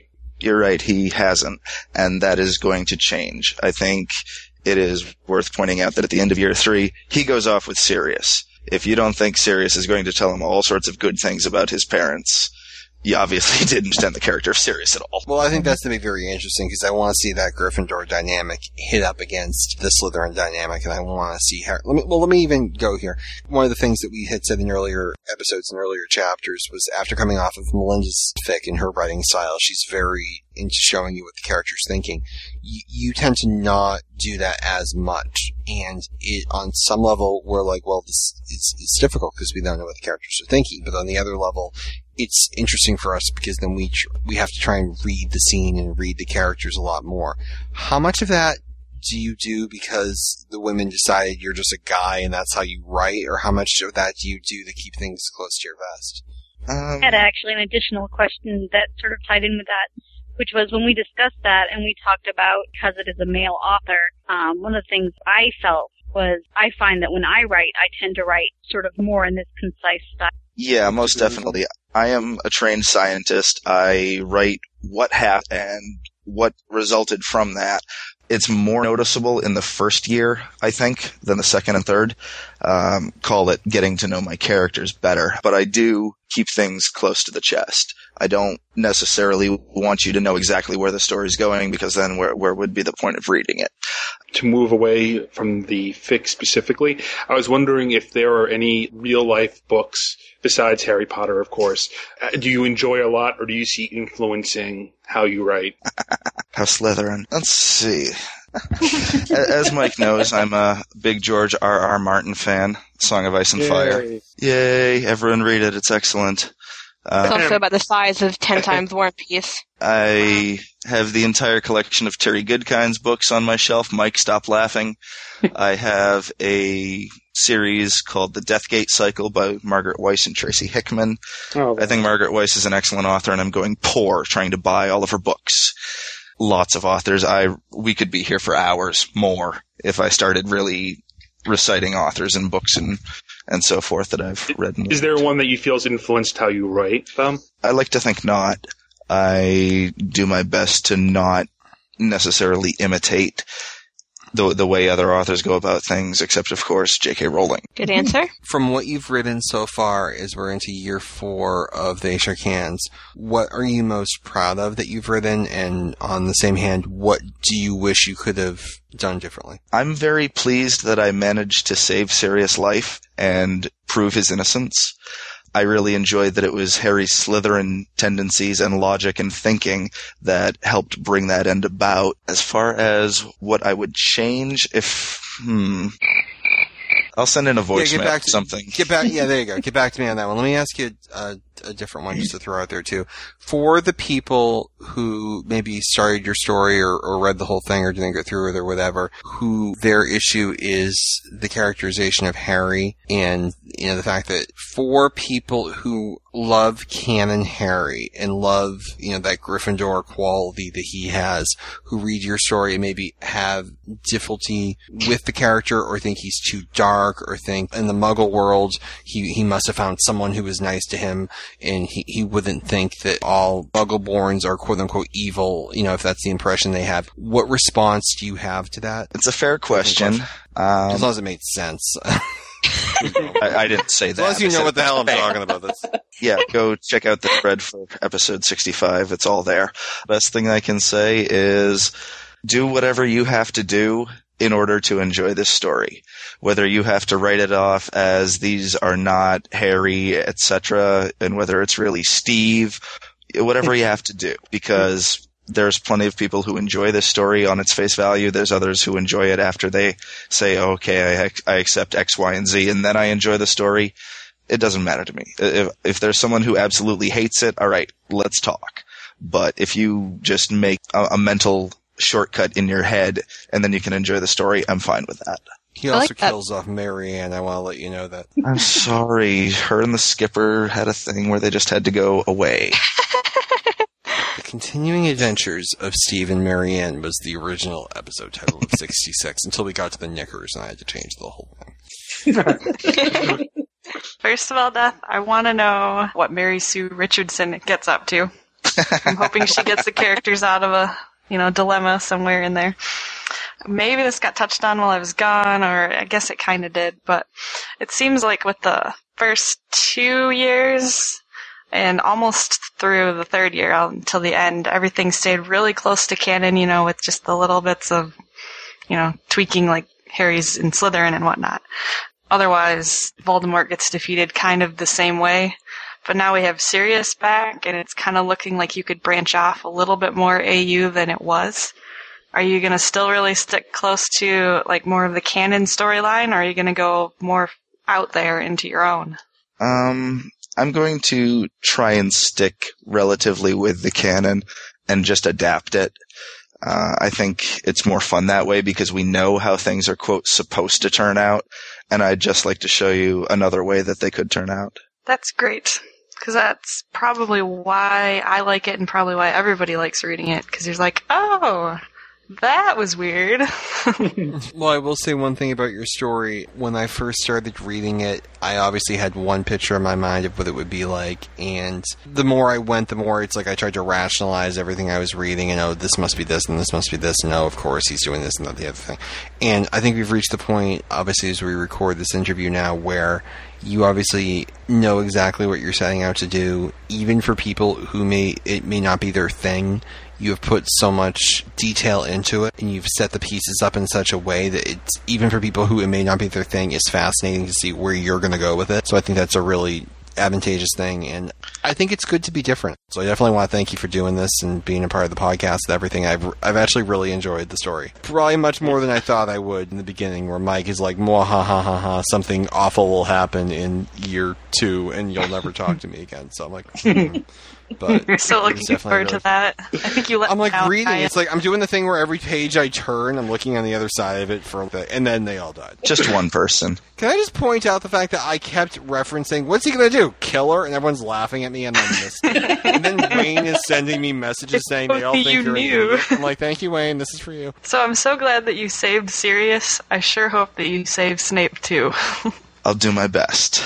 I, I'm not sure if the general public, if they're reading along with us, where they're reading the fic, who actually has some fairly extensive sort of outtakes that I know we've mentioned on the podcast before, but if you have not read them, they're definitely worth going in and, and checking out. Is that sort of just part of your prep in terms of your writing style, or was that just because it was really fun to do? For those who don't know, the missing scenes are available both on my webpage and also on my Yahoo group, Death by Fanfiction, spelled without the A. I did it simply because I could. It was a lot of fun to do. I got the idea when I put the note at the end of chapter three in the first year of what Hermione's sorting hat conversation went like, and the idea sort of spawned from there. That was actually the first one I wrote. It's interesting when you read stories like this because there's different perspectives that you want to get. I was fascinated with the Hermione story when it came about because I really mm-hmm. wanted to know a lot more about that. And it was obviously like the throwaway line that she ended up in Hufflepuff, and then you know she's hugging people in the corridors, and then she's dead.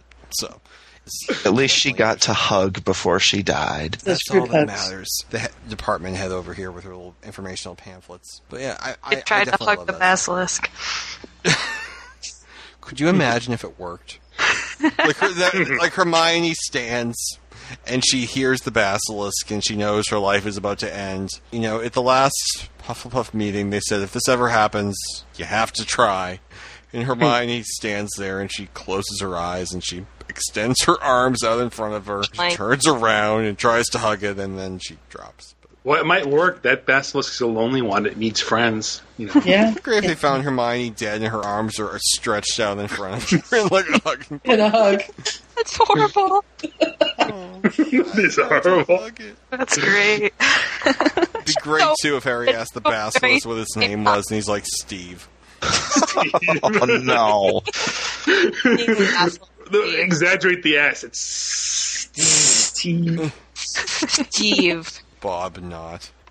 Bob, no. I did pay tribute to the canon. I named Tim's father Theodore. Episode One generation off. You know, you're close. Hey, whatever. Maybe Tim's uh, his Tim was a nickname. Yeah, maybe maybe Tim's is- Theodore No, Timothy. he was always Junior as a kid, and he hated it, so he goes by Tim. There you go. Feel free to use that. The guard the gnome thing is on the house as well. This evening, I will be posting chapter one of year four. Yeah. Yay! Except it won't be this evening when it's released, but that works. Yes, those of you who are releasing it, maybe chapter two is up. No promises. Go look.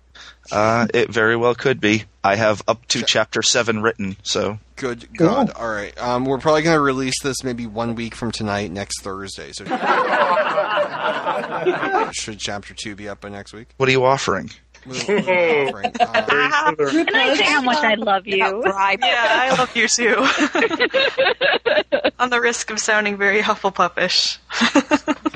See, this want to what it takes you. to get us excited.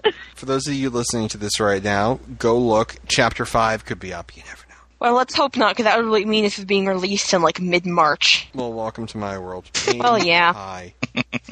Well, the good thing with Ray too is like, unfortunately, she's got like the early Alzheimer's thing going on. Every episode's new because she doesn't remember doing it. It's like 50 First Dates. Every time you wake up, like every episode, you completely forget you're in it. Exactly. Did I ever tell you about Fan the time? fiction, where every time we read it, Ron is back to where he was. It's mm-hmm. so freaking annoying too. And the best thing is when I point out to Melinda this great fic I just read. Ron is awesome and I love it. She's like, "Oh, can I have a link to it?" I'm like, "Melinda, you wrote the damn thing. It was yours." All right. So with that, everyone yell, "Have a good night." Have a good night. Have a good night. Bye. Night. So hold on to the wonder that those books brought to our lives. Keep each other safe. Keep faith. Good night. Well, hello, everybody. This is Death Row back with you. Uh, there's a couple of things that were not addressed in the interview. Uh, specifically, I was asked the question of what I would do differently, and I said I'd get back to you. Well, this is me getting back to you. Approaching the idea now, I would obviously have the benefit of a complete canon in making sure that my characters were true to life. I've made an interpretation of the characters post Goblet of Fire. I didn't really think Lucius would end up being so one dimensional, and I took a stab at how I thought he was going to be. Obviously, I'd take liberty with the character because you can make a cardboard cutout walk, talk, and chew gum, but if they're real people, they're more complicated than that. When you try to guess at something complicated, the odds of success go down exponentially with each degree of complexity. Knowing the whole of things, having had the benefit of discussing every nuance of the story with intelligent folk like yourselves, I could have made a more, quote, accurate portrayal of how a point of departure fic would progress. I wasn't willing to wait that long. When I had the benefit of further canon knowledge, yes, I could have revised things. I could have removed Elon Malfoy as a character. I could have renamed Blaise to Daphne Greengrass, Jenna to Tracy Davis. I could have artificially inserted a token black kid to satisfy our knowledgeable PC overlords. I didn't feel the need to, because my characters are just as valid. JKR threw them away. I've given them life. They have depth. Ryan loves Jenna. I made a hardened fanfic critic love an original character. And he didn't even read Mary Sue from Blaise. You know, yay, go me. I've made an interpretation, I'm proud of it, and I'm going to stick with it. Snape. How did we miss talking about Snape? Even in the podcasts themselves, Snape's relationship with Harry is really glossed over. I mean, it's touched upon, but nobody really analyzed the radically changed relationship there. I think it's a fascinating aspect of the story.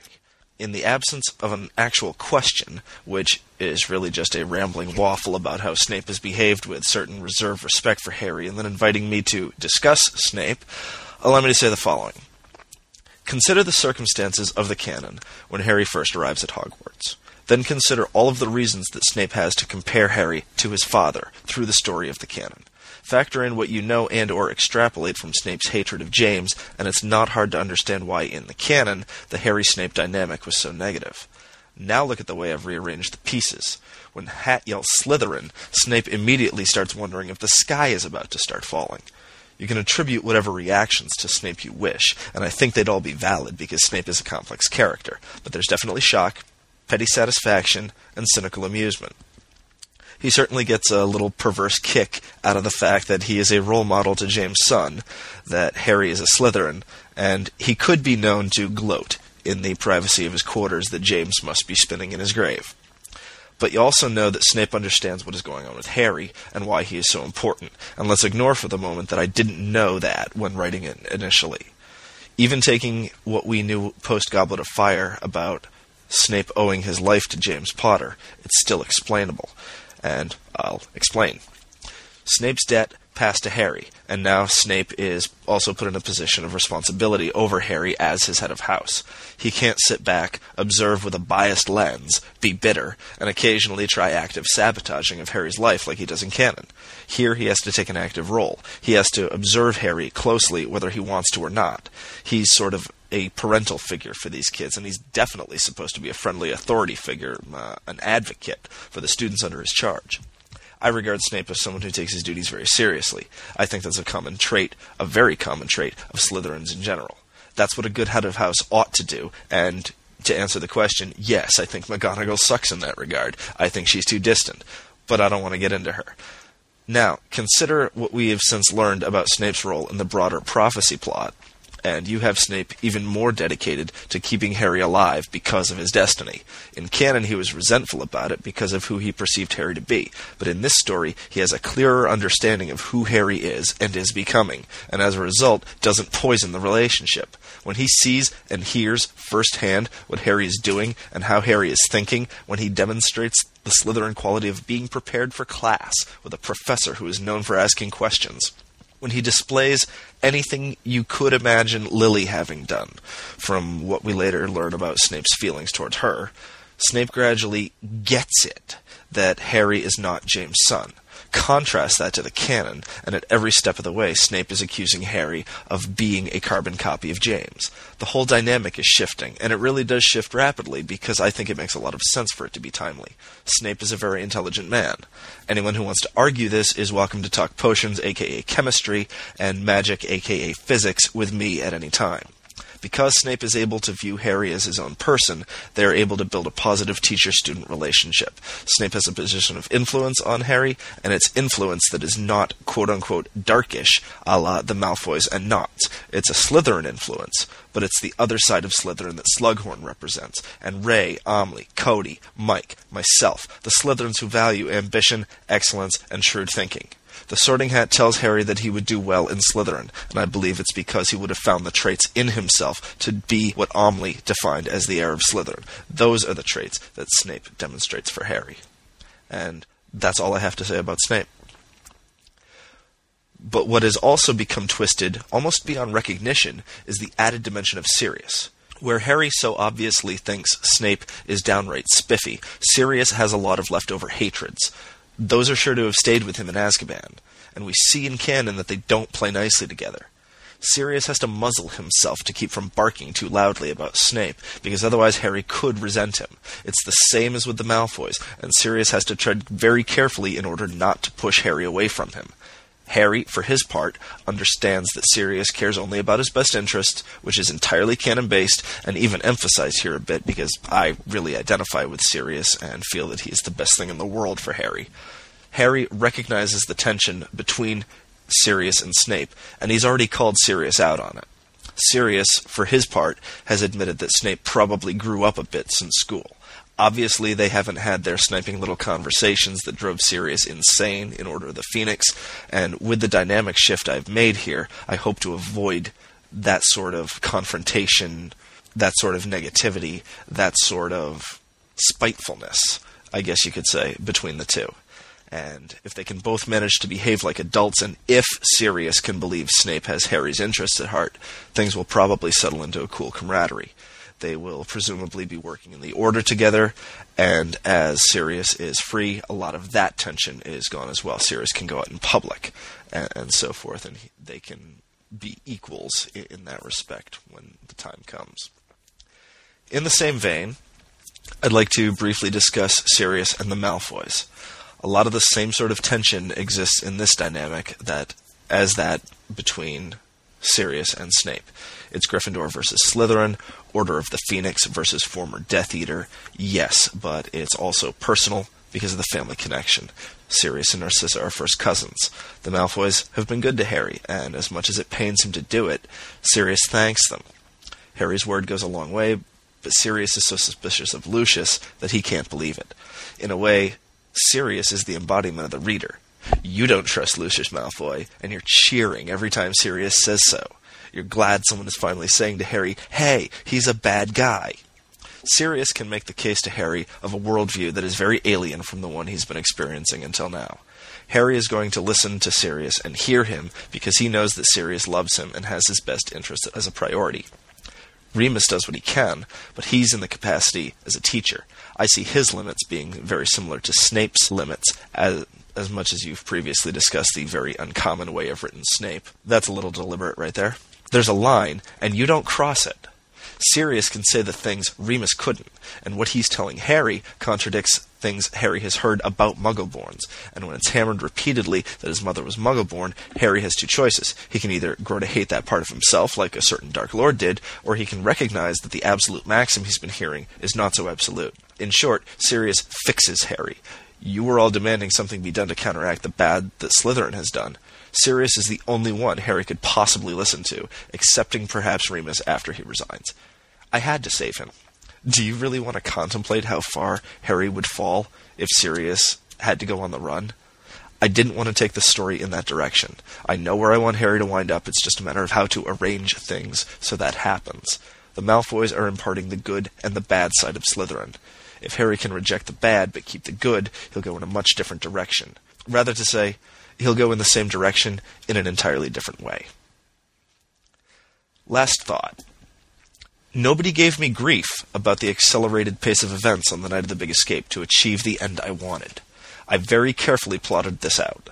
I keep a calendar to plan things, and I looked up the time of moonrise on the actual full moon that month. It was shortly after 10 o'clock, if I recall correctly, and I figured dinner be about 6 to 7, and three hours is more than enough time. And I did it all without a time turner. Thank you. That's all I have. Death Row signing off.